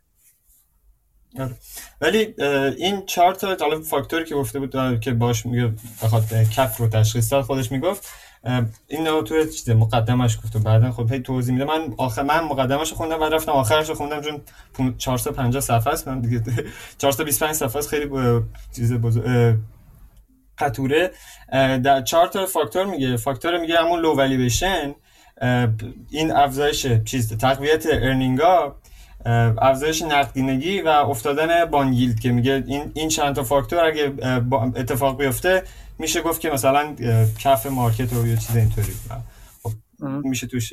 به جز لو والیویشن من حالا باقیش میشه مثلا چون یه نمودار من چند وقت پیش منتشر شد تو هم تو توییتر بود که ارنینگ کل مارکت ارنینگش چقدر مثلا نوسانش چقدر زیاده، یعنی این وقتی میگه افزایش داره بازم اون نوسان ارنینگ میتونه باز مثلا یک چیز بهش میگن یه اشتباهی باشه مثلا به صورت موقت پیش بیاد. مرسی. من یکم نقش دبل ادوکیت رو بازی کنم. بگو. در مورد اون Great Depression 1929 تا 1932 یه صحبتی بود، الان یادم نیست کجا بود، نمیدونم شاید هاوارد مارکس شاید کسی دیگه، که میگفت که اتفاقا کسایی که اون دوره را سپری کردن شاید درس اشتباهی گرفتن، به این معنی که به شدت دفنسیو شدن و به شدت کانسرواتیو شدن و آماده بودن که بدترین شرایط اتفاق بیفته و به خاطر همین اون رانی که بعد از اون سالها و اصلا قرن بعدی اتفاق افتاده رو از دست دادن بخش زیادیشو، چون بیش از حد دیفنسیو بودن، چون فقط به بالانس شیت و مثلا نت بودن کمپانی نگاه میکنن، در صورتی که بعد به اینکام استیتمنت توجه بیشتری کرد، به رشد توجه بیشتری کرد و اینها یه موقعیت خیلی عظیم رو از دست دادن چون بیش از حدی که باید دیفنسیو بودن. و اینکه آدم تعیین کنه چقدر باید دیفنسیو باشه، آیا باید دیفنسیو اونقدر باشه که برای گریت دپرشن آماده باشه یا نه، خب خیلی تأثیر میذاره تو پرفورمنس و استراتژی. و آرگومنت این بود که اتفاقی مثل گریت دپرشن خیلی نادره و آدم نباید برای اون آماده باشه، آدم باید برای یه بیس سناریویی که از اون خیلی بهتره آماده باشه. هر چیز معقولیه، در واقع نکته معقولیه به نظر من هم. ولی میگم من خودم برای خودم من اینجاست، به نظر من ما در دورانی حداقل در دوران بلند مدتی سیر میکنیم که دولت‌ها به نظر میاد که همچنان میخوان اون فد پوت رو میخوان تا حدی حالا اجرا کنن و درستی که حالا در زمانهای ممکنه بگن که ما کاری به بازار سهام نداریم و فلان و بیسان، ولی به نظر میرسه که دولت‌ها در به صورت کلی حالا ممکنه یه جایی برای مثلا ساکت کردن تورم و پایین آوردن تورم در واقع بین بد و بدتر یکی رو انتخاب کنن، ولی در حالت عادی به نظر میاد که دولت‌ها همچنان تمایل دارن که بازار سهام رو به رشد باشه و این میزان مداخله دولت‌ها رو میبره بالا، احتمال مداخله دولت‌ها رو میره بالا. این به این اضافه کنید دورانی که نرخ بهره به صورت تاریخی بسیار پایین‌تر از دوران تاریخی خودشه و این پول ارزون رو در اختیار مردم قرار میده و پول ارزون باعث میشه که یوفوریا بیشتر به طرف یوفوریا و خوشبینی ما بیشتر متمایل باشن سرمایه‌گذارها تا به طرف بدبینی. همینو به نظر میاد که بهتره ما الان در اون همچنان در اون کفه بد خوشبینانه بازار هستیم، حتی اگر در یک بدبینی موضعی بازار باشیم. یعنی مثلا نمودار میگن که اکستریم لوکال هستش نه اکستریم گلوبال، ما اینجا اینجوری هستیم، تو یک بدبینی موضعی بازار به نظر من هستیم. اگر اینجوری به قضیه نگاه کنیم بهتر خودمون رو سعی کنیم نه که متمایل کنیم ولی درس‌های اونوری رو بیشتر بگیریم. اگه برعکس بود، یعنی اگر تو بازار بودیم که واقعا مدت‌ها توی بازار طولانی مدت بر مارکت بودیم نه فلان بود، اون وقت باید بهتر بود دنبال نشانه‌های خوبی گشت. همیشه باید آنتی سیکلیکال به نظر من نگاه کرد. اگر بتونیم درست بفهمیم که کجای سیک هستیم و ترجیحاً کجای سیک به صورت گلوبال و کلی هستیم نه فقط به صورت مقطعی اون زمان. این یه نکته. یکی دیگه هم یه چیز دیگه هم فعلا می‌خواستم بگم فراموش. اینکه در نهایت بازم همه اینا تاکید مجدد رو اینکه ما باید کسب و کار رو بخریم دیگه. یعنی فرض کنیم کسب و کار رو می‌خریم نه نظر مردم راجع به کسب و کار رو، و افق سرمایه‌گذاری خودمون رو هم بدونیم که آیا قراره 5 سال دیگه بازنشست بشیم الان و برای ما مهم نظر مردم تو این 5 سال چه اتفاقی براش میفته، یعنی قراره 20 سال دیگه بازنشست بشیم، این 20 سال دیگه به اون پول به اون سرمایه دسترسی داشته باشیم. این هم نکته مهمی هست دیگه که ببینیم کجای برای هدف بندی خودمون که هر کدوم از ما با هم یه فرق داریم، مطمئنا با هم دیگه هم یکی نیستیم، خودمون کجای اون دوره زمانی هدف بندی خودمون از نظر زمانی هستیم و با توجه به اون نگاه کنیم به اینکه رویکرد ما، جهتگیری ما به بازار باید کدوم سمتی باشه. یکی از مشکلات ولی اینوستینگ اینه که نمیشه خوب بک تست کرد. یه سری استراتژی هست میشه بک تست کرد، جالب آدم ببینه از اون 1929 تا 1932 چه اتفاقی براش میفته، ولی خب ولی اینوستینگ چون میشه تا حدی ولی نه خیلی نمیشه بک تست کرد، نمیشه خیلی آدم دقیقاً چک کنه که اگه تو اون زمان بود چه اتفاقی براش میافتاد. فکر کنم شاید استراتژی مثل پورتفولیوی امیرکیوانی رو بشه چک کرد، بک تست کرد برای اون دوره، ولی مثلا استراتژی پورتفولیوی مثلا من خودم فکر کنم رندوم دارم به هر سهمی که میخورم فکر میکنم ارزونه و میارزه و آینده خوبی داره میخرم، خب این رو یکم سخت بک تست کردنش. خب این که اسم ولی اینوستینگ رو این میذاری، همین کاری که خودت میکنم اسمش میذاری ولی اینوستینگ. آره دیگه، ولی اینوستینگ یعنی نه اینکه پرایس تو بوک رو نگاه بکنم بلکه مثلا والویشن رو حالا بر اساس هر کی ممکن متفاوت انجام بده. یه والویشن آدم انجام میده، سهام‌های ارزان‌تری رو که می‌بینه بر اساس اون والویشن با آپساید بیشتر بر اساس اپورتونیتی کاست می‌خره یه سری سهام رو. این رو به نظر میسه خیلی سخت بک تست شدنیه احتمالاً، ولی خیلی سخته. یه راه دیگه این که نگاه کنیم مثلا اون با الهام از اون مقاله سوپر اینوسترز گرام اند دازویل مال چیز مال بافت بیا نگاه کنید ببینید که کیا بودن چه کارا کردن، چون اون اولا که اون مقاله خیلی وقت پیش نوشته شده، ولی مثلا حالا اسنوبارو که میخونی صحبت از خیلی دیگه میشه که همزمان همین کارا رو داشتن میکردن، همین جوری به بازار نگاه میکردن. ببین اونا چه جوری نگاه کردن و چی به کجا ختم شد کارشون. درسته یه سری ممکنه بین گرهم مثلا خیلی ختم کار خوبی نداشت، فکر کنم تو اون دوره خیلی زرک البته لورج هم کرده بود یکم.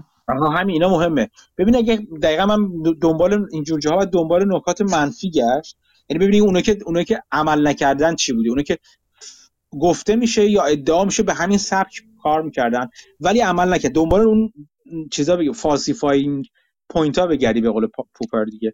اینکه ببینید اون چیزی که میتونن این نظریه یا این فرضیه‌ای که ولی اینوستینگ درست کار میکنه رو زیر سوال ببرن. یعنی چی؟ دنبال اون کسایی بگردن که با همین سبک حالا تا اونقدر که ما میدونیم حالا با این سبک آندر ولیو خریدن میرفتن تو بازار. ببینید اگر نتیجه نگرفتن و ضرر کردن چی بود عامل ضررشون، و خیلی چیزای خوبی در میاد، چه بنگرهم چه چیز چه حالا حتی بعد از بنگرهم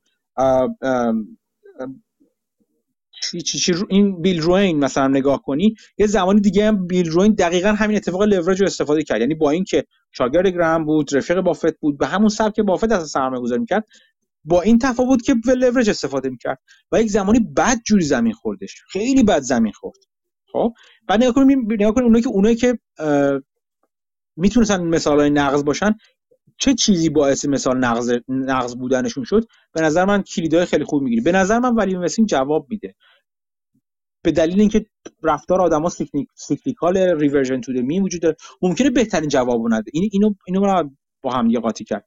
ممکنه شما ولی اینوستینگ انجام بدید ولی یکی دیگه بیاد فرسنگ‌ها از شما جلو بزنه. درست، کاملا ممکنه ولی اینوستینگ در زمانی یا اصلا همیشه اصلا فرض کنید بهترین استراتژی ممکن و سودآورترین استراتژی ممکن نباشه. باز با همون نکاتی که گفتم، موفقیت یک استراتژی رو باید ببینیم با چی داریم میسنجیم، ولی فرض کنید سود حد اکثر برامون مهم باشه، جدا از تلاطم و این اصلا تلاطم برامون مهم نباشه.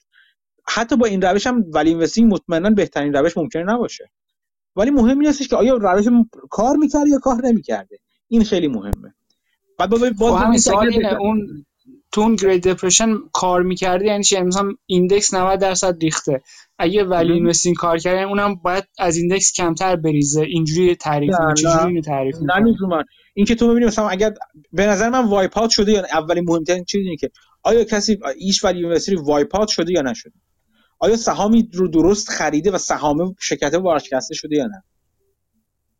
میدونی اینا اولین چیز اینه، آیا وایپ اوت شده یا نه، آیا باقی مونده اون ور ماجرا یا نه. این اولین معیار. اون اگر کسایی پیدا کنیم که علی‌رغم نگاه کردن به سکیوریتی آنالیسیس، علی‌رغم تحلیل فاندامنتال درست، نه اینکه مثلا طرف یه چیزایی رو ندیده، نه چیزی که امکان نداشته ببینه که بعداً مثلا معلوم شده ها، نه مثلا اینکه رفت جایی که عدول کرده، چون آدما عدول میکنن. من بارها از اصولی که برای خودم میذارم عدول کردم، بارها به خودم گفتم که من شرکتی که مثلا چنم فلان کار رفتار مدیرش انجام بده من نمیخرم، یا که خرید باشم باید بفروشم بیام بیرون از این شرکت.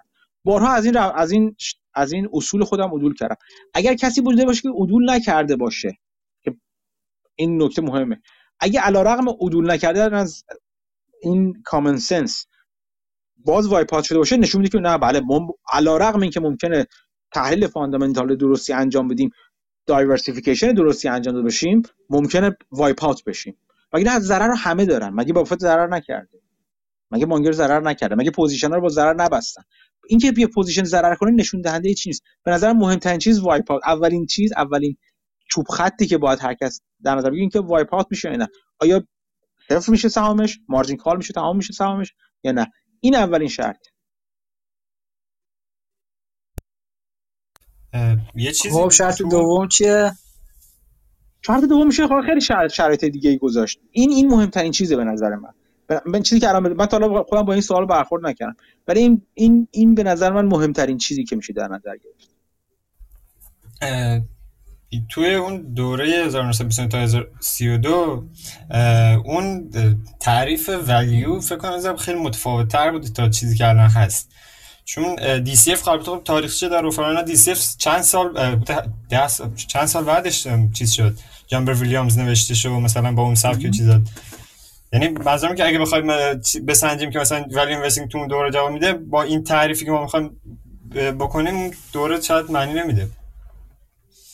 چرا؟ خب بالاخره اون موقع هم بالانس شیت و اینا داشتن دیگه. حالا هر درسته دیدم. آره بعداً 1934 که اس ای سی اومد مثلا چی شد، خیلی جدی شد، ولی همچنان یه چیزایی وجود داشته دیگه.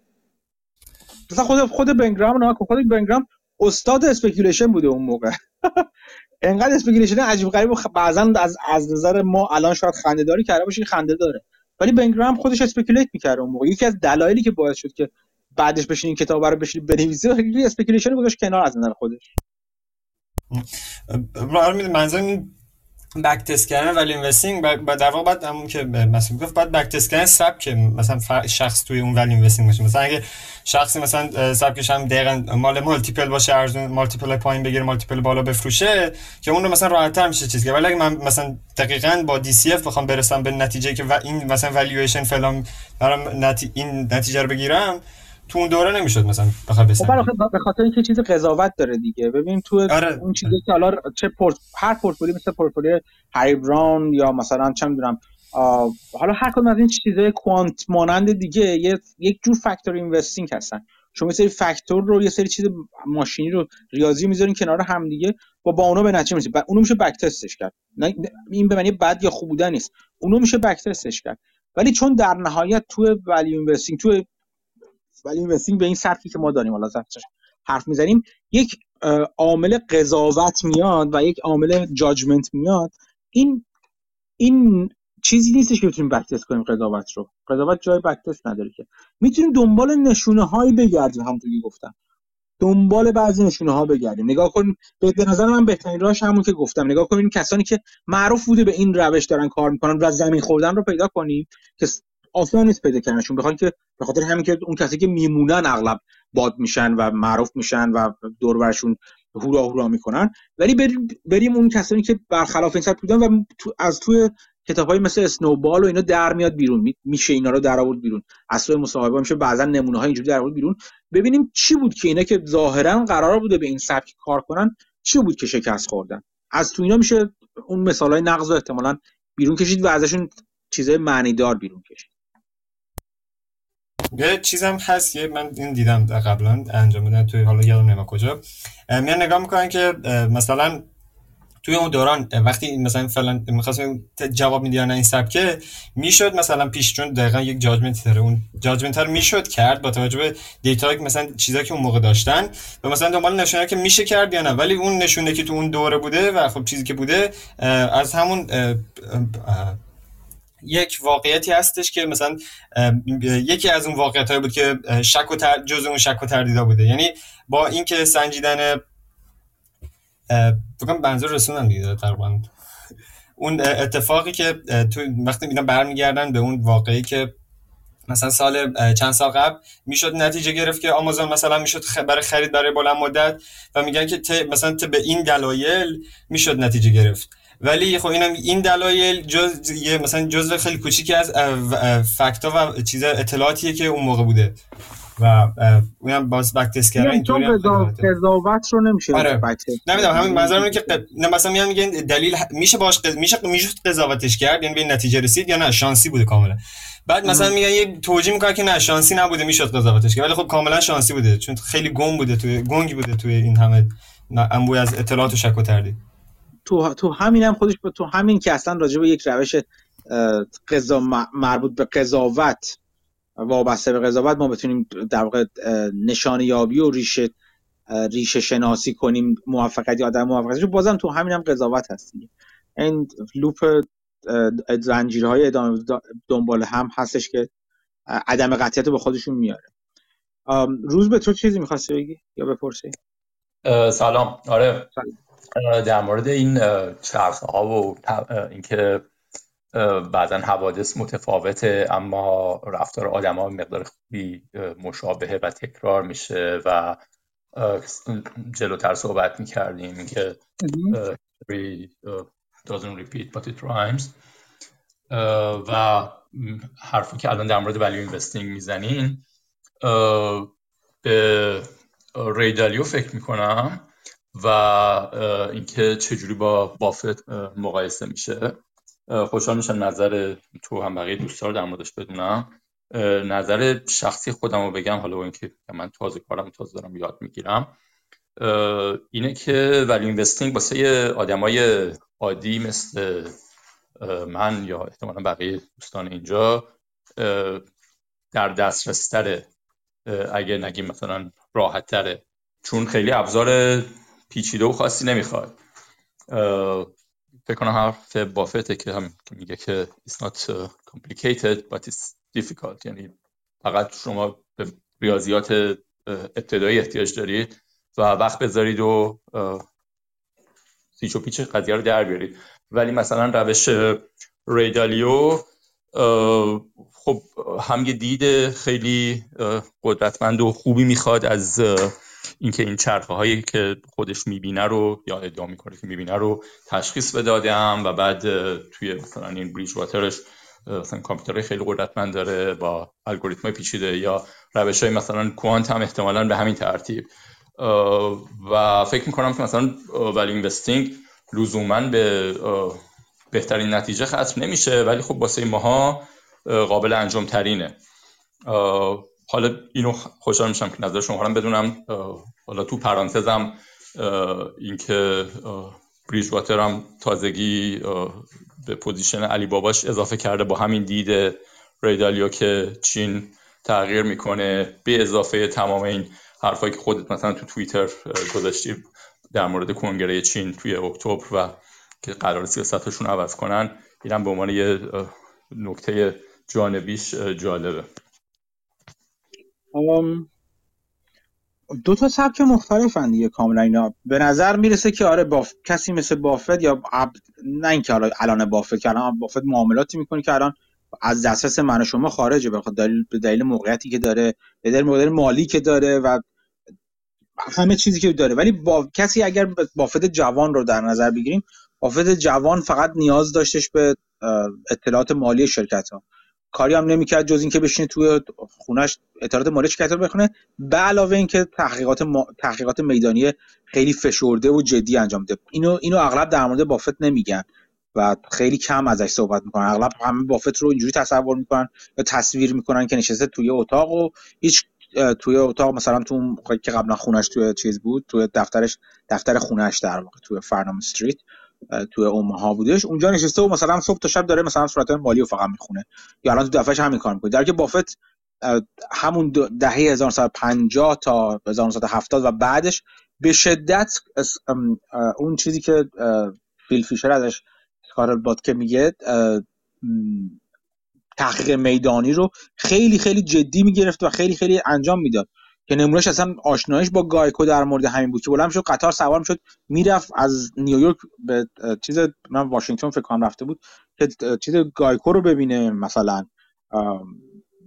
با یه نفر تو گایکو حرف بزنه که کسب و کار گایکو رو بشناسه یا بعضن توی ماه عسلش. اصلا این اصلا اینجوری چیزایی که تو استانبول اومده تو ماه عسلش که وقتی ازدواج کرد داشت با زنش میرفت ماه عسل، تو راه همچنان هر وقت مثلا جایی چیز میشد که از نزدیک جایی رد میشد که شرکت چیزش بود، شرکتی بود که داره براش جالب بود، بلند میشه میرفت راجع به اون شرکت تحقیق میکرد اونجا. این بخشش رو اغلب چیز نمیکنن. ولی خب به هر حال دسترسی که برای من و شما هم این دسترسی وجود داره، دسترسی به اطلاعات خاصی نیست. و البته هر چی زمان گذشت بافت شبکه اجتماعی و دوستانش قوی‌تر شد، به اطلاعات و افرادی دسترسی پیدا کرد که شاید برای ما دسترسی نباشه و نیست. از در عوضش ما از اون ور الان این روزا دسترسی به اینترنتی داریم که اون موقع اصلا در دسترس نبود و اطلاعاتی رو میتونیم دسترسی پیدا بکنیم، اطلاعات عمومی رو دسترسی پیدا کنیم که اون موقع بافت امکان نداشت، چون حتی یا براش حداقل بسیار هزینه بر بود اگر میخواست دسترسی پیدا کنه. از این نظر درسته، منم با تو موافقم. ولی از طرف دیگه بالا اینجا امیر کیوانی هست، تو گروه هستش، الان تو جمع هست کسایی هستن که با دید ماکرو، حالا من اصلا نمیگم امریکایی با همون دید ریدلی سرمایه گذاری میکنه یا معامله میکنه، ولی کسایی هستن که شاخص هایی رو دارن، از نظر ماکرو به قضیه نگاه میکنن و جوری دیگه نگاه میکنن که و بر این عقیده هستن که اون اطلاعات هم در دسترسشون هست، اطلاعاتی هست که در دسترس همه افراد دیگه هستش، اطلاعات عمومی و پابلیک هستش، چیزایی مثل مثلا چون فد مینت میاد بیرون یا مثلا نرخ چیز بهره، شاخص ها و گزارش هایی که میاد بیرون، اینا هم در دسترس همه هست. اینکه چه کار میکنیم با اینها و چقدر روش پیچیده‌ای رو برمیگزینیم و چقدر روش منطقی و ولی ساده‌ای رو برمیگزینیم، این دیگه برمیگره به هنر اون فرد، به نگاه اون فرد، به سبک اون فرد برمیگرده.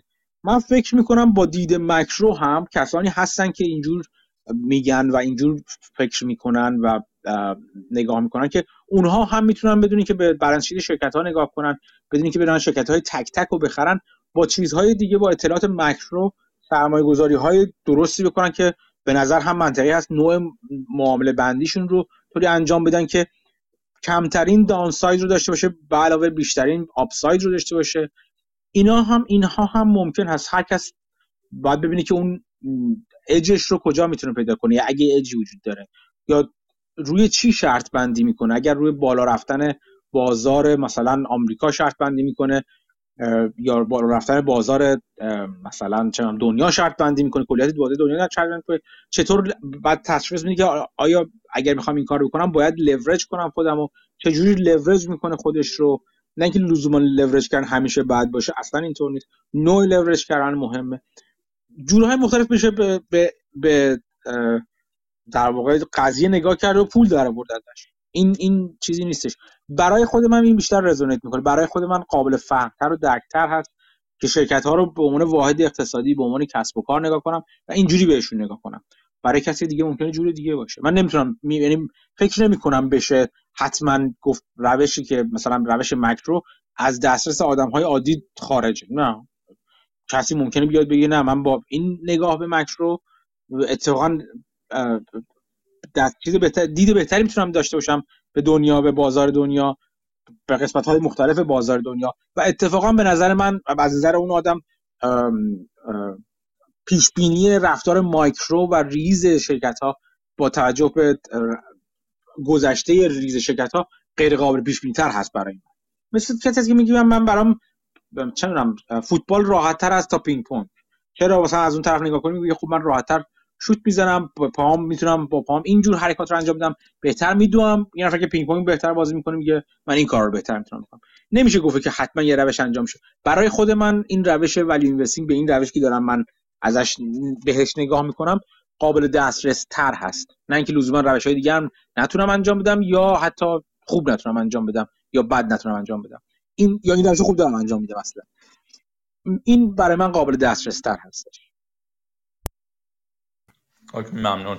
این نکته در مورد بافت که تحقیق میدانی می‌کرده، فکر کنم مشابه حرفی که پیتر لینچ می‌زدش توی که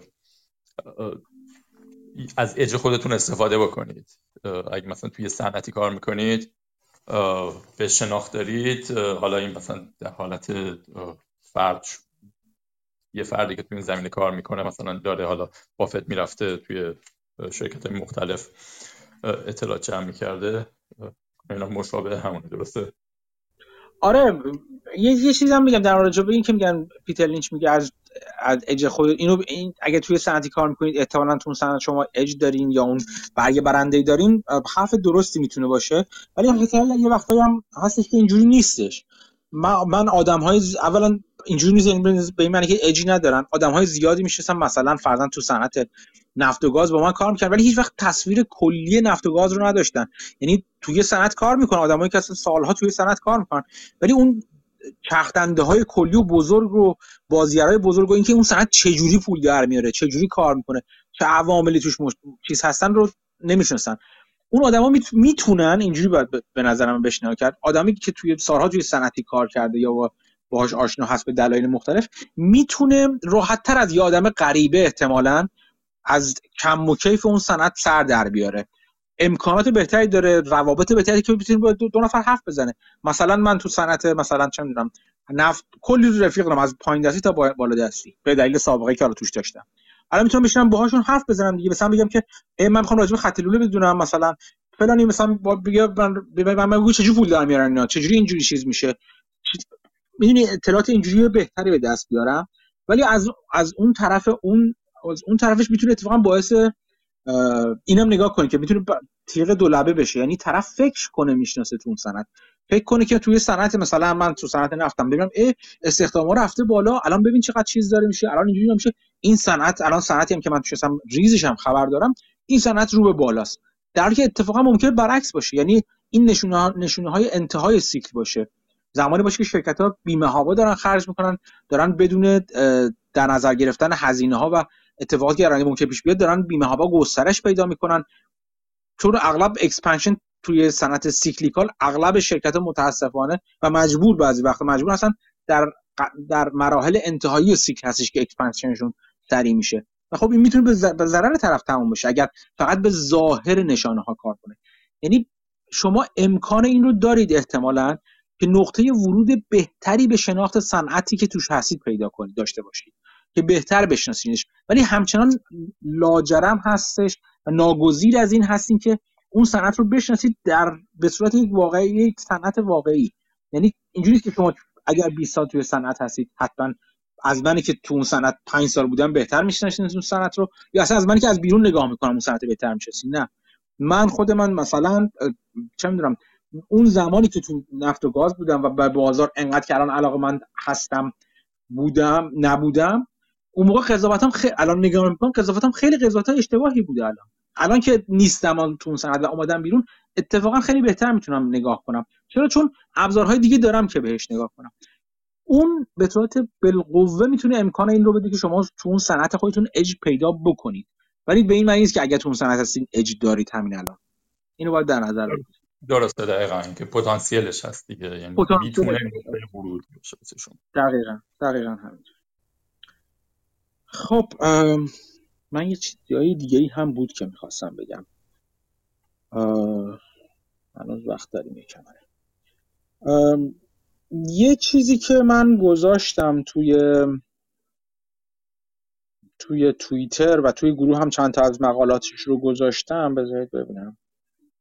آها، راجب یه سری گزارش و مقاله که راجب ریتیل بیرون اومدش، راجب خرده فروشی‌ها بیرون اومد. مثلا بسیار بسیار جالب و هیجان انگیز بودن این چیزا. این گزارشی که بیرون اومد یه سری چیز اومد که اولا که والمارت و شرکت‌های بزرگ یه سری دارن شرینکفلیشن انجام میدن یه جورایی، چون اینفلیشن بسیار زیاده، تورم زیاد شده و داره فشارشو داره نشون میده روی خانوارها و بعضا شرکت‌ها رو همین دارن استراتژی‌هاشون رو تغییر دارن میدن. مثلا اینکه گفته میشد والمارت داره تعداد گالون‌های شیر نیم گالونیش رو به جای یک گالونیش رو داره زیادتر میکنه، چون احساس داره میکنه مردم بیشتر ترجیح میدن پول کمتری هر بار هزینه کنن. یا پراکتر اند گمبل داره یه سری چیز داره، یه سری صابون مایع ظرفشویی مثلا که داده بیرون که توش اصلا چیزش این هستش که تا آخرین قطره رو میشه ازش استفاده کرد. و خلاصه خیلی جالبه. من یکی از دلایلی که من ریتیل رو دوست دارم، خرده فروشی ها رو دوست دارم، نگاه کردن به همچین چیزایی هستش، به همچین روندایی هستش که چون به مشتری ها و مصرف کننده ها نزدیکتر از هم هستن، اون خط مقدم در واقع روبرو شدن با مشتری ها هستن، رفتارهای مشتری در نظر میگیرن. خیلی اطلاعات جالبی بعضا میاد. بعد حالا گزارش ها که میخونین خیلی چیزای اطلاعات اینور اونور زیاد میاد، یعنی زیگزاگ یه جوری. با اینکه ریتیل سلز، عددهای ریتیل که اخیراً اومد بیرون عددهای خیلی خوب و قوی بودن، ولی اون کانسومر کانفیدنس ایندکسی که در واقع اومده بوده بیرون بسیار پایین بوده، اصلا توی 10 سال اخیر در پایین ترین حد خودش بوده. بعد یه سری دیگه چیز در واقع بیت های اطلاعاتی که بیرون اومده جالبه، که مثلا سیوینگ ریت اومده پایین، زیر میزان میانگین 10 سال قبل از کرونا رسیده ظاهرا. این چیزی که من توی وال استریت ژورنال میخوندم. بالانس یا تراز بدهی‌های کارت‌های اعتباری رفته بالا، این دوره چیز جالب دیگه‌ای بودش. بعد از اونور والمارت و اینا صحبته که چیز کردن جالب بوده، همون که گفتم یه نمایشه گفتم والمارت مثلا شروع کرده اعلام کرد که شروع کرده تمرکز روی ولیو، که اینکه ما محصولاتی که می‌خوایم بدیم بیرون که از نظر مشتری، این خیلی جالبه، حالا از نظر مشتری ولیوی بیشتر و ارزش بیشتری براش داره، به صرفه‌تر هستش، یه چیز مقروم به صرفه‌تری در اختیار مشتری می‌ذاره، برخلاف اینکه تو این فصل از سال اصولا میرفتن سراغ سیزنال هاشون. یعنی چی؟ یعنی فصل تابستون خیلی قبلا اینجوری بود والمارت تبلیغ و مارکتینگ بیشتری یا شلف اسپیس بیشتری می‌داشته روی لباس‌ها، مثلا چیزایی که مربوط به این فصل هستن. ولی این امسال والمارت تمرکزش رو گذاشته روی در واقع ارزش آفرینی به قول خودشون برای مشتری، اونم در نظر مشتری، چون خیلی از کاری که میکنه مثلا که گالون نیم مثلا بطری نیم گالونی شیر رو به جای یه گالون میذاره، نه که به این معنی که قیمتش فرق کنه لزوما، بلکه داره سعی میکنه به مشتری نشون بده که من اون چیزی که تو میخوای رو برات میذارم. یا بعضن رفته سراغ کانسومر استیپلز، اون ضروریات مایحتاج ضروری، و بعد مثلا داره برنج و لوبیا و حبوبات رو توی پکیج های بزرگتر اینجا که قیمت پایین تری دارن رو داره عرضه میکنه به مشتری ها. یعنی به مشتری نشون میده و روش تبلیغ داره میکنه که الان مثلا اینو بخری قیمت بر 100 گرمش مثلا بیش کمتر هستش از اینکه بسته اونقدیه رو بخری که مثلا بسته کوچیک‌تر رو بخری که چیزش بیشتر هستش، قیمت تیکتش پایین‌تر هست، یعنی قیمت روش پایین‌تره ولی قیمت بر واحد وزنش بالاتر هست. یعنی داره سعی میکنه این چیزها رو جلوی مشتری بذاره. بعد از اون طرف دیگه چیزی که داره جالبه میاد، با اینکه میگه که مشتری‌ها الان تمرکزشون روی این بیشتر هستش، با این حال لارج تیکت پرچساشون، یعنی اون چیزایی که بزرگ میخرن، مثل گیم کنسول، چیزایی که قیمتشون زیاده، گیم کنسولاشون و یا خریدای بزرگشون، اصولاً خرید بزرگی تو والمارت، اینجوری خرید لاکچری بزرگشون، چیزی که ضروری نبودن، باز هم قوی بود، یعنی خوب فروختن. از اون طرف باز یه چیزای دیگه تو تارگت که حالا رقیب والمارت هست، یه خورده یه لول بالاتر از نظر قیمتی حالا محصولاتی که ارائه میکنه نسبت به والمارت هستش، اونور چیزای دیگه ای داره میاد بیرون. یعنی میگه که مثلا تارگت گفت که کلی از تلویزیونا یا لوازم خونگی دیگه که ما داشتیم رو آورده بودیم توی چیز، رو دستمون مونده و ما مجبور شدیم با دیسکانت با تخفیف اینا رو تو بازار بفروشیم. یا مثلا یه چیز دیگه والمارت و بقیه هم دارن این کارو انجام میدن، خود فروشه که به مردم نزدیکتر هستن، یعنی به عامه مردم نزدیک هستن، دارن تمرکز میکنن روی برند نیماشون. یعنی چی؟ یعنی که مثلا چکتایی مثلا کولگیت که ما در نظر بگیریم دخمیدن، مثلا پراکتر گمبل، مثلا مواد بهداشتی مثلا و شوینده اینا میده بیرون. این خب یه سری چیز داره که یه سری برند داره زیر اسم خودش دیگه، پی ان جی میاد بیرون. خب یا مثلا سوپ کمپل سوپ، مثلا سوپ آماده که میاد بیرون، برندهای معروفی که اینجا میاد بیرون. کاری که میکنن شرکت‌ها اینه که مثلا والمارت میره با اینا قرارداد می‌بنده، میگه آجان تو محصولو بده بیرون زیر برندی که من بهت میگم، یعنی تو تولید کن برای من، تولید کن تویی، ولی من بعضی وقت عمده میخرم، زیادم میخرم یهو، بعد بیا مثلا برای من تو تحت بحث بندی والمارت مثلا بده بیرون. خب که حالا اسمای مختلفی داره، مثلا چی ولیو داره و نمیدونم، اگه مثلا پوشاک و ایناش باشه، مثلا چه میدونم فکر کنم مثلا جورج باشه و یا مثلا هر کدوم اینا اسم خودشو دارن، هوم دیپو مثلا اچ دی ایکس داره، نمیدونم هر کدومشون یه برند خودشون دارن که در واقع تولید کنندش یکی از تولید کنندهای معروف و بزرگ عادی هستش، ولی زیر برند خود فروشگاه دارن میدن بیرون. اینا اصطلاحاً استور برند نیم هستن. این استور برند نیم‌ها چون میتونن بیشتر بخرن شرکت خورده فروشا، فروشگاه مثل والمارت و اینا، هزینه‌شون براشون پایین‌تر، یعنی اولا قیمتشو یه ذره کمتر از قیمت اون برند نیم‌ها می‌دارن تو روی به مشتری عرضه میکنن. مثلا چه میدونم لوبیای مثلا فلان شما در نظر بگیرید، لوبیای برند مثلا فلان رو در نظر بگیرید، توپ کمبسو رو در نظر بگیرید، مثلا $1.20، والمارت وقتی میره برند خودشون از کمبل سوپ سفارش میده، مثلا $1 رو مثلا 10 سنت، مثلا نه اونقدر، ولی مثلا 7-8% پایین تره. ولی الان دورانی هستش که خیلی از مشتری‌ها اتفاقا تمرکز دارن میکنن با همون 7-8% پایین‌تر و میرن سراغ اونا. این برای مشتری خب بهتر هست، قیمت کمتری رو پرداخت میکنه. ولی از طرف مقابل مارجین سود حاشیه سود شرکت‌های مثل والمارت و اینا هم بیشتر هستش، چون دارن عمده میخرن، چون چونه زنی قدرت چونه زنی بالایی دارن و قیمت بهتری رو از در واقع تولید کننده میگیرن اینجوری. چون برند خاصی پشتش نیست، همه چی برمیگره به اینکه آیا مشتری به برند اون فروشگاه اعتماد داره یا نداره. خب که تو بعضی از موارد مثل مواد خوراکی مثل لوبیا و سوپ و این چیزا خیلی تفاوتی نداره، اغلب تفاوتی نداره. سوپ حالا یه خورده مثال بدیه چون بعضا سوپ ممکنه طعم فلان داشته باشه اینا، ولی با بحثه ببینیم که چقدر به این نتیجه رسیدن که مشتری ها به اون برند فروشگاه که برند مشهوری هم ممکن نباشه نیستش، در واقع برندهایی که چند ده سال مشتری باهاش سر کار دارن نیستش، آیا به اون برند اعتماد داره یا نه. ولی خب اینم یه رویکرد جدید شرکت خورده فروشاست که دارن میرن سراغ برند نیمای خودشون. باز از طرف دیگه یه سری گزارش اومد بیرون راجع به مثلا شرکتی مثل مایکلز، یه شرکتی که اتفاقا من دنبال می‌کردم، سهامشو داشتم و فروختم، خیلی هم سود خوبی هم کردم و غیره و غیره. شرکتی هست که لوازم کاردستی اینا میفروشه، مثلا چه میدونم شما مثلا فرض کنید هر چیزی کاردستی که تو خونه درست میکنید، مثلا برای تزیین، مثلا گلدوزی، نمیدونم مافتنی، نقاشی، جعبه سازی، نمیدونم چی آرایی، هر چیز، همه کارهای دستی مختلف که به کرافت معروف هستن دیگه، حالا اینجا تو انگلیسی بهشون به کرافت معروف هستن، یه همین چیزا میفروشه، لوازم اینجور چیزا میفروشه. خب این برند یه برند نسبتا این کار یه کار نسبتا لاکچری، آ لاکچری نیستا ولی نسبتا لاکچریه، یعنی جزء کارهای فراغت حساب میشه، مثل نخود لوبیا نیست که نخوری بمیری اگه مصرف نکنی، یه پله بالاتره. و البته اینم میگم خیلی از کسب و کارهای خانگی که اتفاقا در زمان کووید خیلی بار گرفتن و خیلی رو اومدن و خیلی از افراد که از کارشون بیکار شده بودن عملا رو آوردن به کسب و کارهای خانگی، تولید محصولات خانگی که با استفاده از همین ابزارها درست میشه، همین ابزارهایی که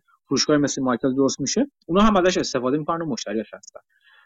ولی خب همچین فروشگاهی اومده چیکار کرده؟ اومده اینکه مارکتینگ رو روی محصولات گرون قیمت خودش کمتر کرده، بیشتر مارکتینگ رو چیزشو هزینه تبلیغاتش رو داره میذاره روی محصولاتی که کم قیمت تر هستن، یعنی تیکت اون آیتم تیکتشون پایینتر است، قیمت روشون پایینتر هستش، چون میدونه که میگه که مشتری من به اونا تمایل داره، قدرت خرید مشتریا پایین اومده.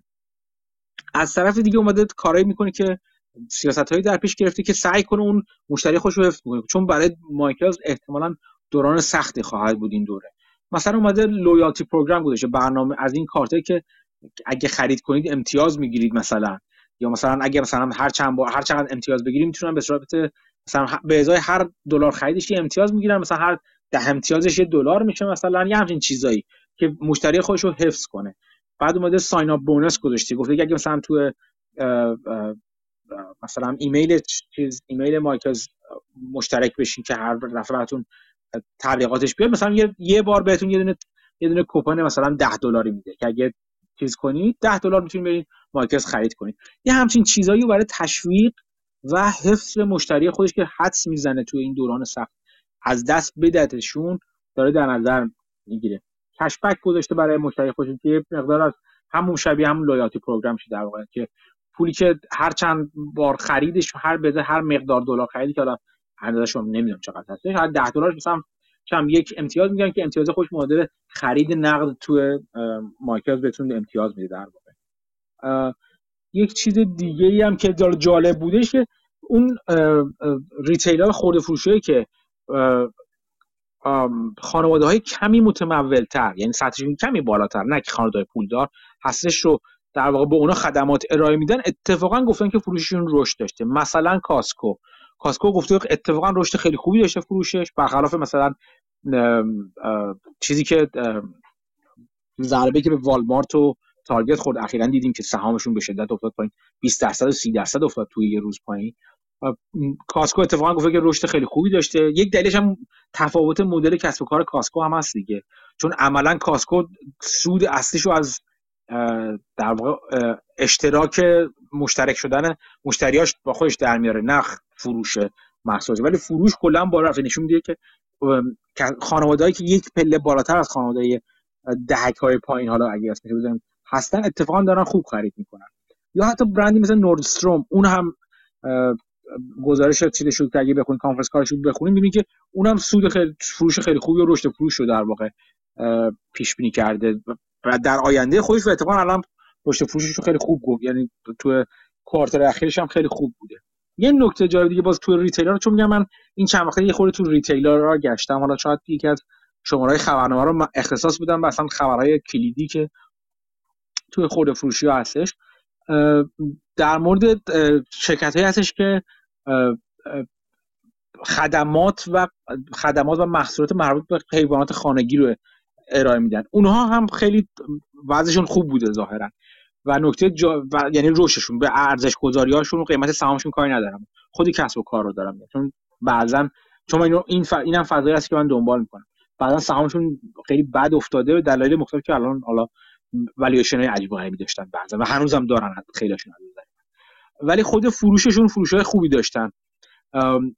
دکتر جواب که در زمان پاندمیک اتفاقا تعداد حیوانات خونگی به شدت رفته و خیلی‌ها تو خونه بودن، تنها بودن فلان، اینا حیوان خونگی پذیرفتن، اداپشن ها خیلی بالا رفته، اصلا خریدها بعضن بالا رفته و برای اینا دارن خب خرید میکنن دیگه.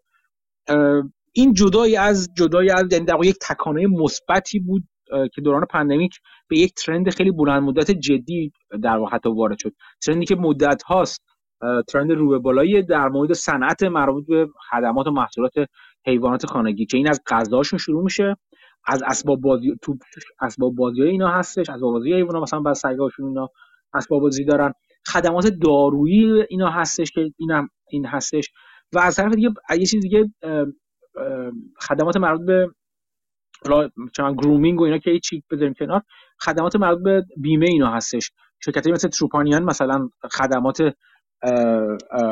بیمه اینا رو ارائه میده، اونها هم رشد خیلی خوبی رو پیش بینی کردن برای خودشون، برای ارزش چیزشون. باز میگم به قیمت سهامشون کاری ندارم چون والیوشناشون بعضن گریه‌آور اصلا، ولی به نظر من اینها هم شرکتی هستن که اصولا میگن آنتی ریسشن هستن، چون حداقل توی فرهنگ غربی و خارج از ایران حیونا اغلب اینجوری است که عضوی از خانواده محسوب میشن و همونطور که افراد توی اوضاع بد در واقع مالی از بچه‌هاشون نمی‌گذرن، همچنان به خورد و خوراک و پوشاک بچه‌هاشون تا اونجایی که بتونن زورشون برسه میرسن و ازش نمیزنن و خودشون رو در اولویت قرار میدن. در مورد حیوانات خانگی هم همین هستش و اغلب اینجوری است که حیوانات خانگی هم یک جورهایی ریسشن پروف هستش صنعت مربوط به اونها. اینم جالب هست، ولی گفتم ماجرای والویشنشون ماجرای کاملا جداییه و خب بهتره اونو جداگانه بررسی کنیم.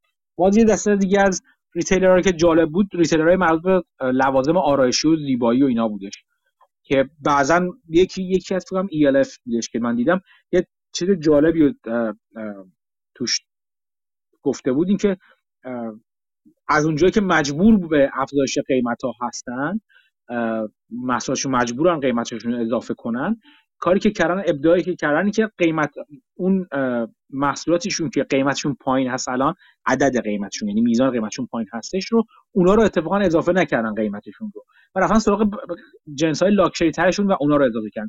یعنی به این دید رسیدن که عده‌ای از مشتریانشون هستن که خرید میکنن ازشون ولی جنس‌های گرون رو نمیخرن، اگه بخون همه چیو با هم ببرن بالا ممکنه اونا رو از دست بدن. از طرف عده‌ای دیگه هستن که دیدیم ما تو در مورد کاسکو و نورستروم و اینا دیدیم، مشتری هستن که حالا تا حدی وضع مالی بهتری دارن و اونا ظاهرا بازار در مورد اونا شل نشده و اونا همچنان خانواده‌ها خریدشون رو دارن انجام میدن. برای اونا که محصولات گرانتری رو میخرن و توانایی خرید دارن، برای اونا قیمت‌ها رو برده بالا، یک جورایی در واقع انگار مالیات چیزو داره میگیره، مالیات پله‌ای که تو کشورها می‌بینیم و اینا تو محصولات خودشون تو افزایش قیمتشون لحاظ کردن که به نظر من ایده جالب بود که حالا ببینیم که چجوری جواب میده. حالا یه چیز دیگه هم که در من حد بگم تو انتهای در واقع این بحث ریتیلر که باز برای من جالب بود تو این هفته، راجع به گزارش شرکت ارزون فروش بود، یعنی نه که ارزون باشه با ارزش باشه ولی شرکت‌های معروفم به دلار استورها، دلار راما، نمیدونم دلار جنرال، دلار تری، اینا شرکت هستن که اسمشون از اینجا اومده که یه موقعی قرار بوده مثلا فروشگاه 100 تومانی دور و بر میدون انقلاب که یه موقعی 100 تومانی بودن، محصولاتشون $1 قرار باشه که مدت‌هاش $1 نیست، رفته بالاتر ولی اسمشون روش مونده یعنی مثلا تو دلارامای کانادا اگه برید تا محصولات $4 هم میبینین شما اونجا، ولی اسم روش دلاراما مونده، اینا هم دلار استور و دلار جنرال و دلار تری و دیگه اینا مونده، ولی خب اصولا تیکت آیتم تیکتشون آیتم کوچیکه، یعنی قیمت ثبت شدهشون قیمتای کوچیکن، مختصرا همه جنسا نمیاد دیگه، قیمتایی که بتونن تا اون یعنی جنسایی میارن که بتونن با همون قیمت‌های نسبتاً پایین حالا ارائهشون بدن. چیزی که دارجان تو کانفرنس کالش گفت و خیلی جالب بودش این بودش که گفته بودن که ما داریم می‌بینیم که مشتری‌ها تعداد دفعات بیشتری و اونایی که درآمدشون زیر $40,000 چون اینا کلشون مشتریان هدف دارن دیگه، زیر $40,000 در سال هستش که قشر پایین حساب میشن، اینا تعداد دفعات که میان خرید میکنن رفته بالا، یعنی گفت more trips to the store، تعداد دفعاتی میان تو فروشگاه خرید میکنن بیشتر شده، ولی بسکت سایزشون پایین اومده. بسکت سایز منظور قیمت ارزش یعنی چی؟ یعنی هر دفعه میان زیاد میان فروشگاه ولی کمتر هر بار خرید میکنن. به این معنی که اینجور برداشت میشه انگار وقتی که مجبور بشن دارن میان فروشگاه و اون دفعه هم سعی میکنن تا اونجایی که ممکنه کمربندشون محکم بسته باشن و فقط چیزایی که لازم دارن رو بخرن، نه خرید حالا همینجوری بکنن انجام بدن. و خب این تصویر کلی جالبی که بعضا ممکنه به نظر متناقض بیاد، ولی خب یادمون نره که این خودفروشا به گستره زیادی از قشرهای مختلف از نظر درآمدی و تمول مالی دارن خدمات میدن و تو حتی مثلا شرکتی مثل والمارت یا دارل جنرال اینا، والمارت مخصوصا والمارت از قشر خیلی پایین توش خرید میکنن تا قشر متوسط، مثلا فرض کن کمی متوسط، حالا اونا که میرن کاسکو چون $100 در سال رو باید بدن، مثلا $120 در سال رو بدن، بعد مثلا حالا اون یه مقداری بالاتر هستش، ولی خود والمارت شو که چند قشر رو داره نشون ده این دهک‌های مختلف قشر مشتریان هدفش دارن رفتار کاملا جدا مجزایی از خودشون نشون میدن و رفتار خیلی متفاوتی انجام میدن. خب این هنر این در واقع شرکت‌ها میشه، این خورده فروشا میشه که چطوری حالا بیایم ما اینو در واقع رویکرد خودمون چجوری با این رفتار متفاوت و متنوع ما جهت‌دهی کنیم که بتونیم حد اکثر سود رو ببریم، کمترین ضربه رو این دوران دریافت کنیم، چون که اون بلایی که سر چیز اومد ما همزمان باید بعد نیست اینجا من نمی‌شدم جوجو به چیزا، ولی بعد نیست اشاره کنیم که والمارت و تارگت هر دوشون تو کانفرنس کال گفتن که هزینه‌هاشون به شدت رفته بالا و یک دلیل این که سودشون رو در واقع کشورشون خیلی کم شده و لطمه مارجیناشون آسیب دیده، همین بالا رفتن هزینه‌ها بود، یعنی اون فشار داره به اونها هم میادش. و خب والمارت صحبت از اکسپنشن بیش از حد کرده بود، گفت ما خیلی از شغل‌هامون مجبوریم از چیز ببریم، از بین ببریم و پرسنلمون رو کاهش بدیم چون در زمان پندمی زیادی گسترش پیدا کرده بودیش. این صحبت تو آمازون هم دیده شده، یعنی آمازون اعلام کرده اخیراً اولا که یه سری از کارگران در واقع ورهاوس‌ها و انباراشو داره کم میکنه و اصلا داره ورهاوساشو بعضیشون میبنده، ورهاوسی که زمان پندمیک اینقدر سریع و تونتون باز میکرد داره میبنده. اون چیزی که راه افتاده بود که مثلا اینو نگاه کنید که از این دیده هم بهش نگاه کنید، شرکت‌های مثل اس آر جی مثلا که چی میگن ریت‌های مختلف فضای ریل استیت کامرشال بودن و اینا، مثلا مساجی داشتش از سیرز سابق اومده بود دیگه، اینا زمین‌هایی که توی مال‌ها داشتن ترجیح این بود، یعنی تز سرمایه‌گذاری بود که میفروشن به آمازون چون آمازون روز به روز بیشتر این ورهاوس‌ها رو می‌خواد، فضاهای کامرشال رو می‌خواد که تبدیل کنه به ورهاوس خودش. اینم یه لطمه‌ای هم از اونور به اینا هم خواهد اومد چون آمازون ظاهراً دیگه چندان فعلا نمی‌خواد این ورهاوس‌های خودش رو زیاد کنه. البته باز این منطقه فرق داره، آمازون خیلی گسترده است الان و باید منطقه نگاه کرد، نباید نگاه کرد که چون آمازون داره بعضی از ورهاوس‌هاش رو کم می‌کنه بنابراین به کل ریتا ممکنه آسیب برسه، نه لزوما. ریل استیت به شدت منطقه و لوکال هستش، ولی خب این دید کلی جالب هست که ریتیل‌ها دارن کم کن و این در کنار این هستش که من از یک سال پیش تا حالا وقتی دارم میرم این فروشگاه‌ها می‌بینم که اتفاقاً تعداد کارکنان فروشگاه به شدت پایین اومده، تعداد این باجه‌های خود پرداز و خود اینه که خودشون اسکن میکنن میرن بیرون به شدت بالا رفته، یعنی دیگه صندوق‌های اتوماتیکشون رفته بالا به شدت، یعنی تا میتونن اینا دارن چیزو میارن پایین، چی میگن بهش، تعداد کارمندا رو میارن پایین، کارکنانشون میارن پایین. شما حساب کنین اینا در عین این هستش که نرخ بیکاری به کمترین حدود خودش رسیده. یه جور آنبالانسی خیلی جالبی تو بازار دیده میشه که به نظر میرسه اتفاقات جالبی در پیش رو هستش که تو بازار ریتیل، چه در مورد نرخ بیکاری، چه در مورد شرکت‌های آموزشی، خیلی از کسایی که حالا بیکار ممکنه بشن، برای خیلی از کارهایی که میخوان برن توش و کار نیاز هستش، نیاز دارن که یه سری آموزش ببینن. این هم نکته جالبی هستش که ان شاءالله میگم از چندین نظر میشه در نظر گرفت. ریتیل یکی از دلایلی که گفتم برای من جالب هستش این که نزدیک بودنش به رفتار مشتری‌ها هستش و اینکه این رفتار مشتری‌ها تاثیر خودش رو نشون میده توی قسمت‌های دیگه بازار و اصلا یه جورایی مثل چیزه، مثل نشانگر پیشگویانه هستش برای خیلی قسمت‌های دیگه بازار که میتونید بررسی کنید. این چیزی بود که خلاصه چیزی بود که من از خوندن چند تا مقاله راجع به ریتیل این هفته بهش رسیده بودم. امریکیوانی یه سال نوشته در مورد همین، فکر کنم جواب دادیم تا حدی، ولی میخوان یه نگاه بندازیم. خورده فروش استفاده از این تا در سرمایه‌گذاری میکنید، سکتور جدید، تغییر جدید. الان تقریبا جواب دادم که من چیزی که برای من خیلی جالب هست همچنان هستش برای همون آموزش هستش که حالا مفصل راجبش صحبت کردیم ما قبلا. مسعود حتی یه ایده و مطرح پی آر دی او بودش. مسعود چی بودش اون ایده که گفته بود؟ آره پی آر دی او. آره اون مسعود اونو مطرح کرد. به نظر من این موقعیت جالبی برای اینا میتونه باشه. این به صورت کلی یادمون باشه وقتی میگیم جا برای یعنی به نظر من میاد که این اتفاق یه رویکردی رو نشون میده به سمت اینکه جمعیت زیادی باید بازآموزی بشن یا مهارت آموزی بشن. این دید کلی من هستش. خب دید دولت هم هستش، یعنی نشانه‌های زیادی تو دولت بایدن هم وجود داره که سرمایه‌گذاری‌هایی در این زمینه میخواد انجام بشه یا دولت براش برنامه میخواد در نظر بگیره. حالا اینکه دولت چه برنامه در نظر میگیره مهم هست. باید ببینیم که دولت چه برنامه واقعا در نظر میگیره. برنامه‌ها برنامه‌های تشویقی هست یا برنامه‌های اجباری هستش. دولت دموکرات اغلب ممکنه حرکت‌های خیلی عجب و جقی از خودش نشون بده، ولی فرض کنیم که تشویقی هست که فکر میکنم که این اشتباهو نکنن که اجباری کنن، یعنی روی اجبار بیشتر فشار بیارن نه روی چیز. به نظر میاد که این سکتور مربوط آموزش سکتور جذابی خواهد بود. اینا جدای از این است که ببینیم که فلان شرکتی که تو سکتور آموزش هست شرکت جذابی هست یا نه، چون اینا شرکت‌ها ممکنه خوب اداره بشن یا بد اداره بشن، شرکت‌ها ممکنه خوب قیمت گذاری بشن تو بازار یا بد قیمت گذاری بشن تو بازار، یعنی گرون باشن یا ارزون باشن. این شروع یک ایده هست.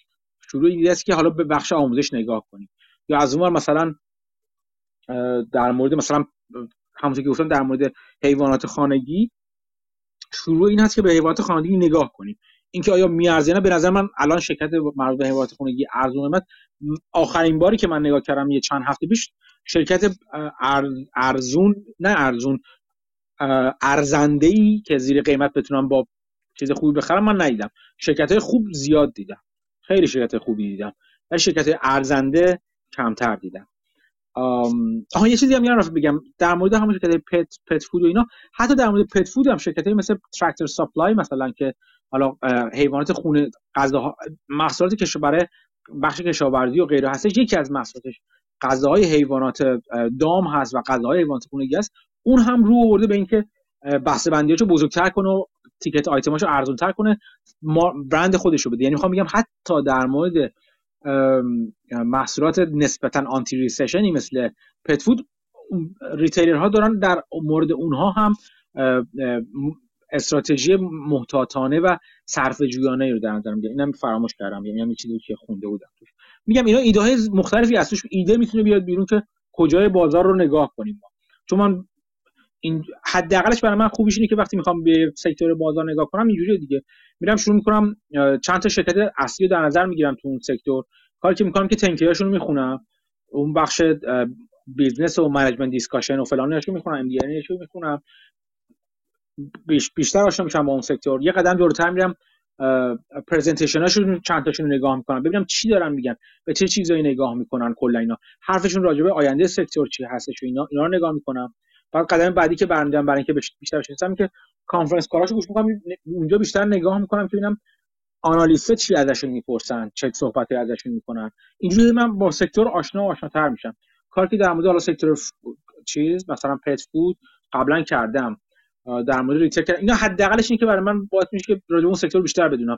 بعد که همینجوری رفتم جلوتر راجع به ارزش گذاریشون می‌خونم. ممکنه هیچ وقتم با پوزیشن بیرون نیام بیرون، چون که تا این لحظه من پوزیشنی در مورد هیچ کدوم صنایع مرد پتفود تا به حال نگرفتم من.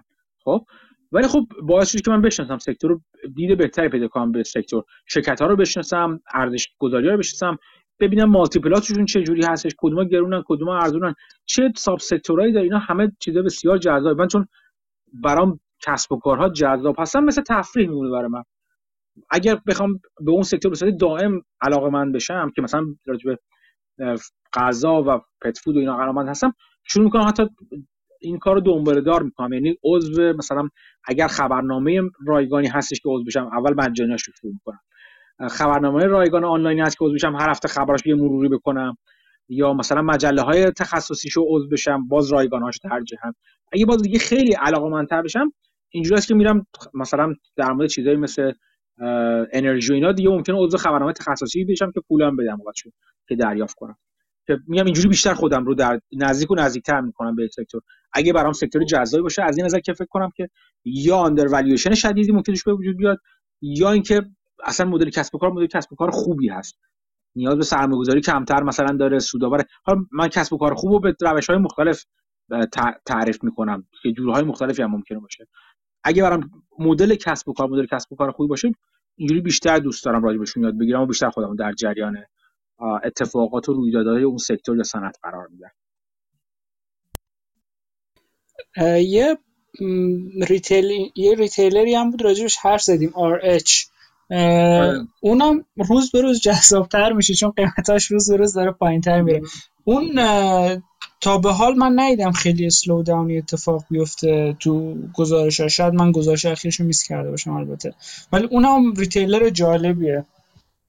ریتیلر جالب. اون چیزی که خیلی در موردش ترسناک هست و دارن فراری میشن ملت ازش، ریسشن هست دیگه.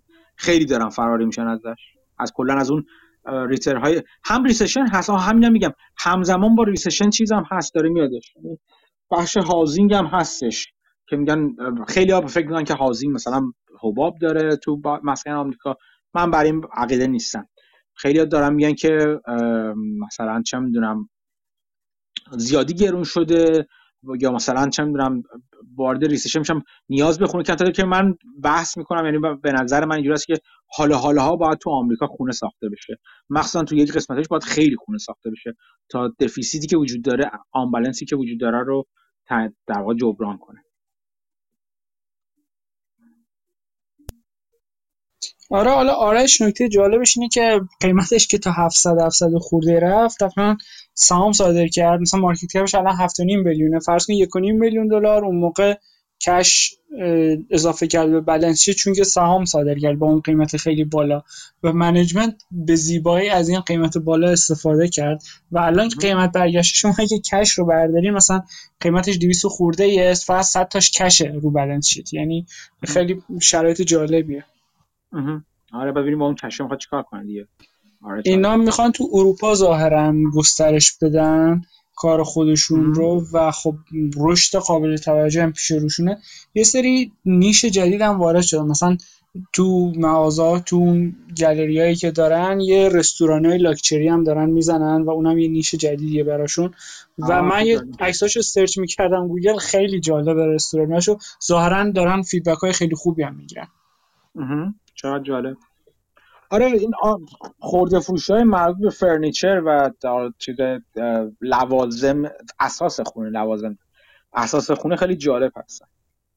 یه پادکست هم تو گروه گذاشتم جدیدن، 2 روز پیش فکر کنم، 13F بیل نایگرن هم اومده و کلا آدم خیلی جالبیه. من 13Fش الان تو گروه گذاشتم. یه پادکست هم 2 ماه پیش حدوداً حرف زده، اونم ریپلای کردم به همون عکسه. پادکست خیلی ادویکیشناله، کلا وقتی به این بیل نایگرن آدم گوش میده خیلی چیزا یاد میگیره. راجب چند تا از پوزیشنایی که توی این 13Fش هم هست حرف زده، مثلا راجب چارتر کامیونیکیشن حرف زده، راجب نتفلیکس حرف زده، راجب علای حرف زده که فاینانشیاله، راجب APA حرف زده که تو کار نفت و ایناست، و تز پشت هر کدومو میگه، توضیح میده که چجوری باید به اینا نگاه کرد. کلا نوع نگاهش و حرف زدنش خیلی دوست دارم. بیل نایگرین خیلی خوبه، من دوست دارم. بیل نایگرین یه سخنرانی خواستم تو گوگل داشتش چند وقته، چند تا پیشونم جالبه. تو سی ام بی سی هم زیاد میاد، زیاد که نمیاد، یعنی بیل نایگرین میاد تیکه‌ای مثلا چه می‌دونم یه رو 20 دقیقه راجع به سهامی که داره پوزیشنش، راجع به پوزیشنش خیلی ساده حرف میزنه بیل نایگرین. آره مثلا راجع به نفت میگفت که این کمپانی که نفتیه مثلا چقدر داره کش برمیگردونه، اگه قیمت نفت مثلا رو چقدر به بالا بمونه این چند درصد ریترن داره. کلا خیلی ساده، خیلی یعنی یه مفاهیمی که مثلا شاید سخت باشه رو خیلی ساده دیستیل میکنه، تحویل میده. آره مثلا من نگاه میکنم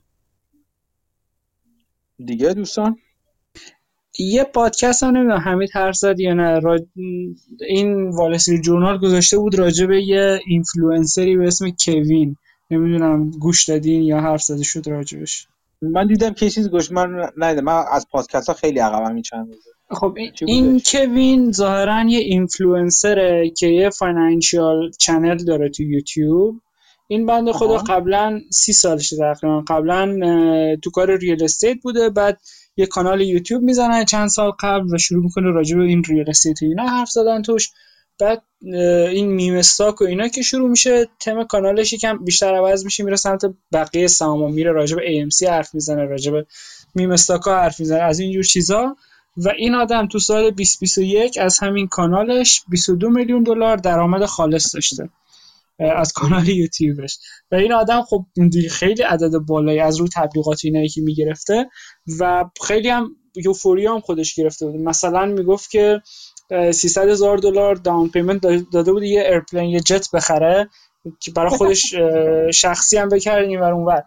بعد سال 2021 که بازار شروع کرده رو به پایین اومدن یا اواخر 2021 این به شدت کم شده، اون حالا نگفت دقیقاً چقدر ولی خب درآمدش کم شده اینقدر که مثلا این داون پیمنت ایرپلینی که 300,000 دلار بوده که پریده و دیگه داره یکم مودریتر میشه نگاهش به آینده. ولی خب جالبه که چجوری با بازار که بالا پایین میشه همچین آدمایی هم چقدر پول در میارن و درآمدی که به این سرعت اومده چقدر راحت هم میتونه از بین بره با دل سر شدن مردم از بازار. حالا ولی بعضیشون هم خیلی باهوشن، درآمدشون رو نگه میدارن و خیلی هم اتفاقا میشه شروع یه نقطه خیلی خوب براشون.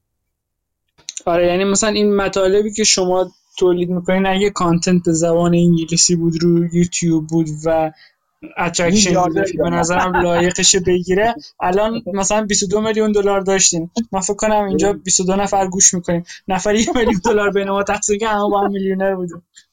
آره خب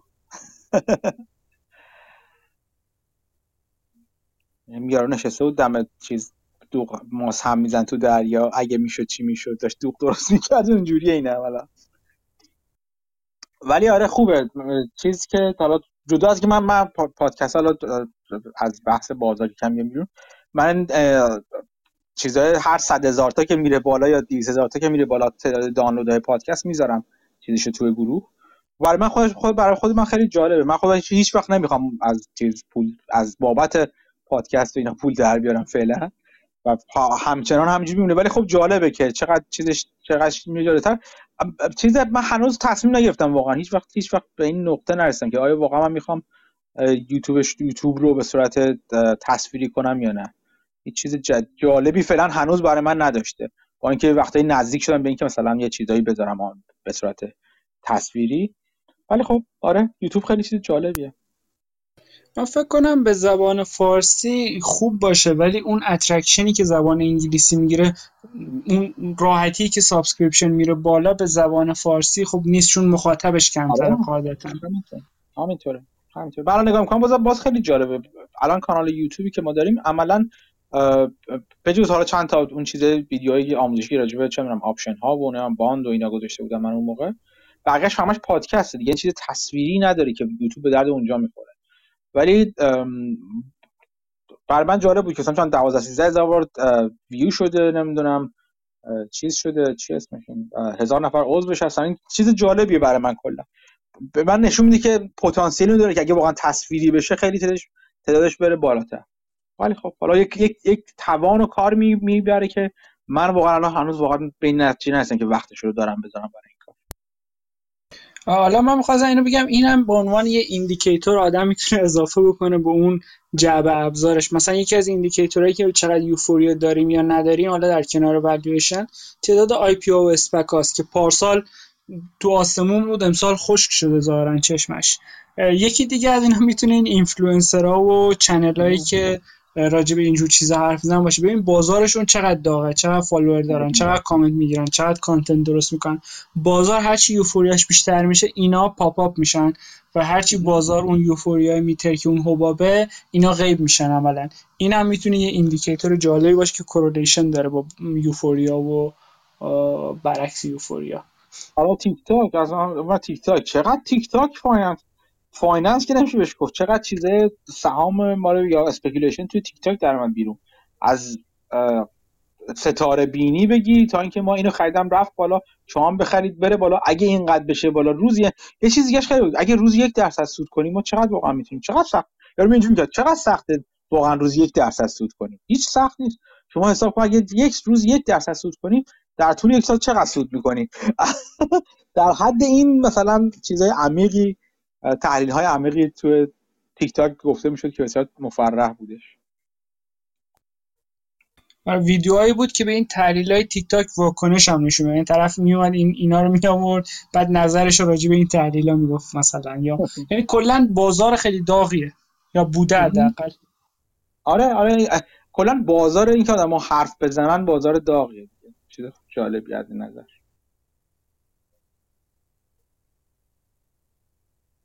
خب من چیز دیگه ندارم برای اینکه بخواستم بگم. راجع به گاز می‌خواستم صحبت کنم که حالا می‌ذارمش برای یه جلسه دیگه، چون سلام میاد سلام من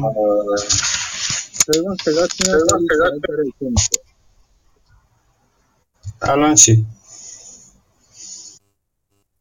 الان صدا میاد؟ آره میاد صدا. یه نقل قولی از ایران کسل خواستم بگم. ایران کسل یه جمله یه بار گفته بود خیلی جالب بود، میگه the worst part of bull market is the rise of inexperienced people educating other inexperienced people. که این داره کلا کوتش انگلیسی بود مال فهمون فکرم قبل از اینکه ریزش شروع بشه این رو نوشته بود، یا فکرم همین دوباره چیزش کرده بود، ریتویتش کرده بود که با فارسیشم بگم تو دورانی که بول مارکت میشه افرادی که خیلی کم تجربه میان که به افراد کم تجربه دیگه آموزش بدن و خب این چیز میگم این بدترین بخش بول مارکته. توی ایران خب خیلی بود، توی ایران هم اتفاقا بعد از که ریخت تجربهش خیلی چیزتره، نمودش خیلی واضح‌تر دیدن. ولی تو آمریکاش من ندیدم. آره و یه چیزی در مورد مال همون یوتیوبتون که گفتین، من این کامنت‌های مال یوتیوب من بالا کامنت‌ها معمولا میخونم میگم نظر وقتی فیلم رو میبینم نظرات در موردش چیه. توی اون فیلم‌ها که مثلا مال آپشن و توی چیز گذاشتین کامنت‌ها خیلی بیشتر بود تا بقیه‌اش که مثلا تعریف کنن که چیز در مورد فیلم اینا که میگفتن راحت‌تر و درکش بهتر و چیزا، یعنی میگم بیشتر چیز میپسندیدتر براشون. آره خب من کاملا قابل درکه، اون بخشش بسیار مفیده، یوتیوبی تره دیگه، چون چیزی که تصویری بودنش معنی داره تا اینکه ما پادکست رو بذاریم، ولی باید وقت کنم تا بسازم چیز دیگه. من اون کتاب The Big Secret رو من نوشتم براتون، چیزی که خواستین نگاه نکردم، میبینم چشمش. بعد در مورد مال همین حالا گفتین تصویرتر، من الان به طور میانگین نگاه میکردم که مثلا چقدر توی همین مثلا گفتگو که داریم 25 نفر الان 25 نفر توی چیزا گفتگوان، توی مثلا تلگرام که بود 20 نفر بودن، به طور مثلا هر دفعه که میشد میانگینش 20 نفر بودن، بعضی موقع میشه مثلا 15 نفر و 10 نفر. من کلا یعنی مال میشه چون زیادم نیستن، خیلی هم از طریق چیز انگار جذب نشده که از طریق همین کلاب هاوس و اینا جذب نشده به سمت شناخته بشه. این میشه توی همون مدل توی گوگل میتینگ هم میشه برگزارش کرد، ولی اونجا خب چیزا میشه تصویر میشه بعدا خب صداش جدا میشه. اگر خواستیم میتونیم وقت مثلا یک تصویر رو مثلا روش تصویر سایت یا مثلا یک چارت یا مثلا بخش وقتی در مورد سوال می‌کنی میگی در مورد گزارشش میتونی گزارشش مثلا نشون بدیم، میگم اونم مثلا میشه. اونم میشه. چند نفر محدودیت داره گوگل میتینگ الان؟ نمیدونم محدودیتشو، ولی فکر نکنم واسه تا 30 نفر فکر نکنم چیز باشه. حتی بعضی من موقع دیدم که گوگل میتینگ میذارن، بعد مثلا همین لینک از این ور تو کلاب‌هاوس هم میذارن، که یعنی مثلا صداش تو کلاب‌هاوس میاد و خب تو گوگل میتینگ هم هست. بعضیا فقط تو کلاب‌هاوس نشستن میبینن میشنون، بعضیا هم تصویرم میبینن و مثلا چیزه، یعنی اینم هست. آره میشه. اگر اون چیز اون ماجرای چیزی که ایده هایی که میوردیم که محمود بیشتر این کار کردش، در فکر کنم فقط آره من نه مخصوص هم میشه تصویرش کرد. آره اون میشه تصویر که شما اونجا نشون بدم که دارم تو چه سایتی میرم نگاه میکنم، چه عددی رو نگاه میکنم، که حالا بقیه هم اگه خواستن ببینن. اون به نظر من معنی دارتر هستش، ولی خب نمیشه مثلا همش اندازش بشیم هر هفته محمود یه ایده با خودش بیاره. آره اون نیاز داره مشارکت بیشتر. به خاطر همین من فقط ایده رو گذاشتم که ببینید شما، یعنی ببینید که چقدر استقبال میشه. حالا خیلی جذاب نبوده ظاهرا، ولی به نظر خود من اون بخش مفیدترین بخشه تو چیز، تو گفتگوی گروهی، یعنی چیزی که میتونید خیلی مستقیم‌تر به شما چیزی برای یادگیری بده، یا حداقل نشون میده که من چیا رو دارم نگاه می‌کنم، که چیز سخت نیست، چون اسنپ جاجمنت به قول چیز دیگه یعنی میگه. اون که من تو 5 دقیقه نمیتونم راجب چیز تحقیق کنم، راجب سهام تحقیق کنم، ولی یه چیزایی در مثلا یه چیزایی در میاد که من دارم کجاها رو نگاه میکنم. شما بهتره، یعنی اگر شما بخواید دنبال با همین روش نگاه کنید چه چیزایی نگاه باید بکنید و چه جوری باید برداشت کنید. یه راه دیگه اینه که اون چیزی که اون کار که مسعود یه بار در مورد ایکام که اینم می‌خواستم این چیزو یه بار بگم، شاید 5 دقیقه راجب این صحبت کنم، راجب چیزی که ایکام یا چنل ادوایزر مسعود گفت که هفته قبلش گفت من می‌خوام هفته قبل بعد بیام راجع به این حرف بزنم. منتها این لزومش اینه که شما هفته بعد میایین همونجوری که مسعود توضیح داد، یعنی من اون رفتار مسعود رو دوست دارم اونجوریو که خودتون کار کرده باشین روش، نه اینکه من برم مثلا چه می‌دونم نیم ساعت یه ساعت بخونم راجع بهش چیزای مختلف در بیارم بعد بیام بگم شما هیچ چیزی نداشته باشید برای ارائه کردن. این چیز مسعود من خوب بود، به خاطر اینکه یعنی گفتگوام با مسعود من خودم راضیم ازش، میخوام که مسعود میدونست راجع به چه حرف میزنه، خونده بود، کانفرنس کال گوش داده بود، یعنی میدونی اون ایده‌ای بود که خودش تا حدی جلو رفته بود. من به عنوان تازه وارد ازش سوال می‌کردم، بالا تازه واردی که حالا یه نیم ساعت 20 دقیقه وقت گذاشته و یه چیزایی خونده. اگر این کارو بکنید خیلی مفیدتر هستش، یعنی اگر قرار باشه ما از هفته قبل بگیم که هفته بعد راجع به فلان ایده می‌خوایم حرف بزنیم، انتظار من این هستش که شما خودتون اون کار راجبش کار کرده باشید، نه اینکه مثلا یکی یا بگه مثلا راجع به والمارت چی فکر می‌کنی، هفته بعد راجع به والمارت حرف بزنیم، بعد من بیام با هم یه حرف بزنیم، بعد شما خودتون هیچ چیزی راجع به والمارت ندونید، مثلا راجع به مارجیناش نبودید، انتظار داشته باشید من ازن سوال کنم. بهترین کار اینه که اون پوزیشن هایی که توی پورتفولیو خودتون دارید، یا فرض بر این هستش که راجع بهش خوندید، تحقیق کردید که اون پوزیشن رو باز کردید، بیایم راجع به اونها حرف بزنیم. من یه فرصتی از قبلش دارم که یه مثلا نیم ساعت یه ساعتی نگاه کنم بهش، بیام اون چیزایی که دارم میبینم رو به شما هم بگم اونجا. این روش اینجوری جواب میده که اون میتونه تصویری باشه، به نظر من حتی فایدهش میتونه بیشتر و بیشتر هم باشه. بعد چون هفته قبلش اعلام میکنه میشه مثلا مشخصه که هفته دیگه مثلا اینطوریه، نمیخواد لزوم هر هفته مثلا بره تو چیز شاید شانسی بشه، یعنی میشه مثلا برنامه‌اش ریخت که توی همون آره راجبه این کار به درد شورت تریدرها نمیخوره، میخواد که راجبه پوزیشن داریم حرف بزنیم، راجبه شرکت و تا هفته بعد هر اتفاق مهلکی قاعدتا راجبه چیز نمیفته لزوما. نه من مثلا آماده سازی مثلا فضاش بشه، مثلا بخواد صفحه‌ش مثلا چیز بشه. آره. امیر یه سوال در مورد خبرنامه نوشته، اون فکر کنم منم ندیدم جواب این سوال. برای من که ایمیل میاد لینکی نمیبینم که چطور برای قسمت. خب هنوز میخوام که هنوز رایگانه. فعلا ما داریم رایگان پخش می‌کنیم، فعلا آشی ندیجیه. بعدن که پولی شد احتمالاً یا بعضی از پست‌ها اونجا همون پولی میشه توی سابستک، یا اینکه مثلا ممکنه یه لینک بدم که اون لینک دیگه مثلا پسورد لازم داشته باشه. فعلا تا اطلاع ثانوی همه چی رایگان و مجانی.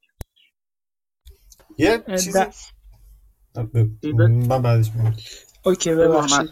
در مورد این مسابقه هم جالبه، من داشتم نگاه می‌کردم چند نفر اول چیا دارن. الان خب نفر اول یکم عوض شده نسبت به قبل، ظاهرا نفر اول فقط اینوستمنت داره رو TQQQ که 3x نزدک اگه اشتباه نکنم، یه لورج ETF لورج ETF 2 برابر ARK بود توی یکی از این 3-4 نفر اول، با دوباره TQQQ و چیزای شبیه به این زیادتر بود تو این 3-4 نفر اول. و جالبه این برمیگره به همون بحثی که داشتیم از قبل که کسایی که خیلی کانسنتریتد میکنن و خیلی لورج میکنن اینها نتایجشون خب خیلی دورتر از میانگینه، یعنی یا با اختلاف بیشتری بیت میکنن همه را یا با اختلاف بیشتری از همه عقب میافتن و این داره اینو نشون میده، حداقل تو شورت. آره جالبه، من خیلی وقت نگاه نکردم مثلا چه خبره. اونایی که پولشون هنوز کشه همون $100,000 تقریبا همه رو بیت کردن اینجوری بگم. خیلی هم خوبه، قاعدتا باید همین باشه، روش درست اصولا همین هستش. یکی از این پورتفولیوها که توی همین چیزی بود من نگاش کردم خیلی جالب بود که روند یعنی فعال چیز مارکت اون نمودارش نشون میده. نمودار مارکت دقیقاً قرینه نمودار مالی بود. مارکت هر چی میرفت پایین این میرفت بالا، میومد بالا و میرفت پایین. دقیقاً قرینه به حساب چجوری اینو کپی کرده بود نمیدونم که بهش بتا منفی واسه رو ساخته بود. شما شورت بکنی مارکت رو 1x همچین چیزی در میاری دیگه، درسته؟ شورت نداره خب باز. خب نه یه سری ETF ها شما هست مثلا ممکنه S&P مثلا 500 منفی 1x باشه مثلا، نمیدونم اسپیکولیت دارم میکنم. یه سوال میگه مال این چیز سابستک که منتشر بخوام بکنیم بعدا بخوام پولش کنیم بعد این چیز میگیره سابستک روش چیزی برمیداره یعنی بله 10% برمیداره همون بعد 10% بالا مثلا محدودیت مثلا از 100 تا به بعد یا از مثلا مبلغی به بعد نه هم از همون اول برمیداره نامرد. چرا بیزنس خیلی قشنگه خیلی راحت خیلی آره ببین بحثی داره مثلا بقیه‌شون اینجوری هستن حالا که چیزا داره راجب مثلا یه سری وبسایت‌ها هستن مثل گوست و اینا که خبرنامه مثلا فیش میتونید در بیارین اینا اینجوریه که اگه یه چیز عضویت داره که میگه که اگر رایگان نگه داری که هیچی، ولی اگه پسورد بذاری یعنی چون پروتکت کنی مثلا پستاشو و اینا رو و به ازای هر مثلا 500 نفر مثلا باید یه پولی بدی، یعنی بسته به تعداد چیز درصدا میره بالا یا چیزش میره بالاتر چی میگم بهش، بسته به تعداد بیننده و تعداد کسی که میتونن لاگین کنن پولی که سالیانه باید بپردازی میره بالاتر و خب اونم یه مدل دیگه است. چیز من فرضم این بود که مثلا میگم اینجا تو سابستک این سابستک بخش رایگان نگه دارم اونور لینک بذارم به اون مثلا گوسته که اون مثلا بخش چیز پولی، یعنی اون دست فرق نداره براش که چقدر تو در میاری، میاد از روی تعداد یوزری که سرویس میدید در واقع پول برمیداره. اینجوری مثلا چیزشو رایگان کنم، ولی خب حالا دارم هنوز تصمیم نگرفتم که اصلا چه جوری باشه، ولی خب آره چیز خوبیه دیگه.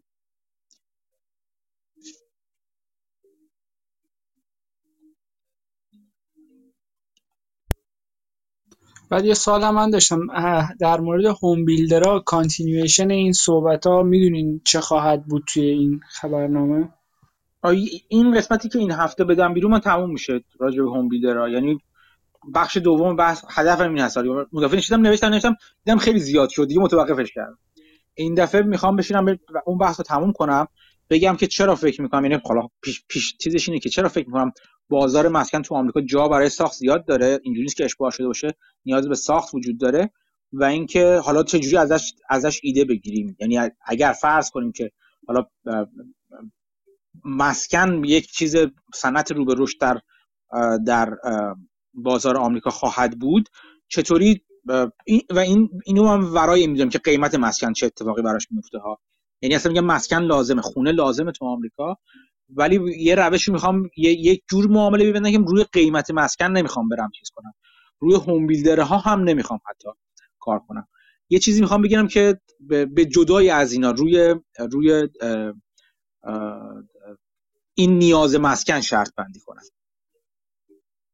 الان باز خود فهمیده باش من چی میخوام بگم، چه جور پوزیشن میخوام بگیرم. بیل و کلنگش دیگه قاعدتاً آفرین دقیقاً همینجور. یه سایتی من الان معرفی کنم به سابستکی معرفی کنم گفتم این آخرشه در واقع در رشنال کلونینگه، ولی خب اگه بخوام پیدا کنید چیزه بعد اکانتش تو توییتر رشنال کلونره، یعنی اونجا اسمش میاد چیزه فرق میکنه. یه چیزی داره به عنوان همین کتابخونه سابستکش، توش یکی آرشیوها، یک به تو آرشیوش یه دونه هست در مورد چیز فرتیلایزر نوشته، نشسته تک تک مثلا مقالات و پادکست ها و چیزایی که در این موضوع رو جمع آوری کرده، مثلا شرکت ها و نظرات افراد رو همون شرکت ها رو، که حتی فقط فرتیلایزر نیست، چند تا صنعته ولی خب رایگاناش همون سه تاست، یکی فرتیلایزر رو، یکی رویالتی و ریت ها. مال فرتیلایزرش خوب بود، گفتم حالا چیز معرفیش کنم، درشنال کلونی یا همین راشنال کلونر، اون اکانتش توی توییتر خیلی اصلا معروف نیست، بوده 1500 نفر فالوور بیشتر نداره. مرسی. اینو می‌خواستم بگم قبل از چیز کردن، قبل از گفتم مسعود توی چیز توی در مورد چنل ادوایزر که تیکرش ایکام بود، یه چیز یک نکته گفت که من بعدن که فکر می‌کردم در بنزکاوی تاکید نکردم روش. مسعود خود بگو یه بار دیگه اون چیزه، اون قسمتی رو منظورم هستی که دو بخش داشتش مشتریان یا کسب و کارش، یکی بخش ریتیل بود و یکی بخش انترپرایزش بود. اونو یه بار دیگه میتونی بگی؟ اون ترند ها رو من منظورم هستش. اینا کلا کارهایی که انجام میدادن برای دو گروه، یه گروه ریتیل هاست، یعنی کسایی که مثلا فرض کنید یه تولیدی هست، اینو میده به یه هولسیل، اونو میده به یه ریتیل، اون ریتیل آنلاین اینا رو میفروشه. این یه بخش از کاستمران. یه بخش دیگه برندان که سعی میکنن اینا رو دور بزنن. یعنی چی؟ یعنی تولید کننده دیگه نره دست هولسیل و ریتیلر، مستقیم تولید کننده اینها رو آنلاین بفروشه به خریدار، به کاستمر، و خب از این سینرژی استفاده کنه. اینا اسمشو میذارن برندز و این قسمت ریتیلشون، فروشش، رونوشون از اون بخش ثابته، یعنی هیچ رشدی نداره. قسمت برندزش رشدش حدوداً 30% بوده، یک سال گذاشتم 40% بوده، یعنی همینجوری داره اکسلریت هم میکنه. و الان اگه پورشنش رو بخوایم تو رونو، الان آخرین بار پورشن برندز با پورشن ریتیل با هم برابر شده، یعنی یه بخشی داره که به سرعت داره رشد میکنه و اون بخش الان رسیده از نظر حجمی به اون ریتیل. یعنی اوورال شما نگاه کنین مثلا گروث اون سیلشون، فروششون داره مثلا فرض کنید 20%، 15% زیاد میشه، ولی اون انجینش یه چیزی اون زیر که داره 40% رشد میکنه و داره بزرگ میشه. اگه اون انجین همینو بتونه ادامه بده، خب اون دامینیت میکنه، یعنی رشد کانورج میکنه به رشد اون سکشنشون. حالا نمیدونم سوالتون دقیقاً در مورد کجاشه که من چیشو توضیح بدم. نه سوال نیست، میخوام تاکید کنم روی این چیزی که جالب بود. یعنی اینجوری بگم، جالب ترین بخش این ایده که حالا جدا از این کار سرمایه‌گذاری کنید نکنید، بکنم نکنم، اینا این بخش بود. من دوست دارم، بسیار بسیار دوست دارم کسب و کارهایی که این شکلی هستن که محسوب گفت. نوع کسب و کار بذار کنار، کسب و کاری دو بخش داشته باشه، فروشش از دو سگمنت مختلف بیاد یا چند سگمنت مختلف، یک سگمنت دورمنت داشته باشه مثلا، یا سگمنت کم رشد، حتی رو به افول. من کسب و کارهایی دارم الان تو پورتفولیوم که رو به یک سگمنت بزرگتر، اینش مهمه، یک سگمنت بزرگ رو به افول دارن یا سگمنت بزرگ ثابت با رشد کم، خیلی کم دارن، و یک سگمنتی که توش وجود داره و داره آروم آروم رشد میکنه، یه بخش کوچیکتری هستش ولی رشدش اولا به شدت زیادتر از اون بخش دیگه است، دوما این بخش کوچیک هنوز ولی انتظار میره که این رشد پایدار بمونه. خیلی خیلی خیلی خیلی خیلی جالب هستش. چرا؟ یک دلیلش این نوع اسکرین شدن ایناست. یعنی شما وقتی شرکت‌های اینجوری رو اسکرین می‌کنی با غربالگری یا چیز می‌کنی، این رو تو رشدشون، مخصوصا تو رشد ای پی اسشون، ارنینگ پر شرشون یا هر چی، اینو خیلی کم می‌بینید، چون اون بخش در حال رشد شدید کوچیک هست، نشون نمیده توی رشد بزرگ خودش رو، مگه اینکه سگمنت بندی بشه. یعنی کسی که داره اسکرین می‌کنه اونو نمی‌بینه. این شرکت‌ها اینجوری رو احتمال اینکه نبینه زیاد هست، خیلی هم زیاد هست. ولی این شرکت‌ها اگر واقعا اون بخش کوچیک رشد پایدار باشه و بزرگ باشه، یه چیزی است که عملاً اون بخش قالب ماجرا میشه. چنل ادوایزر که همین چیزی ممکنه باشه. من از هفته پیش وقت نکردم بیشتر از اون چیزی که هفته پیش صحبت کردیم عمیق‌تر بشم، ولی این ایده، این الگوی تکرار شونده رو شما تو بازار زیاد می‌بینید، زیاد که اگه ببینید باید محکم بچسبینش، چون ارزش گذاری اغلب بر اساس رشد انجام میشه تو بازار خیلی وقتا بیشتر. چون درآمدهای آتی یعنی سودهای آتی رو تنزیل می‌کنیم، همون چیز ارزش گذاریه دیگه. و چون رشد گذشته رو نگاه می‌کنن، این اکستراپولیت می‌کنن، چی میگم بهش، برونیابی. آها، برونیابیش می‌کنن به آینده، یعنی به آینده تعمیمش میدن. میگن خب تا حالا 5% تو این سال‌های اخیر رشد کرده، سال‌های به آینده هم 5% رشد می‌کنه. نگاه نمی‌کنن چون نمی‌تونن توی چیزو ببینن، نمی‌دونن ریز بشن، ببینن یک بخشی توش هستش که داره سالی 30% داره رشد می‌کنه و این درصدی مثلا این شرکت 5 سال دیگه، 4 سال دیگه، 3 سال دیگه به اندازه خود درآمد الانش داره. هرچی بگذره این رشد بیشتر دیده میشه دیگه. ولی اگه تو استیج‌های اولیه باشه این تو اسکرین در نمیاد بیرون. این شرکت‌ها بسیار بسیار بسیار بسیار جذابن. شرکت‌های مختلفی وجود دارن که عملاً اون شرکتی که بهتر هستن عملاً درآمد اون قسمت اگه کشف خیلی وقتا چون رشد کمی داره کشفول و ییلد خوبی هم داره، یا اصلا اون بخش کم رشد کننده از یک بیزنس مچور و بالغ انجام میشه که درآمدی هم نداره، یعنی درآمد چندانی یعنی ببخشید رشد چندانی نداره ولی درآمدزایی میکنه. کاری که میکنن این که به جای اینکه اونو دیویدند بدن یا بای بک کنن یا چیزی، سود اون شرکت رو میریزن روی سرمایه‌گذاری، روی این بخش پرسود پر رشد خودشون. و این اصطلاحاً اون بخش، اون رشد، اون بخش کوچکتر سلف ساستینت هست، دوباره خود متکی هستش، یه جورایی بگم فارسیش کنیم، یعنی که نیاز نداره که شما سهام صادر کنید، بدهی ریز کنید یا هیچی، خود شرکت برای خودش اون قسمت رو میتونه رشد بده. مثلا میگم شما فرض کنید یه نمونه بخوام بگم مثلا فرض کنید یه روزنامه داشته باشید که توش مثلا یک شرکت مثلا ای بی سی، مثلا یه شرکتی که من قبلا داشتم، یک شرکت رادیویی داشته باشید، نمونه این کارو من که هردم قبلا همین دارم میکنم ولی اینی که میتونم اسم ببرم ازش بگم، یک شرکت رادیویی دارین که این درآمد رادیویی مچور شده، مثلا دیگه همه ایستگاه‌های ممکن رسیده، دیگه سودآوری هم هست، خوب همه چی خوب و خوشه ولی رشدی نداره چندان.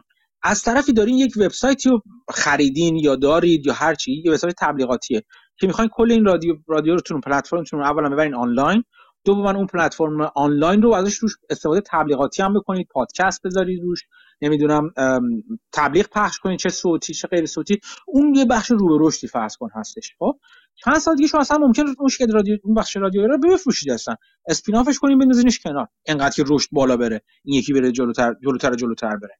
یا اون شرکت هافلی میفونی که از زمانی من اسم چند بار ازش اسپوردم راجبش صحبت کردم، بخش انتشاراتی رو میذارین کنار، تمام خدمات کمک آموزشی که اون شرکت میفروشه رو دیگه فقط میاریم فقط اون رو نگه میداریم، یعنی بخش انتشارات، چاپ کتابای کمک آموزشی رو کلا اسپیناف میکنیم میندازیم کنار، انقدر این یکی داره خوب رشد میکنه. این چیزی هستش که تو مخصوصا تو مراحل اولیه رشد این جوونه‌ای که توی شرکت داره در میاد بیرون دیده نمیشه تو اسکرین ها. این خیلی خیلی خوبه، خیلی خیلی خوبه. منتها نکته مهم این هستش که اولا آیا این رشد سلف ساستین هست با خود شرکت، یعنی خیلی شرکت‌ها اصلا اون بخش چیزه، اون بخش مچوره و قالبه و کم رشته، حتی رو به افول هم هست، اصلا مدیریت فقط اون بخش رو نگه داشته برای اینکه پولی که ازش در میاره رو، درآمدش هر سال کمتر و کمتر میشه ولی سودآوره، هر سال سودده هست ولی که درآمدش کوچکتر و کوچکتر میشه، بنابراین شرکت روش سرمایه‌گذاری مجدد نمی‌کنه. به این نتیجه نه تبلیغ کنه، نه مثلا کپکسش رو ببره بالا، فقط مینتینش میکنه. کاری که وارن بافت مثلا با چیز کرد، با برکشر هاتاوی کرد، یه جوری نگاه کنید. عملاً اگه پولی در میاد و دیگه بر نمیگردونه توی خود اون شرکت، توی شرکت نساجی، فقط میذاره کشفلوش که ازش میاد بیرون و میذاره روی کارهای دیگه. این خیلی چارچوب فکری نگاه به بازار خیلی خیلی خوب و سوددهی میتونه باشه. چیزی هست که کوانت ها دیر میبینن یا نمیبیننش تا مدت ها، ولی شما اگه کسب و کارها رو بشناسید میتونید بشناسید اینا رو و ببینید، به شرطی که گفتم سلف ساستین باشه، خودش ترجیحاً با خودش بتونه هزینه رشد خودش رو در بیاره و اون رشد هم ساستینبل باشه، یعنی رشد واقعا رشد پایدار و خوبی باشه، نه که حالا لزوما هر سال فقط اون 30% رشد پیدا کنه ولی بتونه رشد خوبی رو در بلند مدت داشته باشه. اینجوری نباشه که مثلا فقط توی یه قسمتی از سیکل بازار، چرخه بازار الان افتادیم که رشد داره میکنه، اینجوری نباشه مثلا توی سال 2000 مثلا انتهای سال 2019 شما یه شرکت ماسک سازی رو انداخته باشید بعد بخواید به پندمیک که فروش ماسک بره بالا، هی رشد کنید، ماسک بره بالا 2020 حسابی رشد کنید، کوارتر به کوارتر رشد کنید، 2021 هم رشد کنید، 2022 کم بشه، 2023 کم بشه، کلا تمام بشه. اینجوری نمیشه که چیز سیکلیکال بوده باشه، یک چیزی باشه که ایونت دریون بوده باشه اون رشد شما، یک رشد واقعا سکولار باشه اصطلاحا، یا رشد پایداری باشه. اگر همچین شرکتی پیدا کردید و که بتونید پیدا کنید، اتفاق خیلی خوبی هستش براتون، بهتون توصیه میکنم با دقت‌تر نگاه کنید. این ایکام یا چن ادوایزر ممکنه یکی از این شرکت‌ها باشه، به این دلیل جذابش. خلاصه این بخشو نکنید، مخصوصا اگه اون بخش جذاب بخش با مارجین بهتری هم باشه، دیگه واقعا نور علی نور، چون که در مورد هافلین میفلین بود. یعنی یک بخش کم رشد های کپکس asset heavy که چاپ کتاب و که چیز زیاد داره رو توش، یه بخش کپیتال لایت داره رشد میکنه، یه بخشی که احتیاج به سرمایه گذاری ثابت نداره و سرمایه گذاریتون میتونه کاملا متغیر باشه و کپکس بالایی نمیخواد و ریترن اینوستمنت خیلی بالایی به شما میده. این دیگه نور علی نور میتونه باشه. یه نکته این حرفی که زدین خیلی جالبه، تو خود پرزنتیشن ایکام میاد یه نمودار داره که بریک داون میکنه که این سابسکریپشن ها هر کدوم چقدر پول میدن. تو اون قسمت حتی برند هم اینو یه بریک داون میکنه به دو سه گروه، که اون گروهی که بیشترین پول رو میدن که از خدمات بیشتری دارن استفاده میکنن، بیشترین رشد رو هم اون داره. یعنی اون بخش اون ساب سکشن از برندز حتی رشدش بیشتر از بقیه قسمت های برندزه، که اینم جالبه. دقیقاً اینجور گرانولار نگاه کردن و خورد کردن و نگاه کردن به جزئیات اینجاست که ارزش خودش میتونه نشون بده. چیزی که از بیرون در مرحله اولی، چون بالاخره اینقدر اگه رشد پایدار باشه و واقعاً چیز آسی باشه به قول معروف، میاد بیرون خوش میزنه بیرون دیگه، اون پایین پنهان نمیمونه و وقتی بزنه بیرون دیگه همه میبیننش. ولی شرکت‌ها رو دون این اتفاقات رو تو اون مراحل اولیه اگر بتونید ببینید و اینجوری ریز ریز ببینید خیلی مهم. به خاطر همینه که خیلی وقتا این که فقط شما به بالانس شیت شرکت نگاه کنید و اینکام استیتمنت شرکت رو نگاه کنید، فقط از این نگاه کنید که خب این شرکت سود نمیده یا این شرکت سودش رشدش خیلی جالب نیست، اینا به شما چیزی رو نشون نمیده. یعنی ممکنه خیلی از اینا رو ایده ها رو از دست بدید، بعضیا رو باید برین توی ریزتر نگاه کنید. حالا ممکنه با خودتون فکر کنید خب من از کجا بدونم، من 300 شرکت از چجوری بدونم اون ریزا رو پیدا کنم. یه سری شرکت‌ها، یه سری صنایع هستن که آماده این اتفاقات هستن. یعنی چی؟ یه سری شرکت‌ها هستن که نوع کسب و کارشون طلب کننده این تغییرات هست، شرکت‌هایی که قدیمی هستن. اینجور اتفاقات توی شرکت‌های نوین میتونه بیفته، شرکت‌های کوچیک نوین، شرکت‌های کوچیکی که تو صنعت قدیمی دارن کار میکنن میتونه بیفته. اینجور جاها میتونید شما دنبالش بگردید. نمونه همون چاپی که گفتم یکی اون هستش. یک چیز دیگه که جالب هستش این که به حرکات پرایوت اکوئیتی ها نگاه کنید، اینم خیلی جالب هست. اینو من تازگی به این نتیجه کل رسیدم. اگر با دنیای پرایوت اکوئیتی ها آشنا بشید، یه وقتا یک موج هایی راه میفته که مثلا میبینیم پرایوت اکوئیتی ها تو افتادن به جونی صنعت، مثلا همشون دارن صنعت اسباب بازی سازی میخرن، یا همشون یا تعداد زیادی خرید اینجوری داره انجام میشه، خصوصی کردن اینجوری داره انجام میشه، دارن مثلا میرن سراغ صنعت انتشارات یا مثلا میرن سراغ صنعت چه میدونم، حالا هر چی چیزی میخواد خرده فروشی فلان جور.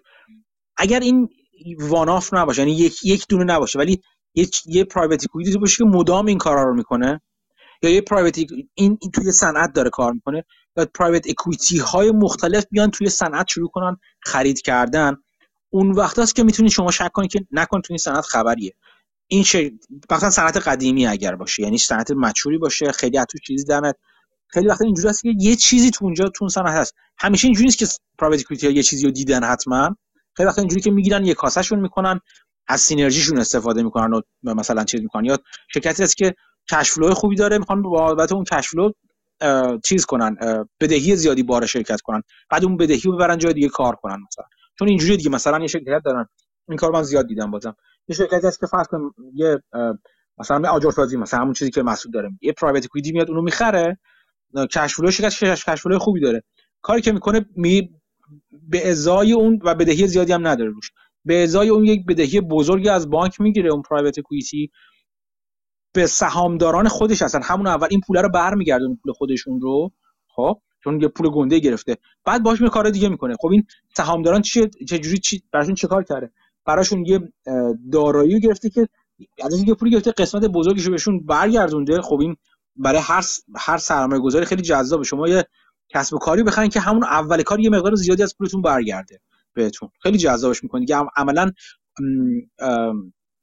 چی میگم بهش، IRR شما رو به شدت میبره بالا همون اول کار. بعد با اون پول میتونید این کارهای مختلف دیگه بکنید، یا مثلا خود اون از سود از جریان نقدینگی اون کسب و کاری که خریدین استفاده‌های مختلف دیگه بکنید. این اگر نباشه و واقعا کسب و کار داره یک کار دیگه باش میکنه، میتونه به قول معروف زمین مستعد یا فرتایل گراوندی رو به جلوی شما بذاره که کجاها دنبال ایده های اینجوری بگردید که شرکت های کوچیک‌تر توشون شرکت هایی داره توشون اتفاقات جالب و جذابی داره میفته. خب یه سوالی کوتاه پرسیدم. یه تا اسکرینری مثل به اسکرینر برخوردین که بخواد چیز اپراتینگ لیوریج رو توی شرکتایی که با اپراتینگ لیوریج بالای باشن پیدا کرد. روشش میبینم روشش مثلا یکی تغییر گذشته مثلا گراس مارجین به اپراتینگ مارجین و نسبت این چیزا،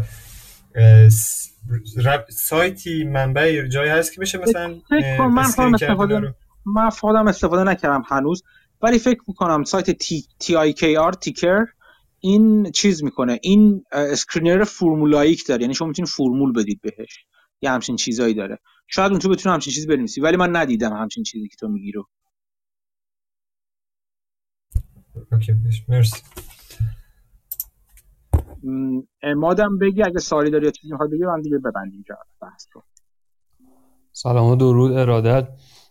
حالا تو ابتدای بحث بود در خصوص زمان مناسب خرید و اینا. من یادمه توی مثلا آخرین مجمع برکشایر یه نفر از وارن بافت و چارلی مانگر پرسید که به نظر شما توی زمانبندی خیلی خوب بودید توی مثلا حالا از 1970 تا 2000 موقعی که بازار خیلی خوب بوده شما مثلا فول سهم بودید و بعدش مثلا تو ریزش ها مثلا خیلی چیزی نه. بعد خود وارن بافت گفتش که نه، ما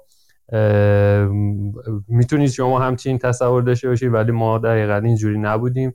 و همین حرفی که شما زدید در اصل اینا کسب و کار رو میخرن، کسب و کاری که خوبه کار میکنه و میشه اینجوری گفتش که مثلا کسب و کار حتی ممکنه که 1 سال 2 سال 3 سال توی یه دوران رکود باشه به هر دلیلی، ولی به دلیل همون DPSی که سالانه اینا به قولی توضیح میکنن به این سهامدار باعث میشه که سهامدار حقیقی یا حالا حقوقی بتونه دووم بیاره و به قولی بازار رو از دست نده. این یه نکته بود که میخواستم بگم، ولی نکته دوم بحث گاز بود که برام یکم عجیبه که توی همچین قیمت‌های گاز که مثلا من فکر کنم توی آمریکا حدود 30 سنت هست برای هر متر مکعب و تو اروپا هم فکر کنم تو حدود 50 سنت باشه. بعد مثلا من تجربه‌ام اینه که این شرکت‌های پتروشیمی یا مثلا فولادی یا اینا چطوری با این نرخ‌ها میتونن کار کنند و همچنان سودده باشن. کما اینکه مثلا ما تو ایران حالا گزارش زمستان شرکت‌های متانولساز که اومد حالا یه سری دلایل داشت، ولی یه دلیل عمده‌اش که باعث شد که مثلا حتی زیان بسازن توی زمستون این بود که نرخ گازشون رو اینا آوردن بالا و مثلا در حد مثلا فکر کنم در حد 20 سنت ازشون پول گرفته بودن. میخوام ببینم اگر اطلاعاتی دارین در این خصوص مثلا بفرمایید. قیمت گاز که رفته بالا، خب اولا که خیلی از شرکت‌هایی که خوراکشون گاز هستش تعطیل کردن دیگه. کودسازهای اروپا خیلیشون تعطیل شدن، ظرفیتشون پایین اومدن یا تعطیل شدن اصلا. یه دلیل بحران کود نیتروژنی همینه دیگه، چون که از ورودیاش ورودی اصلیش در واقع متان هستش و کلا چیز انرژی بری به شدت انرژی بری هستش این روال کود نیتروژن، ساخت کود نیتروژن. ولی خب از اونورم اونا هم چیزشون بردن بالا دیگه، قیمت‌های محصولات نهاییشون بردن بالا دیگه، بازار آزاد دیگه. اگه بتونن قیمتشو بالاتر ببرن، خب از اون قیمت ورودی تأثیری داره البته، ولی از اون قیمت نهاییشون میبرن، مسئول بیرونیشون هم میارن بالا دیگه. چیزی که الان هستش اینه که مثلا الان صحبتایی که دارن میکنن تو اولا که ظرفیت پالایشگاهی آمریکا اون روز من گذاشتم تقریبا به بالاترین حد خوش 90 خورده درصد، که تو تاریخ چندین سال گذشته بی سابقه است. یعنی داره فول ظرفیت داره کار می‌کنه، ظرفیت کامل داره کار می‌کنه و با اینها نمیرسه. یک دلیلش این است که ظرفیت پالایشگاهی پایین اومده. چرا؟ چون سرمایه‌گذاری نکردن تو ظرفیت پالایشگاه خودشون. چرا؟ چون خیلی از چراها به خاطر دستاندازی دارن می‌کنن و به خاطر حماقت سبزندیشان عزیز در آمریکا مثلا، در خیلی از کشورهای دنیا. به خاطر همین خیلیشون هم مثلا تعطیل میشن. یه پالایشگاه فکر کنم شوران بود یا کی بود چند روز پیش تعطیل شد. عملاً خیلیشون خود کسی تو صنعت پالایشگاهی آمریکا هستن میگن عملاً با چیز با چسب داکت تیپ اینا رو مبزیم به هم دیگه. یعنی اینا نیاز به سرمایه‌گذاری دارن، نیاز به نوسازی دارن و نشده. این سرمایه‌گذاری نشده. چرا؟ چون آینده مطمئنی ندارن اینا. نمیدونن. خب ما با این وضعی که دولت داره میذاره برای فشاری که به صنایع نفت و گاز میاره و حالا سوخت‌های فسیلی میاره، چه آینده یاد داره ما؟ چرا باید ما سرمایه‌گذاری کنیم روی چیزمون، روی پالایشگاهمون؟ دومی که پالایشگاه تو ساختنش طولانیه، طول میکشه تا یه پالایشگاه ساخته بشه. اینجوری نیست که الان دگمه رو بزنی فردا یه پالایشگاه در بیاد بیرون که. بنابراین زمانبر هست. اگر حتی بخواد دولت قوانین رو شل کنه و افزایش ظرفیت بذاره طول میکشه. بعد دوباره دلایل مختلف دیگه است. میخوام بگم حالا حرفم این بود که داره با ظرفیت حداکثر پالایشگاهی خودش کار میکنه و از اون ور حالا اشکال جدیدی که میخوام بندازن جلوی کارش شرکت‌های نفت و گازی و پالایشگاهی ایناست که نوابغی مثل نانسی پلوسی مال حزب دموکرات دارن میگن نه ما باید اصلا بیایم میگیم برای قیمت سوخت و اینا سقف بذاریم، اجازه نداره اینا قیمتو ببرن بالاتر. یه حماقت‌های اینجوری وقتی دیده میشه توی بازار اینا همه کارو سخت‌تر میکنه، ولی از اونجا میاد این در واقع کار کردنشون که اولا مطمئنا اینا مدت‌ها روی افیشنسی تولیدشون کار کردن، افیشنسی فرآیندشون کار کردن که تا اونجایی که ممکنه افیشنت‌تر این کارو انجام بدن، در واقع تولیدشون رو انجام میدن، ولی با این حال فیزیک یه حداقلی براشون میذاره. از اونجا به بعد دیگه میشه بازار آزاد. خدمات مجبورن که محصولشون رو گرونتر بفروشن. وقتی قیمت‌های تاریخی بنزین و گازوئیل رو الان تو بازار میبینیم یک دلیلش همین هست دیگه، چون قیمت رفته بالا. چرا؟ چون ظرفیت پالایشگاهی وجود نداره، چون ورودی پالایشگاهی هزینه‌اش بالاتره، بنابراین قیمت از اون میره بالاتر. خیلی ممنون، متشکرم. یه چیزی من یه خبر خوندم که مال شرکت فولادسازی چین حاشیه سودشون این ماه گذشته منفی شده. حالا کلا گفته بود که چیز قیمت رفته بالا، نه حاشیه سودش منفی شده. خبر جالبه. این مال سایتی که گفتی من چک کردم نداشتم، یعنی مال پولیه یا کلا نمیدونم. شاید بودم ما عضو پولیش هستم، شاید پولیه، نمیدونم. من نمیدونم، برای همین گفتم. میگم چون من گشتم نداره، گفتم شاید پولیه. تو بخش اسکرینش رفت یه اسکرین داره، چرا یعنی اسکرین نداره؟ آها گلوبال اسکرین نداره. آها شاید تو بخش مجانیش اسکرین نداره. بذارم دم دستم هست یه دقیقه نگاه کنم، یه دقیقه صبر کن. آها این چیز من تراکینگ رسینگ گروز اون خاطر کردم ببین با آره داره خودش داره. این TIKR هستش، TIKR داره. میدم تو خدا قبلا ثبت نام کردم کنم این چیز اسکرینرش الان پیدا کردم تازه. مرسی. خواهش. ممنون از همه دوستان که تو گفتگو حاضر بودن، لطف کردید. تا هفته آینده دوباره هم جمع بشیم و راجع به موضوعاتی که دوست داریم حرف بزنیم. مراقب خودتون اطرافیانتون باشید، چیزای جدید یاد بگیرید، بیاین به ما هم یاد بدید. خدا نگهدار همه.